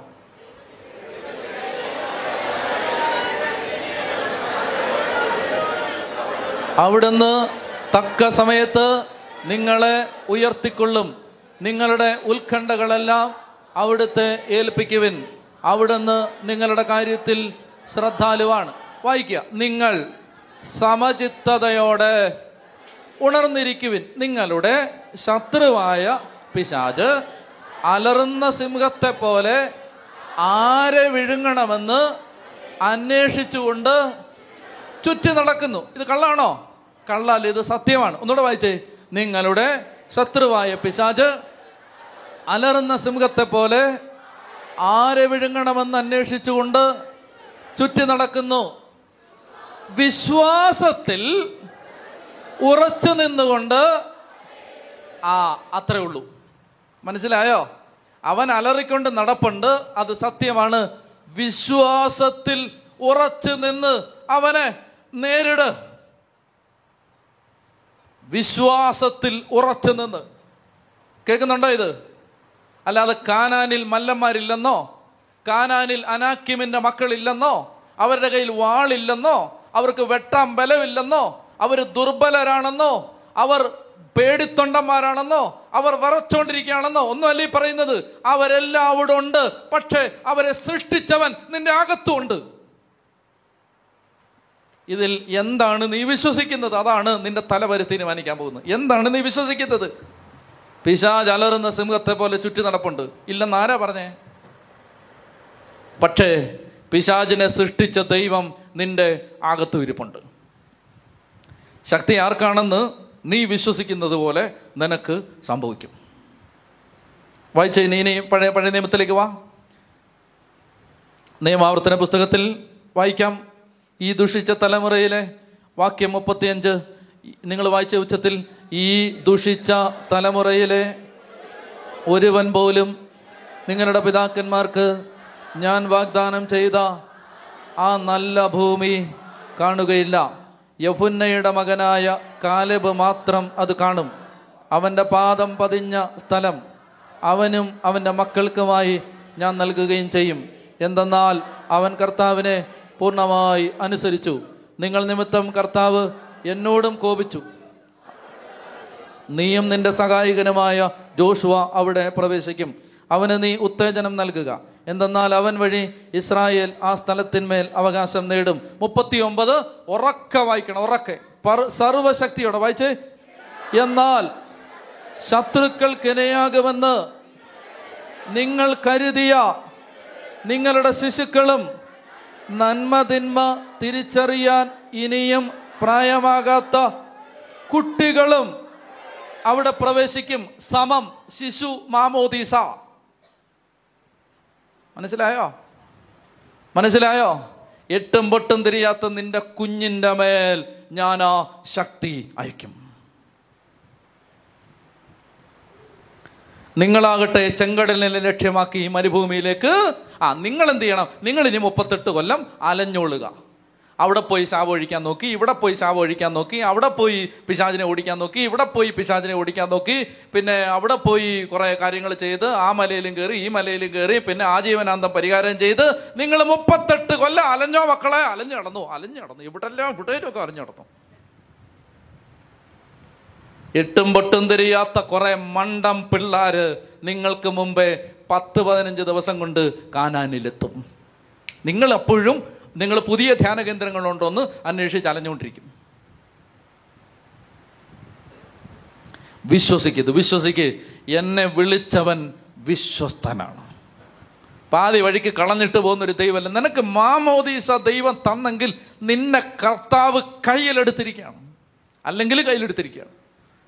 ഇനി മാമോദീസ തന്നാൽ പ്രത്യേകമായിട്ട് നിന്നെ സ്വന്തമാക്കി വെച്ചിരിക്കുകയാണ്. ചങ്കിനകത്ത്. ഞാൻ പറഞ്ഞില്ലേ നമ്മൾ വിശുദ്ധ കുർബാന ഭക്ഷിക്കുമ്പോൾ ഈശോ നമ്മുടെ ഉള്ളിൽ മാത്രമല്ല നമ്മൾ യേശുവിന്റെ അകത്താണ്. അങ്ങനെയുള്ള നിന്നെ ദൈവ ശാപത്തിന് വിട്ടുകൊടുക്കുമെന്ന് നീ വിചാരിക്കുന്നോ? ഇല്ല ഇത് നീ വിശ്വസിക്കണം വിശ്വസിക്കണം. അതാണ് നമ്മിൽ പ്രവർത്തിക്കുന്ന ശക്തിയാൽ. ഞാൻ ഒരു പത്തിരുപത്തഞ്ച് കാര്യങ്ങൾ കണ്ടുപിടിച്ചിട്ടുണ്ട്. ഇനി പിന്നെ പറഞ്ഞുതരാം. ഏഴെണ്ണേ ഞാൻ പറഞ്ഞുള്ളൂ. എല്ലാ ദിവസവും കിട്ടും ഇങ്ങനെ. നമ്മിൽ പ്രവർത്തിക്കുന്ന ശക്തി. നമ്മിൽ പ്രവർത്തിക്കുന്ന ശക്തിയാൽ. അതുകൊണ്ട് എന്റെ പ്രിയപ്പെട്ട മക്കളെ ഇത് നിങ്ങൾ വിശ്വസിക്കുന്നോ? പറ. വിശ്വസിക്കുന്നോ? നമ്മിൽ പ്രവർത്തിക്കുന്ന ശക്തിയാൽ. വിശ്വസിക്കുന്നോ? വിശ്വസിക്കുന്നു. അതുകൊണ്ട് ചേച്ചിമാർ വിശ്വസിച്ചോ? നിങ്ങളുടെ ജീവിതത്തിൽ എന്ത് ശാപം ഉണ്ടെങ്കിലും നിങ്ങൾ ഓരോ വിശുദ്ധ കുർബാനയിലും സംബന്ധിക്കുമ്പോൾ ഇത് നിങ്ങൾ വിശ്വസിച്ചു കൊണ്ടേയിരിക്കുക എന്നെ വിളിച്ചവൻ കർത്താവാണെങ്കിൽ ഞാൻ കാനാനിൽ എത്തിയിരിക്കും. എന്റെ മക്കൾ രക്ഷപ്പെട്ടിരിക്കും. എന്റെ കുടുംബം രക്ഷപ്പെട്ടിരിക്കും. എന്റെ മക്കൾ വഴിയാധാരാവില്ല. ഞാൻ നശിക്കില്ല. സാത്താന് കടിച്ചു മുറിക്കാനും ചിതറിച്ച് കളയാനും എന്റെ ജീവിതം കർത്താവ് കൊടുക്കില്ല. ഞാൻ കർത്താവിന്റെ അകത്താണ്. മനസ്സിലായോ? ഇത് വിശ്വസിക്കണം. ഇത് നിങ്ങൾ ഓരോരുത്തരും വിശ്വസിക്കണം. നിങ്ങളുടെ മനസ്സിൽ ആരുടെയെങ്കിലും മനസ്സിൽ എന്തെങ്കിലും ഭയം ഏതെങ്കിലും കാലത്ത് എവിടെ നിന്നെങ്കിലും കയറിയിട്ടുണ്ടെങ്കിൽ ഇന്ന് അത് ഇവിടെ കളഞ്ഞിട്ട് നിങ്ങൾ പരിശുദ്ധ കുർബാന ഭക്ഷിച്ചിട്ട് പറയണം ഞാൻ കർത്താവിന്റെതാണ് ഞാൻ കർത്താവിന്റെ തിരുഹൃദയത്തിന്റെ അകത്താണ്. എന്നെ തൊടാൻ ഒരു പിശാചിനും പറ്റില്ല. പറ്റില്ല ഞാൻ കർത്താവിന്റെതാണ്. മനസ്സിലാവുന്നുണ്ടോ? അതുകൊണ്ട് നിങ്ങളുടെ ജീവിതത്തിൽ എന്തെങ്കിലും നിങ്ങൾ തകർച്ച തടസ്സം കല്യാണം നടക്കുന്നില്ല മക്കൾ നശിച്ചു പോകുന്നു അല്ലെങ്കിൽ ഒരു കാര്യവും പുരോഗതി നിങ്ങൾ ഇത് വിശ്വസിക്ക്. എന്നിൽ പ്രവർത്തിക്കുന്ന ശക്തിയാൽ ഞാൻ ചോദിക്കുന്നതിലും ആഗ്രഹിക്കുന്നതിലും വളരെ കൂടുതൽ. മനസ്സിലായോ? നീ ചോദിച്ചത് മാത്രമല്ല കർത്താവ് തരാൻ പോകുന്നത്. നീ ആഗ്രഹിച്ച മാത്രമല്ല കർത്താവ് തരാൻ പോകുന്നത്. മറിച്ച് നീ സ്വപ്നം കണ്ടതിനേക്കാളധികം കർത്താവ് നിനക്ക് തരും. തരും. തരും. ആ അപ്പൊ അതുകൊണ്ട് അത് വിശ്വസിക്കണം അത് വിശ്വസിച്ച് ഏറ്റെടുക്കണം മനസ്സിലായോ? അതുകൊണ്ട് നീ ആഗ്രഹിക്കുന്നതിലും നീ വിചാരിക്കുന്നതിലും നീ സ്വപ്നം കാണുന്നത് അധികം ദൈവം നിനക്ക് തരുവിടാ മോനെ. നീ ഇത് വിശ്വസിക്കേ. വിശ്വസിച്ചു. അതുകൊണ്ട് അതുകൊണ്ട് അത് വിശ്വസിച്ച ഓരോ വിശുദ്ധ കുർബാനയിലും ഓരോ വിശുദ്ധ കുർബാനയിലും അത് നിങ്ങൾ വിശ്വസിക്കണം. ദൈവട്ടിരിക്കുന്ന കുഞ്ഞുങ്ങളുണ്ടല്ലോ അത് നിങ്ങൾ വിശ്വസിക്കണം. മനസ്സിലായോ? നിങ്ങളുടെ ഒരൊറ്റ ആളുടെയും ജീവിതം തകർന്നു പോവില്ല. കാരണം എന്തുകൊണ്ടാണ്? നിങ്ങൾ ആരുടേതാണ്? യേശുവിന്റെതാണ്. മനസ്സിലായോ? നിങ്ങളുടെ ഒരൊറ്റ ആളുടെ ജീവിതവും വഴിയാധാരം ആവില്ല അത് നിങ്ങൾ എന്ത് ചെയ്യണം? വിശ്വസിക്കണം. മനസ്സിലായോ? ഇതെല്ലാം എന്താണ്? ചോക്ലേറ്റിന്റെ ഉദാഹരണം ഓർത്തിരിക്കണം. ചോക്ലേറ്റ് ഇവിടെ വെച്ചിരിക്കുകയാണ്. നമ്മൾ എന്ത് ചെയ്താൽ മതി? എടുത്താൽ മതി. അത് കർത്താവ് നമുക്ക് തന്നിരിക്കുകയാണ്. തന്നിരിക്കുകയാണ്. ദൈവം നമുക്കത് തന്നിരിക്കുകയാണ്. ഒന്ന് വലതുകരം ഉയർത്തി ഉച്ചത്തി പറഞ്ഞേ ഹാലേലുയാ. ഹാലേലുയാ. ഹാലലുയാ. ഹാലലുയാ. ഇനി ഒരു കാര്യം കൂടെ ഞാൻ പറയുന്നു. ഇത് വിശ്വസിക്കാത്തൊരു വ്യക്തി ഇത് വിശ്വസിക്കാതിരുന്നാൽ എന്ത് സംഭവിക്കുമെന്നാണ് അടുത്തത് പറയുന്നത്. അപ്പൊ ഇത് കേട്ട ഉടനെ അവൻ എന്ത് ചെയ്യുന്നറിയാമോ? ഇത് കേട്ട ഉടനെ അവർ കർത്താവിനെ ആശ്രയിക്കുന്നതിന് പകരം അവരെന്ത് ചെയ്തു? സ്വന്തം ശക്തിയിൽ ആശ്രയിച്ചുകൊണ്ട് നേരെ അങ്ങോട്ട് ചെന്നു. ശത്രുക്കൾ അവരെ തുരത്തി ഓടിച്ചു. എപ്പോഴും നിങ്ങൾ മനസ്സിലാക്കിയിരിക്കണം നമ്മൾ യുദ്ധം ചെയ്യുന്നത് കർത്താവിന്റെ പക്ഷത്ത് നിന്നുകൊണ്ടാണ്. അതെപ്പോഴും ശ്രദ്ധിക്കണം. കർത്താവാണ് യുദ്ധം. അതുകൊണ്ടാണ് ഇതിങ്ങനെ ആവർത്തിച്ച് പറഞ്ഞുകൊണ്ടിരിക്കുന്നത്. നിങ്ങളല്ല യുദ്ധം ചെയ്യുന്നത് കർത്താവാണ്. നമ്മുടെ ജോലി എന്താണ്? നമ്മൾ കർത്താവിനോട് ചേർന്നിരിക്കുക. എപ്പോഴും ചേർന്നിരിക്കുക. ഞാനൊരു വഴി പറഞ്ഞു തരട്ടെ അതായത് ഇത് ഇവിടെ ഇതിന് പരിസരത്തുള്ളവരെല്ലാം കേക്ക്. ഇവിടെ. ഇവിടെ വിശുദ്ധ കുർബാന ഈ സക്രാരിയിൽ വിശുദ്ധ കുർബാന ഉണ്ട്. മുന്നൂറ്റി അറുപത്തഞ്ച് ദിവസമുണ്ട്. ഇത് പൂട്ടാറില്ല. മനസ്സിലായി? ഈ കെട്ടിടം പൂട്ടാറില്ല. തുറന്നു കിടക്കാണ്. രാത്രിയും തുറന്നു കിടക്കാണ് പകലും തുറന്നു കിടക്കുകയാണ് കള്ളന്മാരുടെ ശ്രദ്ധയ്ക്ക്. രാത്രിയും തുറന്നു കിടക്കുകയാണ് പകലും തുറന്നു കിടക്കുകയാണ് ഇത് പൂട്ടാറില്ല. ശ്രദ്ധിക്കുക. ഇവിടെ എന്തുണ്ട്? പരിശുദ്ധ കുർബാന എഴുന്നള്ളിച്ച് വെച്ചിട്ടുണ്ട്. ഇവിടെ അനേക നാളുകളായിട്ട് അനേകായിരങ്ങൾ പ്രാർത്ഥിച്ചതിന്റെ ഫലമായി ദൈവം കാണിച്ചു തന്നൊരു സ്ഥലമാണിത്. ആണോ? ആണ്. ഇവിടെ ഒരുപാട് പ്രാർത്ഥന വീണിട്ടുണ്ട്. അതിനേക്കാൾ കൂടുതൽ കർത്താവിന്റെ കൃപയും ശക്തിയും അഭിഷേകവും വീണിട്ടുണ്ട്. ഇതിന് തൊട്ട് മുകളിൽ ഒരു ആരാധന ചാപ്പലുണ്ട്. അവിടെ എപ്പോഴും ഇത് മുന്നൂറ്റി അറുപത്തഞ്ച് ദിവസവും വിശുദ്ധ കുർബാന എഴുന്നള്ളിച്ച് വെച്ചിട്ടുണ്ട്. ഞാൻ ഒരു ഉദാഹരണം പറഞ്ഞു ഈ പരിസരത്തുള്ള ആളുകൾ ഒറ്റ കാര്യം ചെയ്യാവോ? ഒറ്റ കാര്യം.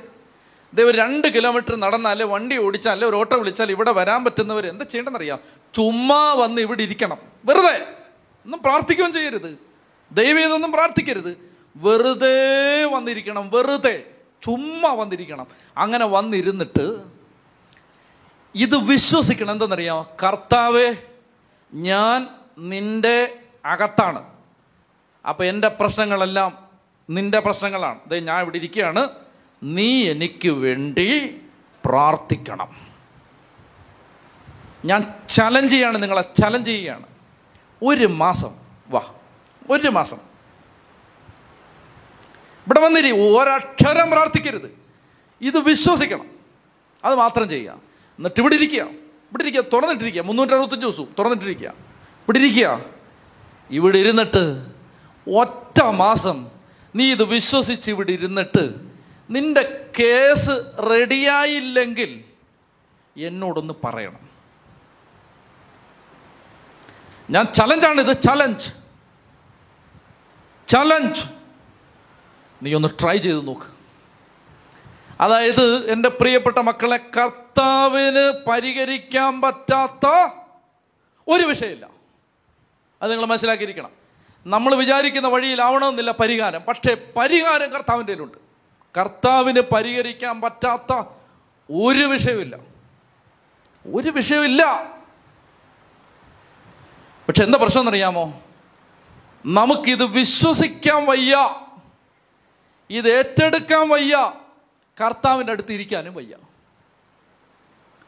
നമ്മൾ ഞാൻ നിങ്ങളോട് ഞാൻ ചലഞ്ച് ചെയ്യാന്ന് പറഞ്ഞ അതുകൊണ്ടാണ് നിങ്ങൾ പുറം ലോകത്തിറങ്ങി നടുവൊടിഞ്ഞ് കഷ്ടപ്പെട്ടാൽ ആജീവനാന്തം നിങ്ങൾ കഷ്ടപ്പെട്ടുകൊണ്ടിരിക്കും.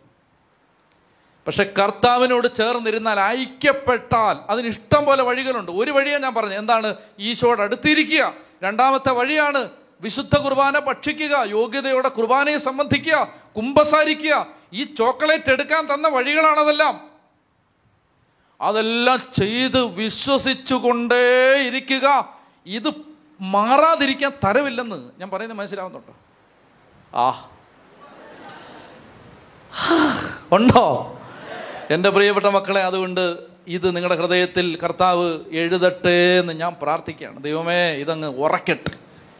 ഇനി നമുക്ക് വളരെ വേഗത്തിൽ പോയാലോ? വളരെ സ്പീഡിൽ. അപ്പോൾ ഇനി ഈ പുസ്തകത്തിലെ നാല് അധ്യായങ്ങളിലെ പ്രധാനപ്പെട്ട ആശയങ്ങൾ ഇനി വായനയില്ല.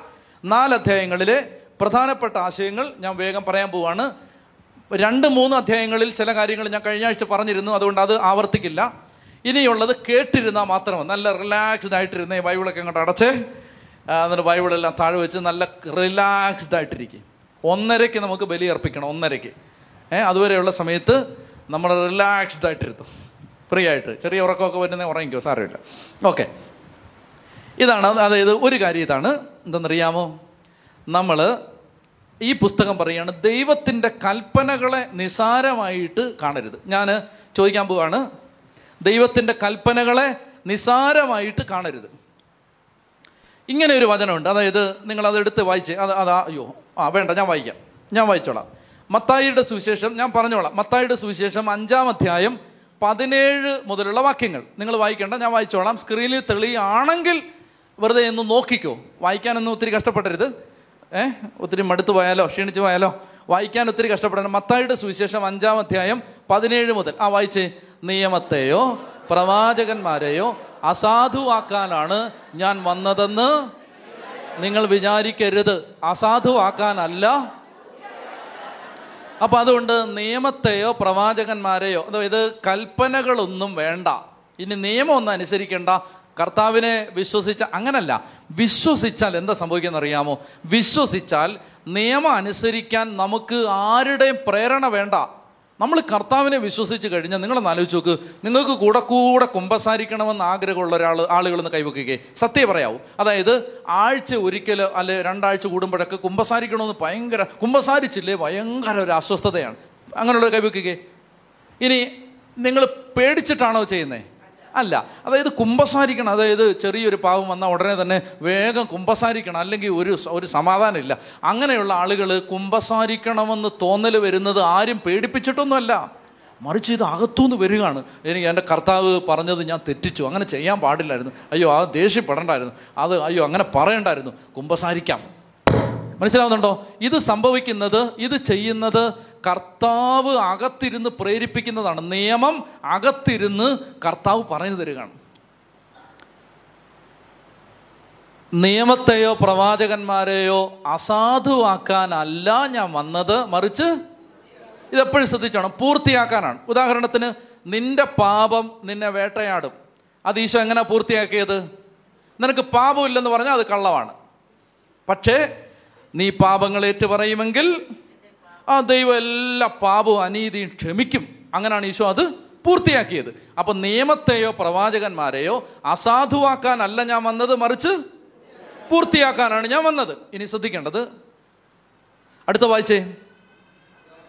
ആകാശവും ഭൂമിയും കടന്നു പോകുവോളം സമസ്തവും നിറവേറുവോളം നിയമത്തിൽ നിന്ന് വള്ളിയോ പുള്ളിയോ മാറുകയുമില്ല എന്ന് സത്യമായി ഞാൻ നിങ്ങളോട് പറയുന്നു. ഈ പ്രമാണങ്ങളിൽ അടുത്താണ് എനിക്ക് വേണ്ടത് ഈ പ്രമാണങ്ങളിൽ ഏറ്റവും നിസ്സാരമായ ഒന്ന് ലംഘിക്കുകയോ ലംഘിക്കാൻ മറ്റുള്ളവരെ പഠിപ്പിക്കുകയോ ചെയ്യുന്നവൻ സ്വർഗരാജ്യത്തിൽ പ്രവേശിക്കില്ല. സ്വർഗരാജ്യത്തിൽ പ്രവേശിക്കില്ല. ഒന്നുകൂടെ വായിച്ചേ ഈ പ്രമാണങ്ങളിൽ ഏറ്റവും നിസ്സാരമായ ഒന്ന് ലംഘിക്കുകയോ ലംഘിക്കാൻ മറ്റുള്ളവരെ പഠിപ്പിക്കുകയോ ചെയ്യുന്നവൻ സ്വർഗരാജ്യത്തിൽ പ്ര- പ്രവേശിക്കില്ല. നിങ്ങൾ കണ്ണൊന്നു ഒന്നുകൂടെ തുറന്നൂടെ ഈ പ്രമാണങ്ങളിൽ ഏറ്റവും നിസ്സാരമായി ഒന്ന് ലംഘിക്കുകയോ ലംഘിക്കാൻ മറ്റുള്ളവരെ പഠിപ്പിക്കുകയോ ചെയ്യുന്ന സ്വർഗരാജ്യത്തിൽ പ്രവേശിക്കില്ല. ആ അങ്ങനല്ലല്ലേ? പിന്നെങ്ങനെയാണ് അപ്പൊ അവൻ സ്വർഗരാജ്യത്തിൽ പ്രവേശിക്കുവോ? അല്ലല്ലല്ല എനിക്കറിയേണ്ടത് ഈ നിയമം ഏതെങ്കിലുമൊക്കെ തെറ്റിച്ചവൻ സ്വർഗരാജ്യത്തിൽ പ്രവേശിക്കുവോ? സൂക്ഷിച്ചു വേണം പറയാൻ. നിങ്ങൾ ഇത് പറഞ്ഞിട്ട് പുറത്തിറങ്ങുമ്പോൾ പലരും നിങ്ങളുടെ കഴുത്തിന് പിടിക്കും. ഇവിടെ പറഞ്ഞിരിക്കുന്നത് ഈ നിയമത്തിൽ എന്താണ്? നോക്കിയ നോക്കട്ടെ. ആ എന്ത്? വചനം വരട്ടെ വചനം. വചനം വരട്ടെ. വായിച്ചേ. ഈ പ്രമാണങ്ങളിൽ ഏറ്റവും നിസാരമായി ഒന്ന് ലംഘിക്കുകയോ ലംഘിക്കാൻ മറ്റുള്ളവരെ പഠിപ്പിക്കുകയോ ചെയ്യുന്നവൻ സ്വർഗരാജ്യത്തിൽ അപ്പൊ എന്റെ ചോദ്യം എനിക്ക് എന്റെ സീരിയസ് ജെനുവിൻ ഡൗട്ട് അപ്പൊ അവർ സ്വർഗരാജ്യത്തിൽ പ്രവേശിക്കുവോ? ഈ നിയമം തെറ്റിച്ചവൻ സ്വർഗരാജ്യത്തിൽ പ്രവേശിക്കുവോ? യോ നിങ്ങൾ സൂക്ഷിച്ച് പറയണം. ഇത് പുറത്തുള്ളവർ കേൾക്കരുത് ഈ നിയമം തെറ്റിച്ചവർ അതായത് ജീവിതത്തിൽ ഏതെങ്കിലുമൊക്കെ നിയമം തെറ്റിച്ചിട്ടുള്ളവർ സ്വർഗരാജ്യത്തിൽ പ്രവേശിക്കുക അതാണ് എനിക്ക് അറിയേണ്ടത് സൂക്ഷിച്ച് പറയണം നിങ്ങൾ. അങ്ങനെയാണെങ്കിൽ എന്റെ ചോദ്യം അവർ എങ്ങനെ പ്രവേശിച്ചു? വിശ്വാസത്തിലൂടെ പ്രവേശിച്ചു. മനസ്സിലാവുന്നുണ്ടോ? ഇത് ശരിക്കും മനസ്സിലാക്കണം. അവർ തങ്ങളുടെ പ്രവൃത്തി വഴിയല്ല ദൈവരാജ്യത്തിന്റെ അവകാശിയായത്. ദൈവരാജ്യത്തിന്റെ അവകാശിയാവാൻ ദൈവം അവരെ വിളിച്ചത് സൗജന്യമായിട്ടാണ്. അവരൊന്നും ചെയ്തിട്ടല്ല. അതുകൊണ്ടാണ് പരിശുദ്ധ സഭ കുഞ്ഞുങ്ങൾക്ക് മാമോദീസ കൊടുക്കുന്നത്. പിടിയിട്ടുന്നുണ്ടോ സ്വർഗരാജ്യത്തിൽ പ്രവേശിക്കുന്നത് അവരുടെ പ്രവൃത്തിയുടെ ഫലമായിട്ടല്ല. ഇനി വിശ്വസിച്ചിട്ടുമല്ല. അവർ വിശ്വസിച്ചിട്ടില്ല. പിന്നെ ആരാ വിശ്വസിച്ചേ? തിരുസഭയാണ് വിശ്വസിച്ചത്. അങ്ങനെ വിശ്വസിക്കാവോ? അതിനെന്താണ് ബൈബിളിൽ അടുത്തറ? നാല് പേർ ചേർന്ന് ഒരു തളർവാദ രോഗിയെ യേശുവിന്റെ അടുത്ത് കൊണ്ടുചെന്ന് അവരുടെ വിശ്വാസം കൊണ്ട് യേശു തളർവാദ രോഗിയോട് പറഞ്ഞു മോനെ നിന്റെ പാവം ക്ഷമിക്കപ്പെട്ടിരിക്കുന്നു. അപ്പോൾ മറ്റുള്ളവരുടെ വിശ്വാസം കൊണ്ട് നമ്മൾ സ്വർഗരാജ്യത്തിൽ പ്രവേശിക്കാം. സഭയുടെ വിശ്വാസം കൊണ്ട്. അതാണ് ശിശു മാമോദിസയുടെ അടിസ്ഥാനം. ശ്രദ്ധിക്കുക. അങ്ങനെയാണെങ്കിൽ ശ്രദ്ധിക്കുക അങ്ങനെയാണെങ്കിൽ നമ്മൾ സ്വർഗരാജ്യത്തിൽ പ്രവേശിച്ചത്. ഉദാഹരണത്തിന് ഞാൻ മാമോദീസ മുങ്ങിയത് എന്റെ എന്തെങ്കിലും മിടുക്കുകൊണ്ടാണോ? എന്നെ ആരോ പിടിച്ച് മാമോദീസ മുക്കി. അപ്പം എന്നെ സംബന്ധിച്ച് ഞാൻ സ്വർഗരാജ്യത്തിന്റെ ഭാഗമായത് എന്റെ പ്രവൃത്തി കൊണ്ടാണോ? മറിച്ച് സഭയുടെ വിശ്വാസം കൊണ്ടാണ്. ശ്രദ്ധിക്കുക. പക്ഷേ ഞാൻ ഈ നിയമങ്ങൾ തെറ്റിച്ചാൽ ഞാൻ സ്വർഗരാജ്യത്തിൽ നിന്ന് ഔട്ടാവത്തില്ല. മറിച്ച്? മറിച്ച്? ഞാൻ ഈ സ്വർഗരാജ്യത്തിൽ നിന്ന് അതായത് ഞാൻ ഈ സ്വർഗരാജ്യത്തെ ഔട്ടാവത്തില്ല എന്ന് പറയുമ്പോൾ അതിനെ ശ്രദ്ധിച്ച് മനസ്സിലാക്കണം. ഞാൻ ഈ രക്ഷയെ ബോധപൂർവം തള്ളിപ്പറഞ്ഞാലല്ലാതെ ഞാൻ പുറത്താവത്തില്ല. ഇപ്പം മാമോദീസ എനിക്ക് കർത്താവ് ഫ്രീ ആയിട്ട് തന്നു. ഞാൻ ഒന്നും ചെയ്തിട്ടല്ല. ഞാൻ വളർന്നു കഴിഞ്ഞപ്പോൾ ഞാൻ പറയുകയാണ് ഇതെല്ലാം റബ്ബിഷാണ് ഇതെല്ലാം ചുമ്മാ വേസ്റ്റാണ് ഇതെല്ലാം മണ്ടൻ ആശയങ്ങളാണ്. ഞാൻ വളരുമ്പോൾ പറയുകയാണ് എനിക്ക് യേശു യേശുവിടുള്ള രക്ഷയും വേണ്ട. പൂർവം പുറത്തു പോയാൽ ഞാൻ സ്വർഗരാജ്യത്തിൽ നിന്ന് പുറത്താവും. പക്ഷേ ായ്മ കൊണ്ട് അജ്ഞത കൊണ്ട് കഴിവുകേട് കൊണ്ട് ബലഹീനത കൊണ്ട് ഉണ്ടെങ്കിൽ നിങ്ങൾ വിശ്വ ഇരുന്നാൽ നിങ്ങൾ വിശ്വസിച്ച് ആ ചോക്ലേറ്റ് ഇടയ്ക്കിടയ്ക്ക് പോയി എടുത്താൽ എങ്ങനെ എടുക്കുന്നത്? കുംഭസാര കൂട്ടി പോയി. ആ ചോക്ലേറ്റ് ഇടയ്ക്കിടയ്ക്ക് എടുത്താൽ നിങ്ങൾ സ്വർഗരാജ്യത്തിൽ തന്നാണ്. മനസ്സിലാവുന്നുണ്ടോ? കൂതാശകൾ അത് ശ്രദ്ധിച്ചോണം. കൂതാശകൾ കുമ്പസാരയില്ല കുർബാനയില്ല സ്വർഗരാജ്യത്തിലാണെന്ന് പറഞ്ഞുകൊണ്ട് നടക്കരുത്. ചോക്ലേറ്റ് ഉണ്ട് ഇടയ്ക്കിടയ്ക്ക് അത് എടുത്തോണ്ടിരിക്കണം. എങ്ങനെ എടുക്കേണ്ടത്? വിശ്വസിച്ച് വിശ്വസിച്ച് വിശ്വസിച്ച് പരിശുദ്ധ കൂതാശകളിലൂടെ ഇതിങ്ങനെ എടുത്തോണ്ടിരിക്കണം. ഇരിക്കുമ്പോൾ നമ്മൾ എവിടാണ്? സ്വർഗരാജ്യത്തിലാണ്. പക്ഷേ ഈ അൽഫോൻസാമ നിയമം അനുസരിച്ചതുപോലെ അന്തോണീസ് നിയമം അനുസരിച്ചതുപോലെ ഫ്രാൻസിസ് അസീസ് നിയമം അനുസരിച്ചതുപോലെ പൊന്നച്ചനും തങ്കച്ചനും അനുസരിക്കാൻ പറ്റിയില്ല. പക്ഷെ അവർ ദൈവരാജ്യത്തിൽ നിന്ന് ഔട്ടായോ? ഔട്ടായിട്ടില്ല. പക്ഷെ അവർ ആരെന്ന് വിളിക്കപ്പെടും? ദൈവരാജ്യത്തിൽ അവരൊക്കെ ചോട്ടാകളാണ്. അവിടുത്തെ വലിയ ബഡാ ടീമുകൾ ആരാണ്? അന്തോണീസ്. അൽഫോൻസ് മനസ്സിലായോ? അതായത് എന്റെ പ്രിയപ്പെട്ട സഹോദരങ്ങളെ നമ്മൾ നമ്മൾ വിശ്വസിച്ച് വിശ്വസിച്ച് ഏറ്റെടുക്കണം കൃപകൾ. അതുവഴിയാണ് നമ്മൾ സ്വർഗരാജ്യത്തിൽ പ്രവേശിച്ചുകൊണ്ടിരിക്കുന്നത്. അല്ലെ സ്വർഗരാജ്യത്തിൽ നിലനിൽക്കുന്നത്. അല്ലാതെ നിങ്ങൾ ഒരിക്കലും വിചാരിക്കരുത് ജീവിതത്തിൽ പോരായ്മ വന്നു കുറവ് വന്നു. അതുകൊണ്ട് ഞാൻ ഔട്ടായി പോയി കർത്താവ് എന്നെ തള്ളിക്കളഞ്ഞു കർത്താവ് എന്നെ എറിഞ്ഞു കളഞ്ഞു ഞാൻ വെളിയിലായി പോയി അങ്ങനെ നിങ്ങൾ ചിന്തിക്കരുത്. നിങ്ങൾ ചിന്തിക്കണതറിയാം നമുക്ക് ഒരു കുറവ് വന്നു. നമ്മൾ ചെളി വീണു. ചെളി വീഴുന്നത് അപ്പം കണ്ടു. അപ്പം പറയുമോ ആ ഇതോടുകൂടി നീ ചെളി വീണത് കൊണ്ട് നീ ഇനി മോനല്ല. ആ ചെളി വീണ ആ മോനല്ല. പിന്നെന്താണ്? നീ ഒരു പന്നിക്കുട്ടിയാണ് ഇനി. ആരാണ്? പൊന്നച്ചൻ എന്നായിരുന്നു അവന്റെ പേര്. പൊന്നച്ചൻ മാറി പന്നിക്കുട്ടിയായി. അപ്പോൾ പൊന്നച്ചൻ എന്ന മകൻ ചെളി വീണു. ചെളി വീണപ്പോൾ അപ്പൻ പറയാണ് പൊന്നച്ച നീ ഇനിമേൽ എന്റെ മകൻ പൊന്നച്ചനല്ല പിന്നെ ആരാണ്? പന്നിക്കുട്ടിയാണ്. അങ്ങനെ ഒരുമാതിരി നിങ്ങൾ പറയും ഭൂമിയിൽ ഏറ്റവും ദുഷ്ടനായ അപ്പം പോലും അങ്ങനെ പറയുമോ എന്താ പറയുന്നേ? പൊന്നച്ച കണ്ട ഇപ്പൊ പന്നിയെ കൂട്ടാണ് നീ ഇരിക്കുന്നത്. പക്ഷെ ഞാൻ എന്താ ചെയ്യാൻ പോണേ? ഞാൻ നിന്നെ കഴുകാൻ പോവാണ്. അപ്പൊ നീ ഓടാതിരുന്നാ മതി നീ നിന്നാ മതി. എന്നെയും കാര്യം കഴുകണ്ട പോടാ എന്ന് പറഞ്ഞ് നീ തന്തയ്ക്ക് തന്തയുടെ തന്തയ്ക്ക് വിളിക്കാതിരുന്നാ മതി.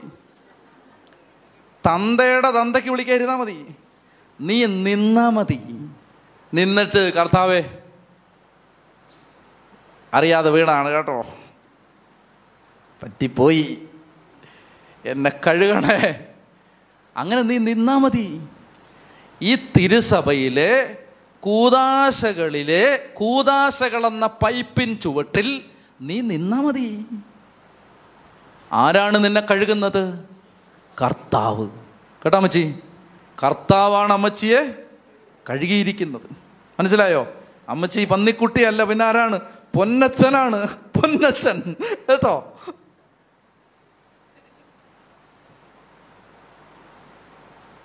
കർത്താവാണ് കഴുകുന്നത്. എങ്ങനെ കഴുകുന്നത്? വിശുദ്ധ കുർബാന പൈപ്പ് തുറന്നു വിടുകയാണ്. നമ്മൾ രാവിലെ എഴുന്നേറ്റ് ആറ് പിള്ളേരെ വളർത്തുന്ന അമ്മയാണ്. ആറ് പിള്ളേരെ വളർത്തുന്ന അമ്മ രാവിലെ എഴുന്നേറ്റ് ഈ കൊച്ചുങ്ങളെല്ലാം ഓ ഒന്നുകിൽ ഉറക്കി കിടത്തിയിട്ട് അല്ലെ ആരെയും ഏൽപ്പിച്ചിട്ട് അല്ലെ അതുങ്ങളെല്ലാം കുളിപ്പിച്ച് വൃത്തിയാക്കി പള്ളിയിൽ കൊണ്ടുപോയി എങ്ങനെ നിൽക്കുമ്പോൾ ആ അമ്മ പൈപ്പും ചുവിട്ട് നിൽക്കുകയാണ്. കഴുകും. കുംഭസാര കൂട്ടിലേക്ക് ആ അമ്മ ചെല്ലുമ്പോൾ അതേ പൈപ്പ് തുറന്നു വിടുകയാണ്. കഴുകും. മനസ്സിലാവുന്നുണ്ടോ? അതുകൊണ്ട് എന്റെ പ്രിയപ്പെട്ട സഹോദരങ്ങളെ കൂതാശകളോട് ചേർന്ന് നിൽക്കുക. നമ്മൾ എവിടാണ്? ദൈവരാജ്യത്തിൽ തന്നെയാണ്. പിന്നെ നമ്മൾ ഇതെല്ലാം കർത്താവിന്റെ ശക്തിയിൽ ആശ്രയിച്ച് അനുസരിച്ചാൽ നമ്മൾ ആരാവും? ദൈവരാജ്യത്തിലെ വലിയവരാവും. നമ്മൾ ചോട്ടാ ടീമുകളായിട്ട് ജീവിക്കരുത്. വലിയവരാവണം. മനസ്സിലായോ? അതിനെന്ത് ചെയ്യണം? അതിന് സ്നേഹം അഭ്യസിച്ചുകൊണ്ടേയിരിക്കണം. സ്നേഹം അതാണ് ഇവിടുത്തെ നിയമം. എന്താണ്? ദൈവരാജ്യത്തിലെ നിയമം എന്താണ്? സ്നേഹം. അതിങ്ങനെ പ്രാക്ടീസ് ചെയ്തുകൊണ്ടിരിക്കും. കർത്താവിൽ ആശ്രയിച്ച് സ്നേഹം പരിശീലിച്ചുകൊണ്ടിരിക്കണം. അപ്പൊ എന്ത് സംഭവിക്കും? നമ്മൾ ദൈവരാജ്യത്തിലെ പടികൾ കയറി കയറി കയറി കയറി കയറി ഇനി സ്നേഹം പരിശീലിക്കാത്തവരെ എല്ലാം സ്നേഹമല്ലാത്തതെല്ലാം കത്തിച്ചു കളയുന്ന ആ അവസ്ഥയുടെ പേരാണ് എന്ത്? ശുദ്ധീകരണ സ്ഥലം. മനസ്സിലായോ? ദൈവരാജ്യത്തിലെ മക്കളുടെ സ്നേഹമല്ലാത്തതെല്ലാം കത്തിച്ചു കളയുന്ന ആ അവസ്ഥയുടെ പേരാണ് ശുദ്ധീകരണ സ്ഥലം എന്താണ് കത്തിച്ച് കളയുന്നത്? സ്നേഹമല്ലാത്തതെല്ലാം. നിങ്ങൾ മടുത്തോ? ഏ? അതായത് നമ്മൾ പറഞ്ഞുകൊണ്ടിരിക്കുന്നത് ഇതാണ് കർത്താവിന്റെ കൽപ്പനകളെ നിസ്സാരമാക്കരുത്. പിടികിട്ടിയത് അപ്പോൾ കൽപ്പനകൾ അനുസരിക്കണം. കർത്താവ് അതാ പറഞ്ഞു വായിച്ചേ എവിടെ? ആ അത് വായിച്ചപ്പോഴാണ്. വായിച്ചേ. നിയമത്തെയോ? വായിക്ക്. ഈ പ്രമാണങ്ങളിൽ ഏറ്റവും നിസ്സാരമായ ഒന്ന് ലംഘിക്കുകയോ ലംഘിക്കാൻ മറ്റുള്ളവരെ പഠിപ്പിക്കുകയോ ചെയ്യുന്നവൻ സ്വർഗരാജ്യത്തിൽ ചെറിയവനെന്ന് വിളിക്കപ്പെടും. എന്നാൽ അത് അനുസരിക്കുകയും പഠിപ്പിക്കുകയും ചെയ്യുന്നവൻ സ്വർഗരാജ്യത്തിൽ വലിയവനെന്ന് വിളിക്കപ്പെടും. നിങ്ങളുടെ നീതി നിയമജ്ഞരുടെയും പരിസയരുടെയും നീതിയെ അതിശയിക്കുന്നില്ലെങ്കിൽ നിങ്ങൾ സ്വർഗരാജ്യത്തിൽ പ്രവേശിക്കുകയില്ലെന്ന് ഞാൻ നിങ്ങളോട് പറയുന്നു. അത് വലിയ പ്രമാദമായ മറ്റൊരു വിഷയമാണ്. പഠിക്കാൻ പ്രായമാവുമ്പോൾ അച്ഛൻ പഠിപ്പിച്ചു തരാം. കേട്ടോ? ഇപ്പോൾ പ്രായമായിട്ടില്ല. അത് അത് വലിയ വേറൊരു വിഷയമാണ്. അതായത് പഴയ നിയമത്തിലെ നീതി പുതിയ നിയമത്തിലെ നീതി. ഇത് വലിയ വ്യത്യാസമുണ്ട്. അത് ദഹിക്കാൻ പ്രായമാവുമ്പോൾ അത് വിളമ്പുന്നതാണ്. ഇപ്പോൾ പ്രായമായിട്ടില്ല. മനസ്സിലായോ? അത് ദഹിക്കാൻ പ്രായമാവുമ്പോൾ വിളമ്പുന്നതാണ്. നിങ്ങളുടെ നീതി നിയമജ്ഞരുടെയും പരിസയരുടെയും നീതിയെ അതിശയിക്കുന്നില്ലെങ്കിൽ ദൈവരാജ്യത്തിൽ നിങ്ങൾ പ്രവേശിക്കില്ല. അത് എന്തോ ആവട്ടെ അത് പിന്നീട്. ഒന്ന് എഴുന്നേക്കാമോ? ഇനി ഒരു അഞ്ച് മിനിറ്റ് എഴുന്നേറ്റ് നിന്ന് കേൾക്കണം. അതെന്ത് ക്രൂരതയാണെന്ന് ചോദിച്ചാൽ എഴുന്നേറ്റ് നിൽക്കുന്നതിന്റെ സുഖം ഒന്ന് അറിയാൻ വേണ്ടിയിട്ടാണ്. എന്നിട്ട് ഇരുന്നുറങ്ങുന്നതിന്റെ ഭീകരത ഒന്ന് മനസ്സിലാക്കി തരാൻ വേണ്ടിയിട്ടാണ്. ഇനി ഈ പുസ്തകം പറയുന്ന അടുത്ത കാര്യം കണ്ണുകൾ കൊണ്ട് കണ്ടതും കാതുകൊണ്ട് കേട്ടതും ഹൃദയം കൊണ്ട് അറിഞ്ഞതും മറക്കാതിരിക്കാൻ ശ്രദ്ധിക്കണം. ഇതാണ് ഈ ആദ്യത്തെ നാല് അധ്യായങ്ങളിലെ മറ്റൊരു ആശയം. മോശ പറയുകയാണ് നിങ്ങൾ ഹോറബിന്റെ മലമുകളിൽ വെച്ച് ദൈവം അഗ്നിയായി ഇറങ്ങി വന്നത് കണ്ടതാണ്. അത് നിങ്ങൾ മറക്കരുത്. ജീവിതത്തിൽ ദൈവം ചെയ്ത വലിയ കാര്യങ്ങളെ നന്മകളെ അനുഗ്രഹങ്ങളെ മറക്കരുത്. അപ്പോൾ അതാണ് മോശ അവരോട് പറയുകയാണ് നിങ്ങൾ ഇനി വേറൊരു രാജ്യത്ത് വേറൊരു നാട്ടിൽ ചെന്ന് കഴിയുമ്പോൾ നിങ്ങൾ മറക്കരുത്. ഇനി നിങ്ങൾ ശ്രദ്ധിക്കും നിങ്ങൾ ശ്രദ്ധിച്ചിട്ടുണ്ടോ? അതായത് ശരിക്കും പറഞ്ഞു ഇങ്ങോട്ട് നോക്കിയേ നോക്കുന്നുണ്ടോ? ഈ വിശുദ്ധ കുർബാനയിൽ നിങ്ങൾക്ക് പലപ്പോഴും തോന്നിയിട്ടുണ്ടാവും ഞാനൊരു കാലത്ത് എനിക്ക് തോന്നിയിട്ടുണ്ട്. അതായത് എന്തിനാണ് ഇതെല്ലാം കൂടെ പറയുന്നത്? എന്താണ്? ഹാബേലിന്റെ കുഞ്ഞാടും നോഹിന്റെ കാഴ്ചയും അബ്രഹാമിന്റെ ബലിയർപ്പണവും പോലെ കർത്താവെ ബലി ഇത് ഇതെല്ലാം എന്തിനാ പറയുന്നേ? കർത്താവെ ദേ ഞങ്ങളെ ഞങ്ങളുടെ ബലി സ്വീകരിക്കണം അങ്ങനെ പറഞ്ഞാൽ പോരെ. ഈ പണ്ടത്തെയും പഴയതുമല്ല എന്തിനാ ഈ പറയുന്നത് ഞാൻ പലപ്പോഴും ആലോചിച്ചിട്ടുണ്ട്. ഈ കുർബാനയിൽ എന്തെല്ലാം കാര്യങ്ങൾ ഉദാഹരണത്തിന് കർത്താവെ നന്ദി പ്രകാശിപ്പിക്കുവാൻ കഴിയാത്ത വിധം അത്ര വലിയ അനുഗ്രഹമാണ് നീ ഞങ്ങൾക്ക് തന്നിരിക്കുന്നത്. നിന്റെ ദൈവിക സ്വഭാവത്തിൽ ഞങ്ങളെ പങ്കുകാരാക്കി അതമ്പതിച്ചു പോയ ഞങ്ങളെ പുനരുദ്ധരിക്കുകയും ബാക്കി നിങ്ങൾ പറയണം. മൃതരായ ഞങ്ങളെ ജീ ജീവിപ്പിക്കുകയും അങ്ങനെ കണ്ടാണ് ഏ? നാണമില്ലേ? നാണം. ആ എല്ലാ ദിവസവും വർഷങ്ങളായിട്ട് നിങ്ങൾ കേട്ടുകൊണ്ടിരിക്കുന്ന ഒരു പ്രാർത്ഥനയാണ്. അതിന്റെ ബാക്കി പറയാൻ നിങ്ങൾക്ക് അറിഞ്ഞുകൂടാ. എന്താവട്ടെ? മൃതരായ ഞങ്ങളെ ജീവിപ്പിക്കുകയും ചെയ്തു. ഞങ്ങളുടെ ആ അതമ്പതിച്ചു പോയാ? എനിക്കറിഞ്ഞൂടാ. എനിക്ക് അറ്റുമുറിയൊക്കെ അറിയൂ. ഞാൻ ചൊല്ലുന്ന കുർബാനയല്ലല്ലോ അത്? ഞാൻ കേട്ട അറിവിലാണ് ഞാൻ ഈ പറയുന്നത്. അല്ലേ? നന്ദി പ്രകാശിപ്പിക്കാൻ കഴിയാത്ത വിധം അത്ര വലിയ അനുഗ്രഹമാണ് നീ ഞങ്ങൾക്ക് നൽകിയത്. നിന്റെ ദൈവിക ജീവനെ ഞങ്ങളെ പങ്കുകാരാക്കി. ബാക്കി ഞങ്ങളുടെ മനുഷ്യ സ്വഭാവം സ്വീകരിക്കുകയും അതമ്പതിച്ചു പോയ ഞങ്ങളെ സമുദ്ധരിക്കുകയും മൃതരായ ഞങ്ങളെ ജീവിപ്പിക്കുകയും ചെയ്തു. ആ. എന്താണ്? ആ അതൊക്കെ സംഭവം ശരിയാണ്. ബാക്കി പറ. ആ എന്തോ ആവട്ടെ ഇത് ഈ ഈ പാടാതൊരു ഇതെല്ലാം കൂടെ എന്തിനാ പറയുന്നേ? ഇതെല്ലാം എന്തിനാ പറയുന്നേ? അതാണ് പരിശുദ്ധ സഭയുടെ ആരാധനയുടെ പ്രത്യേകത അതാണ്. അത് എന്താ പറയുക സഭയുടെ ആരാധന എന്ന് പറഞ്ഞാൽ കർത്താവെ ചാക്കോ ഇതാ നിന്നെ സ്തോത്രം ചെയ്യുന്നു. നീ അതൊന്നല്ല. സഭയുടെ ആരാധന എന്ന് പറഞ്ഞാൽ ആദം മുതൽ ക്രിസ്തു വരെ കർത്താവ് നമുക്ക് വേണ്ടി എന്തെല്ലാം ചെയ്തോ അത് മുഴുവൻ ഓർത്ത് ഓർത്ത് പറഞ്ഞ് പറഞ്ഞ് ആരാധിക്കുന്ന ആരാധനയാണ് സഭയുടെ ആരാധന. അല്ലാതെ ചാക്കോച്ചന് ഇതാ സ്തോത്രം ചെയ്യുന്നു ഇതാ നീ വരട്ടെ. അങ്ങനൊന്നല്ല ചാക്കോച്ചനും പൊന്നച്ചനും ചെയ്തതെന്ന് ഇവിടെ വിഷയമല്ല. കർത്താവ് ചെയ്താണ് വിഷയം. മനസ്സിലായോ? കർത്താവ് ചെയ്തത് കർത്താവ് നീ ചെയ്തു. നീ മൃതരായ ഞങ്ങളെ ജീവിപ്പിച്ചു. ഞങ്ങളുടെ മർത്യ സ്വഭാവം സ്വീകരിച്ചു. ഞങ്ങളെ നീ പുനരുദ്ധരിച്ചു. അതമ്പതിച്ചു പോയ ഞങ്ങളുടെ ജീവനെ നീ പുനരുദ്ധരിച്ചു. എന്താവട്ടെ? ഞങ്ങളുടെ കടങ്ങൾക്ക് പരിഹാരം നൽകി. ഞങ്ങൾ എന്താവട്ടെ? അതെല്ലാം ചെയ്തു. അതെല്ലാം ചെയ്തു കർത്താവേ. ഇതാണ് സഭയുടെ ആരാധന രീതി. അതുകൊണ്ട് മോശ പറയാണ് നിങ്ങളിതൊന്നും മറന്നു പോവില്ല കേട്ടോ. നിങ്ങളുടെ മക്കളെ പഠിപ്പിക്കണം. കർത്താവ് നമുക്ക് വേണ്ടി ഇങ്ങനെ ചെയ്തു. സഭയിലൂടെ ഇങ്ങനെ ചെയ്തു. ഇനി എന്റെ ജീവിതത്തിൽ ഇങ്ങനെ ചെയ്തു. അങ്ങനെയാണ്. അതാണ് സഭയുടെ ആരാധനാ രീതി. അതാണ് അടുത്തത്. ഇനി മറ്റൊരു കാര്യം ഞാൻ വേഗം അവസാനിപ്പിക്കാം. നിന്നുകൊണ്ട് കേട്ടാൽ മതി. ഏ? ക്രൂ അമ്മച്ചിമാരൊക്കെ കാലുവ്യാത്തവരൊക്കെ ഉണ്ട് ഇരുന്നോണം കേട്ടോ. ബാക്കി ആരോഗ്യമുള്ളവരൊക്കെ നിന്നോണം. നിന്ന് കേൾക്കണം. എന്തെന്നറിയാം എല്ലാ അവസാന ഭാഗങ്ങളാണ്. അപ്പോൾ വിടും. നമ്മളതിനെ അങ്ങ് റിലാക്സ്ഡ് ആക്കും. ഡിമിനിഷിങ് മാർജിനൽ യൂട്ടിലിറ്റി എന്നൊരു തിയറി ഉണ്ട് ഇക്കണോമിക്സിൽ diminishing the law of diminishing marginal utility എന്ന് പറഞ്ഞാൽ എന്തെന്നറിയാമോ ഇപ്പോൾ ആദ്യത്തെ ക്ലാസ് ആദ്യത്തെ ഗ്ലാസ് ഇപ്പോൾ ഒരു ഒരു ഒരു ചോക്ലേറ്റ് മിൽക്ക് ഷേക്ക് കുടിച്ചെന്ന് വെച്ചോ. ആദ്യത്തെ ഗ്ലാസ് മിൽക്ക് ഷേക്ക് ആദ്യത്തെ ഗ്ലാസ് കുടിച്ചപ്പോൾ ഇത് നല്ലതാണല്ലോ എന്ന് തോന്നി. അപ്പോൾ രണ്ടാമത്തെ ഗ്ലാസ് കൂടെ വാങ്ങിച്ചു. രണ്ടാമത്തെ ഗ്ലാസ് കുടിക്കുമ്പോൾ ആദ്യത്തേതിന്റെ അത്രയും സുഖം കിട്ടില്ല. പിടിയിട്ടുന്നുണ്ടോ സിമ്പിൾ ഉദാഹരണമാണ്. Law of diminishing marginal utility ഈ അവസാന അവസാനം എത്തുമ്പോൾ ആദ്യത്തെ ഒരു ഉന്മേഷം ഉണ്ടാവില്ല. Law of diminishing marginal utility ശ്രദ്ധിക്കണം. അതുകൊണ്ട് നിന്നോണ്ട് കേട്ടാൽ മതി. കേട്ടോ? എന്താണ്? അടുത്തത് മോശ പറയുകയാണ് വിഗ്രഹാരാധന പാടില്ല. അച്ഛന്മാരിരുന്നോ കേട്ടോ? വിഗ് അച്ഛന്മാരിരുന്നോ? അച്ഛന്മാർ ഒരുപാട് നിൽക്കുന്നവരായതുകൊണ്ട് കൺസെഷൻ ഉണ്ട്. അതായത് വിഗ്രഹാരാധന പാടില്ല. ഞാൻ വേഗം പറഞ്ഞു തീർക്കാം. ഇത് വിശദമായിട്ട് നമ്മൾ ചർച്ച ചെയ്തിട്ടുള്ളതാണ്. അപ്പൊ ഇവിടെ പറഞ്ഞിരിക്കുന്നത് ഹോറബിൽ വെച്ച് ദൈവം ഇറങ്ങി ഇരുന്നു? വിഷമിപ്പിക്കുന്നില്ല ഇരുന്നു? ഹോറബിൽ വെച്ച് ദൈവം ഇറങ്ങി വന്നപ്പോൾ നിങ്ങൾ ഒരു രൂപവും കണ്ടില്ല. വേഗം എടുത്തേ. നിയമാവർത്തന പുസ്തകം രണ്ടാമത്തെ അധ്യായം. സോറി നിയമാവർത്തന പുസ്തകം നാലാമത്തെ അധ്യായം. പതിനഞ്ചാമത്തെ വാക്യം. വായിക്കേ. നിയമാവർത്തനം നാലാമധ്യായം പതിനഞ്ച്. വായിച്ചേ? അതിനാൽ നിങ്ങൾ പ്രത്യേകം ശ്രദ്ധിക്കുവിൻ. ഹോറബിൽ വെച്ച് അഗ്നിയുടെ മധ്യത്തിൽ നിന്ന് കർത്താവ് നിങ്ങളോട് സംസാരിച്ച ദിവസം നിങ്ങൾ ഒരു രൂപവും കണ്ടില്ല. അതിനാൽ എന്തിന്റെങ്കിലും സാദൃശ്യത്തിൽ പുരുഷന്റെയോ സ്ത്രീയുടെയോ ഭൂമിയിലുള്ള ഏതെങ്കിലും മൃഗത്തിന്റെയോ ആകാശത്തിലുള്ള ഏതെങ്കിലും പറവയുടെയോ നിലത്തിടയുന്ന ഏതെങ്കിലും ജന്തുവിന്റെയോ ഭൂമിക്കടിയിലെ ജലത്തിൽ വസിക്കുന്ന എന്തിന്റെ ഏതെങ്കിലും മത്സ്യത്തിന്റെയോ സാദൃശ്യത്തിൽ വിഗ്രഹമുണ്ടാക്കി ആ അപ്പൊ വിഗ്രഹം ഉണ്ടാക്കാൻ പോലും പാടില്ല. കേട്ടോണം? വിഗ്രഹം അപ്പോഴാണ് ദേ മാതാവിന്റെ സ്റ്റാച്യു യോസെ പിതാവിന്റെ സ്റ്റാച്യു അന്തോണീസിന്റെ സ്റ്റാച്യു അൽഫോൻസാമയുടെ സ്റ്റാച്യു.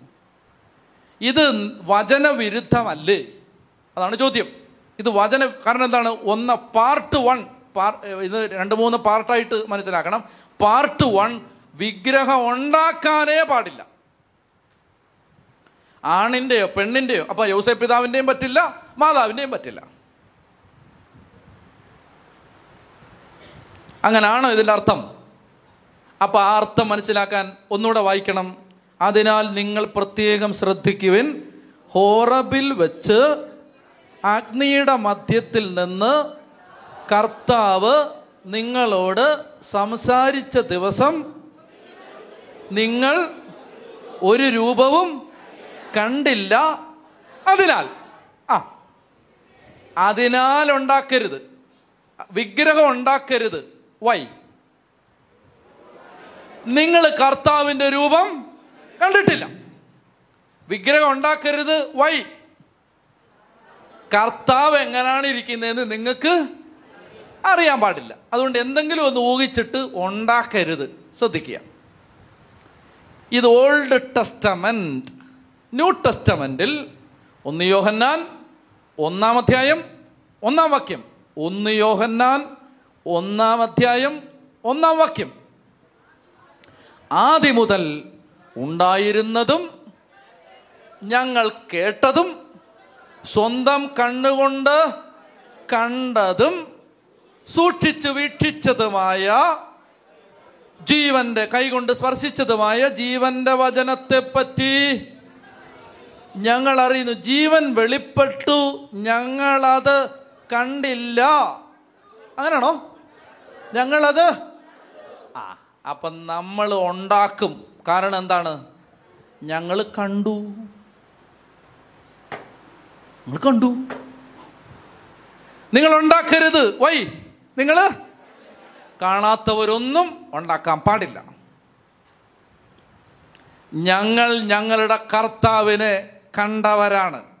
ഞങ്ങളെന്ന് ഞങ്ങൾ പറയുന്നത് രണ്ടായിരം വർഷത്തെ പാരമ്പര്യമുള്ള സഭയാണ്. നൂറ് കൊല്ലം കൊണ്ടുണ്ടായ സഭയിലെ ആളുകൾ കണ്ടിട്ടുണ്ടാവില്ല. രണ്ടായിരം കൊല്ലമായിട്ട് ഞങ്ങൾ ഇത് കണ്ടവരാണ്. അതുകൊണ്ട് ഞങ്ങൾ ഉണ്ടാക്കും. വ്യക്തമായോ? നൂറ് കൊല്ലം കൊണ്ടുണ്ടായ സഭയ്ക്ക് ഉണ്ടാക്കാൻ അനുവാദം ഇല്ല കാരണം അവർ കണ്ടിട്ടില്ല. അപ്പസ്തോലന്മാരുടെ കാലം മുതൽ ഔദ്യോഗികമായ കൈവപ്പിലൂടെ അപ്പസ്തോലിക അധികാര കൈമാറപ്പെട്ട സഭ അവളുടെ മണവാളനായ കർത്താവിനെ കണ്ണുകൊണ്ട് കണ്ടതാണ്. മനസ്സിലായോ? അതുകൊണ്ട് പ്രിയപ്പെട്ട സഹോദരങ്ങളെ അതുകൊണ്ടാണ് രൂപങ്ങൾ വെക്കുന്നത്. ഒന്ന് രൂപങ്ങൾ ഉണ്ടാക്കുന്നത്. ന്യായം മനസ്സിലായോ? കണ്ട കണ്ടിട്ടില്ലാത്തവരുണ്ടാക്കരുത്.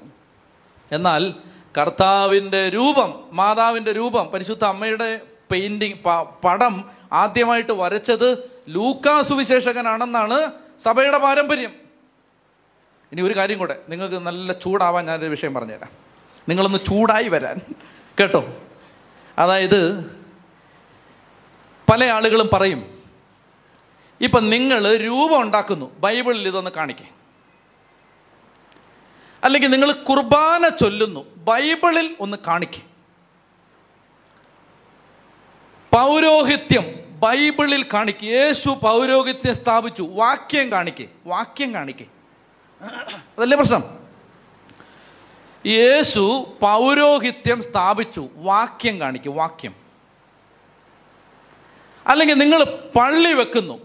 അല്ലെ നിങ്ങൾ കുരിശിനെ വണങ്ങുന്നു. വാക്യം കാണിക്കും. കുരിശിനെ വണങ്ങാൻ എവിടാണ് വാക്യം? അതാണല്ലേ പ്രശ്നം? In the ultimate analysis this is the problem അതായത് നമ്മൾ തിരുസഭ ചെയ്യുന്ന പല കാര്യങ്ങളും അങ്ങനെ ചെയ്യൂ എന്ന് പറഞ്ഞ് പറഞ്ഞിട്ടുള്ള ഡയറക്റ്റ് സ്റ്റേറ്റ്മെന്റുകളില്ല അതാണല്ലേ പ്രശ്നം? അതല്ലേ പ്രശ്നം? കുരിശിനെ വണങ്ങണം. ബൈബിളിൽ വാക്യമുണ്ടോ? ഉണ്ടോ? ഉണ്ടോ? എങ്കിൽ എന്റെ ചോദ്യം തിരിച്ചു ചോദ്യം. ചോദ്യം ഇത്രയേ ഉള്ളൂ. ലളിതമായ ചോദ്യമാണ്. സിമ്പിളാണ് ചോദ്യം. വളരെ സിമ്പിളാണ് ചോദ്യം. അതായത് സഭയിലെ എല്ലാ കാര്യങ്ങളും ബൈബിൾ അനുസരിച്ചാണ് ചെയ്യേണ്ടത് എന്ന വാക്യം കാണിക്കൂ. തിരിച്ചു കാണിക്കൂ. തിരുസഭ ഇനി മുതൽ വാക്യം അനുസരിച്ചാണ് എല്ലാം ചെയ്യേണ്ടത്. അങ്ങനെ വാക്യം കാണിക്കൂ. ഞായറാഴ്ച പള്ളി പോകുമ്പോൾ സഭായോഗത്തിന് പോകുമ്പോൾ വെള്ളയും വെള്ളയും ധരിക്കണം. വാക്യം കാണിക്കൂ. മീശ വടിക്കാനുള്ള വാക്യം കാണിക്കൂ. ഫുൾ കൈ ഷർട്ട് ഇടാനുള്ള വാക്യം കാണിക്കൂ. വളവള പറയരുത്. വാക്യം കാണിക്കൂ. എന്റെ പ്രശ്നം ഇതാണ് പ്രിയപ്പെട്ട സഹോദരങ്ങളെ. അതായത് വളരെ ശ്രദ്ധിക്കണം. സഭയുണ്ടായത് ബൈബിൾ അനുസരിച്ചല്ല. ബൈബിൾ ഉണ്ടായത് സഭയ്ക്കകത്താണ്. സീ ദ ഡിഫറൻസ് സഭ അതായത് കർത്താവ് അപ്പസ്തോലന്മാർക്ക് പറഞ്ഞു കൊടുത്ത് അവരെ കുറിച്ച് ഒരു പുസ്തകം എഴുതിച്ചു. എന്നിട്ട് പറഞ്ഞു മക്കളെ ദാണ്ട്രാ പുസ്തകം റെഡി ആയിരിക്കുന്നു. ബൈബിൾ. പുസ്തകം. എഴുപത്തിമൂന്ന് പുസ്തകങ്ങൾ അടങ്ങിയ ബൈബിൾ ഇത് റെഡി ആയിരിക്കുന്നു. നിങ്ങൾ വേഗം ചെന്ന് ഈ പുസ്തകം അനുസരിച്ച് ഒരു സഭ ഉണ്ടാക്കൂ. അങ്ങനെ ഉണ്ടായതാണോ സഭ? അല്ല. അല്ല ശ്രദ്ധിക്കണം. ആദ്യത്തെ നാല് നൂറ്റാണ്ടുകളിൽ ബൈബിൾ ഉണ്ടായിരുന്നില്ല സഭയുണ്ടായിരുന്നുള്ളൂ. ആ സഭ രണ്ടായിരം വർഷമായിട്ട് വിശ്വസിക്കുകയും പാലിക്കുകയും ചെയ്യുന്ന ആ വിശ്വാസത്തിന്റെ പേരാണ് പാരമ്പര്യം. അതാണ് ഞങ്ങൾ വിശ്വസിക്കുന്നത്. ചതി പറ. ഹാലേലുയാ.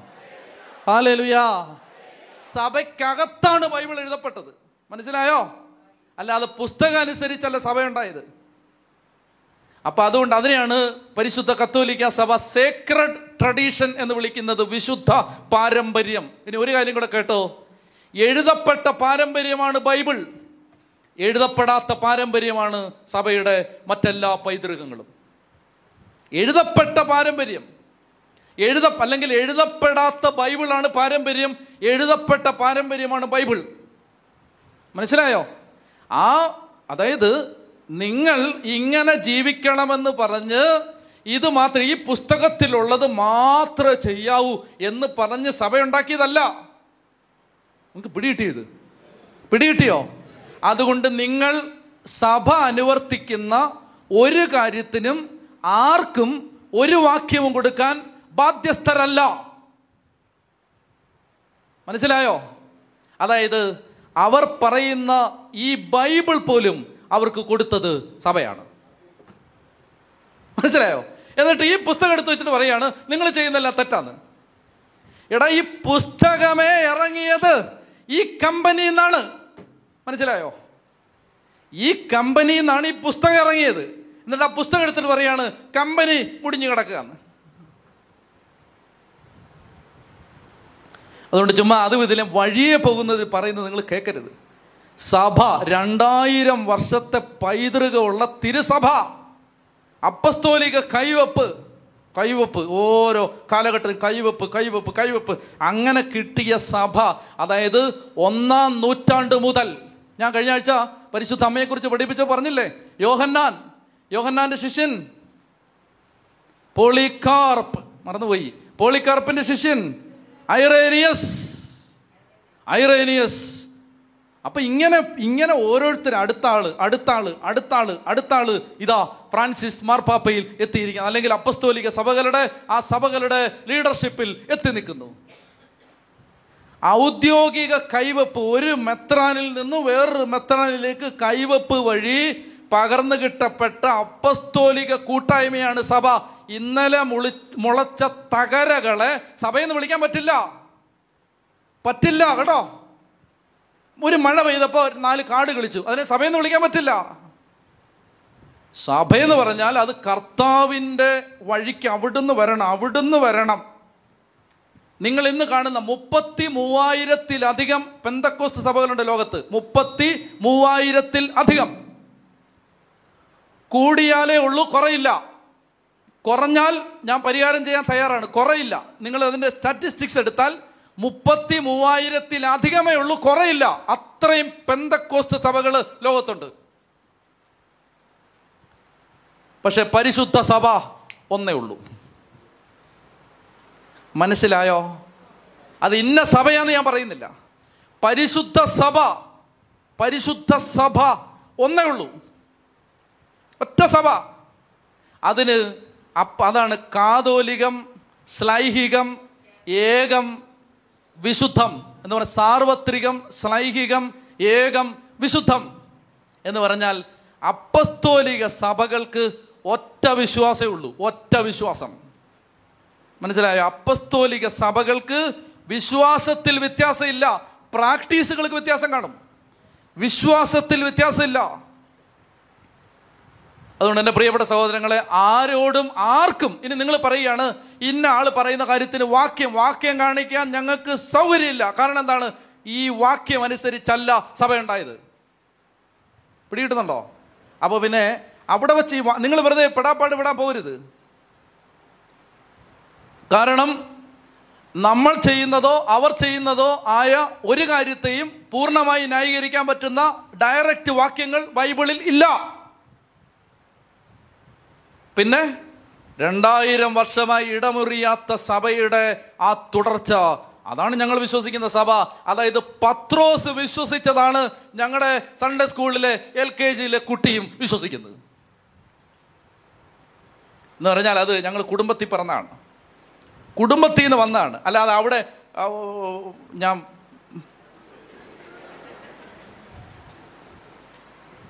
ഇത് പത്രോസാകുന്ന അടിത്തറമേൽ പണിതുയർത്തപ്പെട്ട സഭയാണ് പൊന്നച്ചന്റെയും ചാക്കോച്ചന്റെയും സാറാമയുടെ അടിത്തറയെ പണിത സഭയല്ലിത്.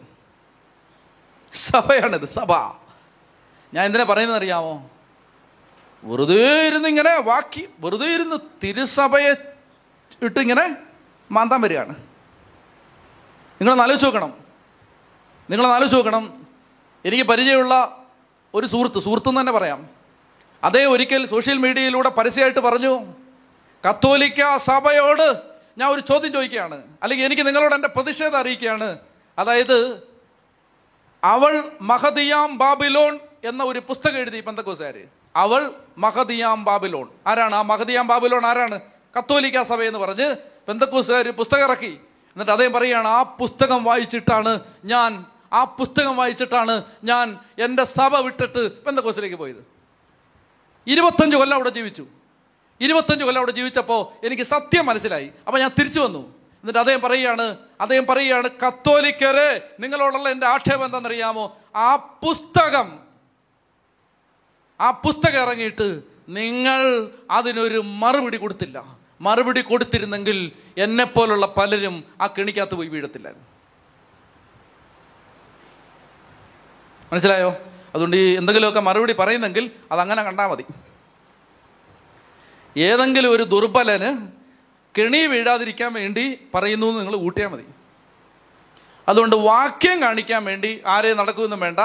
വാക്യം ഞങ്ങൾ കർത്താവിന്റെ സഭയെ വിശ്വസിക്കുന്നു. അതുകൊണ്ട് വിശ്വാസ പ്രമാണത്തെ അങ്ങനെ ചൊല്ലുന്നത്. കാതോലികവും ശ്ലൈകികവും സാർവത്രികവും ഏകവുമായ സഭയിലും ഞങ്ങൾ ബൈബിളിൽ വിശ്വസിക്കുന്നതാണോ? വിശ്വസിക്കുന്നുണ്ട്. പക്ഷേ ബൈബിൾ വ്യാഖ്യാനിക്കേണ്ടത് ബൈബിൾ എഴുതിയ സഭയാണ്. ഇല്ല ഇല്ല അങ്ങോട്ട് പോയി ഒരുത്തൻ ബൈബിൾ വ്യാഖ്യാനിച്ചാൽ കാണുന്നില്ല കേരളത്തിൽ പലയിടത്തും. ഓരോരുത്തർ സ്വന്തമായിട്ട് വ്യാഖ്യാനിച്ചിട്ട് ഓരോന്ന് ചെയ്ത് ഇങ്ങനെ കാത്തിരിക്കുകയാണ്. തിരുസഭയുടെ ഔദ്യോഗിക പ്രബോധനം ഔദ്യോഗിക teaching authority of the church teaching authority അപ്പൊ സഭ പറയും ഇപ്പൊ ഞാൻ ഇവിടെ ഇരുന്നുകൊണ്ട് ഒരു തെറ്റ് പഠിപ്പിച്ചാൽ നേരെ പട്ട അരമനയിൽ വിളി വരും ഇവിടെ. മനസ്സിലായോ? ഇവിടെ ഇരുന്ന് ഞാനൊരു തെറ്റ് പഠിപ്പിച്ചാൽ പതിനഞ്ച് മിനിറ്റ് കഴിയും മുമ്പ് അവിടുന്ന് ഒരു കോൾ വരും. ആ പറഞ്ഞത് തെറ്റാണ് തിരുത്തണമെന്ന്. മനസ്സിലായോ? മനസ്സിലായോ? അല്ലാതെ മുപ്പത്തി മൂവായിരം ടീച്ചിങ് പറ്റില്ല. ഒറ്റ ടീച്ചിങ് സന്തോഷമായോ? അപ്പോൾ അതുകൊണ്ട് ഞാൻ പറഞ്ഞു വരുന്നത് ഞാൻ പറയുന്നത് നമ്മൾ രൂപം ഉണ്ടാക്കുന്നത് എന്തുകൊണ്ട്? ഒന്നാമത്തെ ഉത്തരം കിട്ടിയോ? എന്താണ് ഉത്തരം? നമ്മൾ രൂപം കണ്ടു. നിങ്ങൾ കാണാത്തത് കൊണ്ട് രൂപം ഒന്നും ഉണ്ടാക്കരുത്. ഇത് ഞങ്ങൾ രൂപം കണ്ടു. ഒന്ന് ഒന്ന്. രണ്ട് രൂപം ഒന്നും ഉണ്ടാക്കരുതെന്നായിരുന്നു ദൈവത്തിന്റെ ഇന്റൻഷൻ എങ്കിൽ. ആ വാക്ക് കേൾക്കുക. ദൈവത്തിന്റെ ഇത് പറഞ്ഞപ്പോൾ ദൈവത്തിന്റെ ഇന്റൻഷൻ രൂപം ഒന്നും ഉണ്ടാക്കരുതെന്നായിരുന്നെങ്കിൽ ആ ദൈവം പിന്നെ പതിനഞ്ച് മിനിറ്റ് കഴിഞ്ഞ് രൂപം ഉണ്ടാക്കാൻ പറയരുതായിരുന്നു. അതാണ് അടുത്ത ഉത്തരം. രൂപമൊന്നും ഉണ്ടാക്കരുതെന്നാണ് ദൈവത്തിന്റെ ഒറിജിനൽ ഇന്റൻഷൻ എങ്കിൽ ആ ദൈവം ഇരുപതാം അധ്യായത്തിൽ ഉണ്ടാക്കരുത് പറഞ്ഞിട്ട് ഇരുപത്തഞ്ചാം അധ്യായത്തിൽ ഉണ്ടാക്കാൻ പറയരുതായിരുന്നു. മനസ്സിലാവുന്നുണ്ടോ? ഇരുപത്തി അഞ്ചാം അധ്യായത്തിൽ പറയാണ് ദ കെരൂപുകളെ ഉണ്ടാക്കാൻ വാഗ്ദാന പേടകം ഉണ്ടാക്കുക പിച്ചള സർപ്പം ഉണ്ടാക്കുക അതെന്നെ ഏർപ്പാടാ?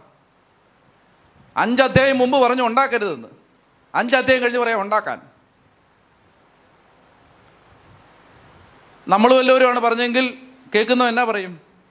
ഒരുമാതിരി വൃത്തികേട് വരരുതെന്ന് പറയും. അങ്ങനല്ലേ പറയൂ? അതായത് പതിനഞ്ച് മിനിറ്റ് മുമ്പ് പറയാണ് രൂപമൊന്നും ഉണ്ടാക്കരുത് അത് കഴിഞ്ഞിട്ട് പറയാണ് ഉണ്ടാക്കാൻ. മനുഷ്യനെ ഒരുമാതിരി മണ്ടന്മാരാക്കരുത്. അപ്പോൾ അതുകൊണ്ട് എന്റെ പൊന്നു മക്കളെ കേൾക്കുന്നുണ്ടോ? ആവോ ഉണ്ടോ? ആ അപ്പോൾ അതായത് കർത്താവ് പറയാണ് നിങ്ങൾ രൂപം കണ്ടിട്ടില്ലാത്തത് കൊണ്ട് ദൈവം ഇങ്ങനാണെന്ന് വിചാരിച്ച് ഒരു രൂപം ഉണ്ടാക്കരുത്. എന്നാൽ പുതിയ നിയമത്തിൽ യേശു ക്രിസ്തുവിനെ നമ്മൾ കണ്ടു. ദൈവമാതാവായ പരിശുദ്ധ അമ്മയെ കണ്ടു. പുസ്തോലന്മാർ കണ്ടു. എന്നിട്ട് അവർ പറഞ്ഞു കൊടുത്തു. അല്ലെ അവർ വരച്ചു കൊടുത്തു. അല്ലെങ്കിൽ അവർ കാണിച്ചു കൊടുത്തു. അല്ലെങ്കിൽ അവർ ഈ പറഞ്ഞില്ലേ കള്ളനെ കണ്ടുപിടിക്കാൻ വേണ്ടി രേഖാചിത്രം ആശയം പറഞ്ഞു കൊടുത്തു. ഇങ്ങനെ ഇങ്ങനെ അയ്യേ ഇങ്ങനല്ല. മുടി ഇങ്ങനല്ല. മുടി ഇങ്ങനെയായിരുന്നു. മുടി ഇങ്ങനെ ഇങ്ങനെ പൊങ്ങിയിരിക്കായിരുന്നു. അങ്ങനെ പറഞ്ഞു കൊടുക്കത്തില്ലേ.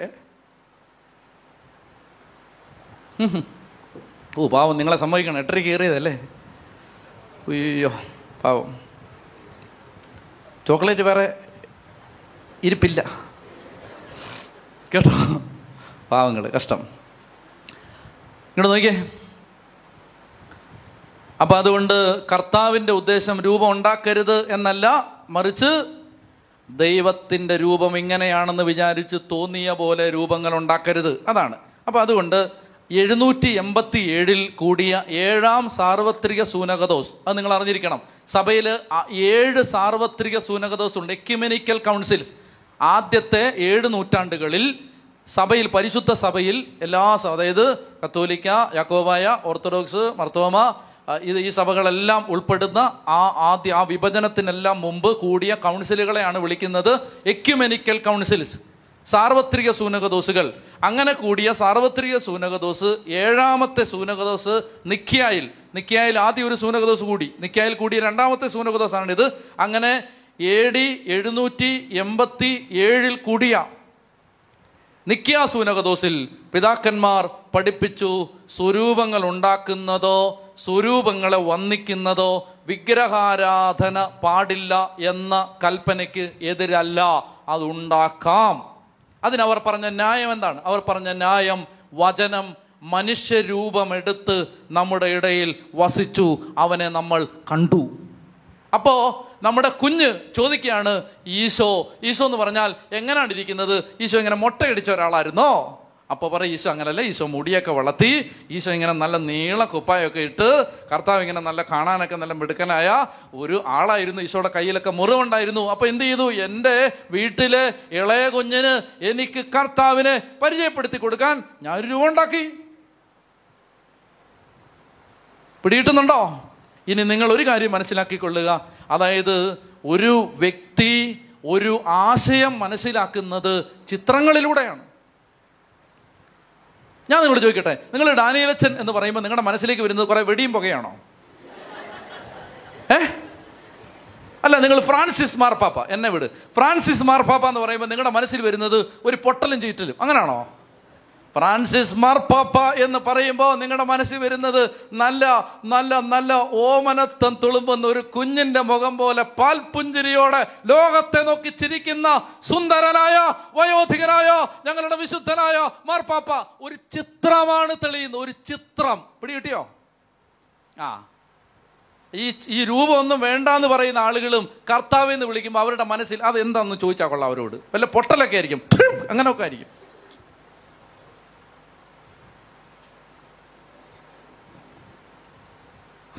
എന്നാലും ചോദിക്കേ ഈശോ എന്ന് പറയുമ്പം ബും.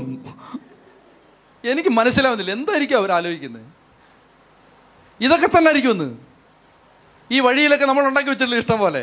അവരിതൊക്കെ തന്നെ ആയിരിക്കും. ഈശോ എന്ന് പറയുമ്പോൾ പിന്നെ അല്ലാതെ അല്ല പിന്നെ എന്നാ അവർ പിന്നെ സൽമാൻ ഖാനെയാണ് ഓർക്കുന്നത്? അല്ലെന്ന്.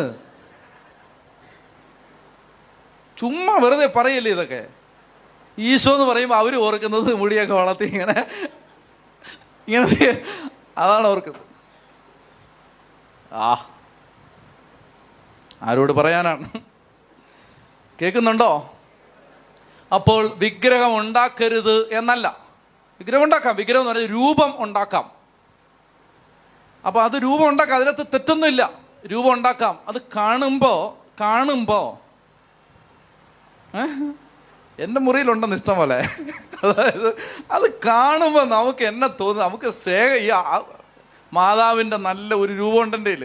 ഉണ്ണീശോയുടെ നല്ല ഒരു രൂപം എന്റെ ഇപ്പം ഈ അടുത്ത ഇടയ്ക്ക് ഒരു കുഞ്ഞു ഉണ്ണീശോയെ കൂടെ കിട്ടി. എന്ന് പറഞ്ഞാൽ ശരിക്കും കൊച്ചു കിടക്കുന്ന പോലെ തന്നെയാണ്. അപ്പോൾ അതൊക്കെ കാണുമ്പോൾ നമ്മൾ പ്രതിമയല്ല കാണുന്നത്? മറിച്ച് ഈശോ അയ്യോ എന്റെ ഈശോ മാതാവേ അതല്ല ഈ മനസ്സിൽ വരുന്നത് അല്ലാതെ നമ്മൾ ആ വിഗ്രഹത്തിന് മുമ്പ് ഇരുന്നിട്ട് ആ വിഗ്രഹം അയ്യോ വിഗ്രഹമേ വല്ലതും തരണേ വിഗ്രഹമേ ചോറ് കിട്ടട്ടെ. അങ്ങനെ അങ്ങനൊന്നും അല്ലെന്ന്. ഈ ആണോ? ആണോ? അല്ല. അപ്പോൾ ഒരു പ്രതിമയെ ഒരു വിഗ്രഹത്തെ ആരാധിക്കുന്നതാണ് വിഗ്രഹാരാധന. അല്ലാതെ സ്വരൂപങ്ങൾ കാണുമ്പോൾ അത് ആരെ സൂചിപ്പിക്കുന്നു? അവരെ ഓർക്കുന്നത് വിഗ്രഹാരാധനയാണോ? ഇനി അടുത്ത വിഷയം അതിനു മുമ്പിൽ ഒന്ന് വണങ്ങിയാലോ? തെറ്റാണോ? അല്ല. എന്തുകൊണ്ട്? ഇത് സിമ്പിൾ സിമ്പിൾ സിമ്പിൾ വളരെ സിമ്പിൾ. ഉൽപ്പത്തി പുസ്തകം എടുക്കരുത് വായിക്കരുത്. കേട്ടാൽ മതി. നിങ്ങളെ ഇനി ക്ഷീണിപ്പിക്കാൻ ഞാൻ ഉദ്ദേശിക്കുന്നില്ല. നിങ്ങൾ വെറുതെ എടുത്ത് കഷ്ടപ്പെടരുത്. എന്നെ കേട്ടാൽ മതി. ഞാൻ പറയുന്നത് സത്യമാണ്. ഉൽപ്പത്തി പുസ്തകം പതിനെട്ടാം അധ്യായം രണ്ടാം വാക്യത്തിൽ എന്നെ നോക്കിക്കേ ഉൽപ്പത്തി പന്ത്രണ്ട് രണ്ടിൽ എത്ര? പതിനെട്ട് രണ്ടിൽ മൂന്ന് യാത്രക്കാർ അബ്രഹാമിന്റെ വീട്ടിലെത്തുമ്പോൾ അബ്രഹാം അവരെ കണ്ട് നിലം പറ്റ്. അയ്യോ താണ് വണങ്ങി. നിലം പറ്റ് ആരെ കണ്ടിട്ടാണ്? മൂന്ന് യാത്രക്കാരെ.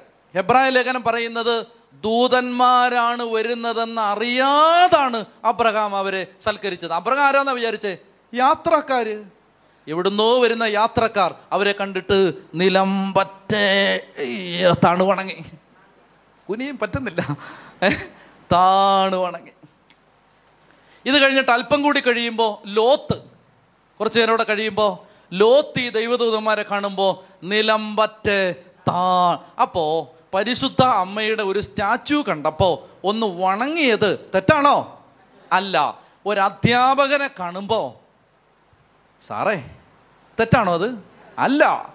അതൊക്കെ മനുഷ്യന്റെ സംസ്കാരത്തിന്റെ മാന്യതയുടെ കുടുംബത്തിൽ പറന്നതിന്റെ അടയാളമാണ്. അത്രയും പറഞ്ഞ് ആ വിഷയം അവസാനിപ്പിക്കും മനസ്സിലായോ? അതായത് കുടുംബത്തിൽ പിറന്നതിന്റെ അടയാളമാണ് അതായത് ലോകത്തുള്ള എല്ലാവരോടും നിഷേധം പ്രതിഷേധം വെറുപ്പ്. അതായത് നിങ്ങൾ ആലോചിച്ച് നോക്കുക അതായത് നിങ്ങൾ നിങ്ങൾ മനസ്സിലാക്കിയിരിക്കേണ്ടത് എല്ലാവരോടും പുച്ഛം. ഞാൻ ഒരു പ്രത്യേക ആളുകളെ പറയല്ല. നിങ്ങൾ ശ്രദ്ധിച്ചാൽ മതി. അതായത് നിങ്ങൾ കത്തോലിക്ക സഭയിലെ ഒരു അച്ഛനെ കാണ് അച്ഛന്റെ മുഖത്ത് നോക്ക്. അത് ഫീലിംഗ് പരമപുച്ഛം. ആണോ? അല്ല. നിങ്ങൾ ഫ്രാൻസിസ് മാർപ്പാപ്പയെ നോക്ക്. കത്തോലിക്ക സഭയുടെ ഐക്കൺ ആയിട്ട് ആയിട്ടിന്ന് ജീവിക്കുന്ന ഫ്രാൻസിസ് മാർപ്പാപ്പയെ നോക്ക്. സകലരോടും പുച്ഛം. ആണോ? അല്ല. വേറെ ഇനി നിങ്ങൾ ഞാൻ ബാക്കി പറയുന്നില്ല. നിങ്ങൾ ബാക്കി പലയിടങ്ങളിലേക്ക് നോക്ക്. എല്ലാവരോടും പുച്ഛം. മനസ്സിലായോ? അതൊന്നും അല്ല വിശ്വാസം. അതൊന്നും അല്ല വിശ്വാസം. വിശ്വാസം എന്ന് പറയുന്നത് കരുണയാണ് സ്നേഹമാണ് എല്ലാവരോടും. അവ ഹിന്ദു ആണെങ്കിലും മുസ്ലിം ആണെങ്കിലും പാഴ്സി ആണെങ്കിലും ജൈനനാണെങ്കിലും നിരീശ്വരവാദിയാണെങ്കിലും അവനെയും ഹൃദയത്തിലേക്ക് ചേർത്ത് വെക്കുന്നതിന്റെ പേരാണ് ക്രിസ്തുവിന്റെ സുവിശേഷം. മനസ്സിലായോ? അല്ലാതെ അവൻ ഹിന്ദു ആണ് അവന്റെ വീട്ടിൽ പോകാൻ പാടില്ല. അവ അവൻ മുസ്ലിമാണ് അവന്റെ വീട്ടിൽ കയറാൻ പാടില്ല. അവനോട് കൂട്ടുവിടാൻ അതൊന്നും അല്ലെന്ന്. അതൊന്നല്ല. സകലരിലേക്കും നീളുന്നതാണ് കർത്താവിന്റെ സ്നേഹം കർത്താവിന്റെ കരുണ. അതുകൊണ്ട് ഞാൻ പറഞ്ഞു വരുന്നത് എന്റെ പ്രിയപ്പെട്ട സഹോദരങ്ങളെ അതുകൊണ്ട് എല്ലാവരോടും പുച്ഛം. അങ്ങോട്ട് നോക്കാൻ പാടില്ല ഇങ്ങോട്ട് ചെയ്യാൻ പാടില്ല. അവർ നമ്മൾ കുടുംബത്തിൽ പറഞ്ഞ ആളുകളായതുകൊണ്ട് എന്ത് ചെയ്യും? ആളുകളെ കണ്ടാൽ ആ ബഹുമാനിക്കും. മാതാവിന്റെ ഒരു സാക്ഷി കണ്ടാൽ അമ്മച്ചേ വണങ്ങും. മനസ്സിലായോ? വണങ്ങും. ചിലപ്പോൾ ഒരു ഉമ്മയും കൊടുക്കും. മനസ്സിലായോ? ആ. ഈ ഇവിടെ വരുന്നവർ സാധാരണഗതിയിൽ അടുത്ത ആഴ്ച വരാറില്ല. ഇവിടുത്തെ ഒരു അത്ഭുത പ്രതിഭാസം അതാണ്. അതായത് സ്ഥിരമായിട്ട് വരുന്നവർ വളരെ കുറവാണ്. ബാക്കിയെല്ലാം ഫ്ലോട്ടിംഗ് പോപ്പുലേഷനാണ് ഇവിടുത്തെ ഈ ധ്യാന കേന്ദ്രത്തിന്റെ പ്രത്യേകത എന്ന് പറഞ്ഞാൽ ഇന്ന് കണ്ടവരെ നാളെ അപ്പോഴാണ് ഞാൻ ഓർക്കുന്നത് ഇന്ന് ഞാൻ നാളെ നീ എന്ന് പറയുന്ന. അതായത് ഇന്നലെ കണ്ടവർ എവിടെ മരിച്ചു പോയിട്ടുണ്ടാവും അല്ലേ? പിന്നെ പിന്നെ കാണാനില്ല. അതിന്റെ കാര്യം എന്താണെന്നറിയോ? അതിന്റെ കാര്യം ഇതാണ്. എട്ടരയ്ക്ക് ഇരുത്തിയാൽ ഒന്നരയ്ക്ക് എഴുന്നേൽപ്പിക്കൂ. അതൊക്കെയാണ് അതിന്റെ കാരണങ്ങൾ. ഓക്കെ എന്തോ ആവട്ടെ അപ്പം നിങ്ങളുടെ ആ ക്ഷമയ്ക്ക് ഞാൻ പ്രത്യേകം നന്ദി പറയുന്നു. ഇത്രയും കാര്യങ്ങൾ പറഞ്ഞ് നിയമാവർത്തനം ഇവിടെ അവസാനിക്കുന്നു. നിയമാവർത്തനം ഒന്ന് മുതൽ നാല് വരെ അധ്യായങ്ങൾ.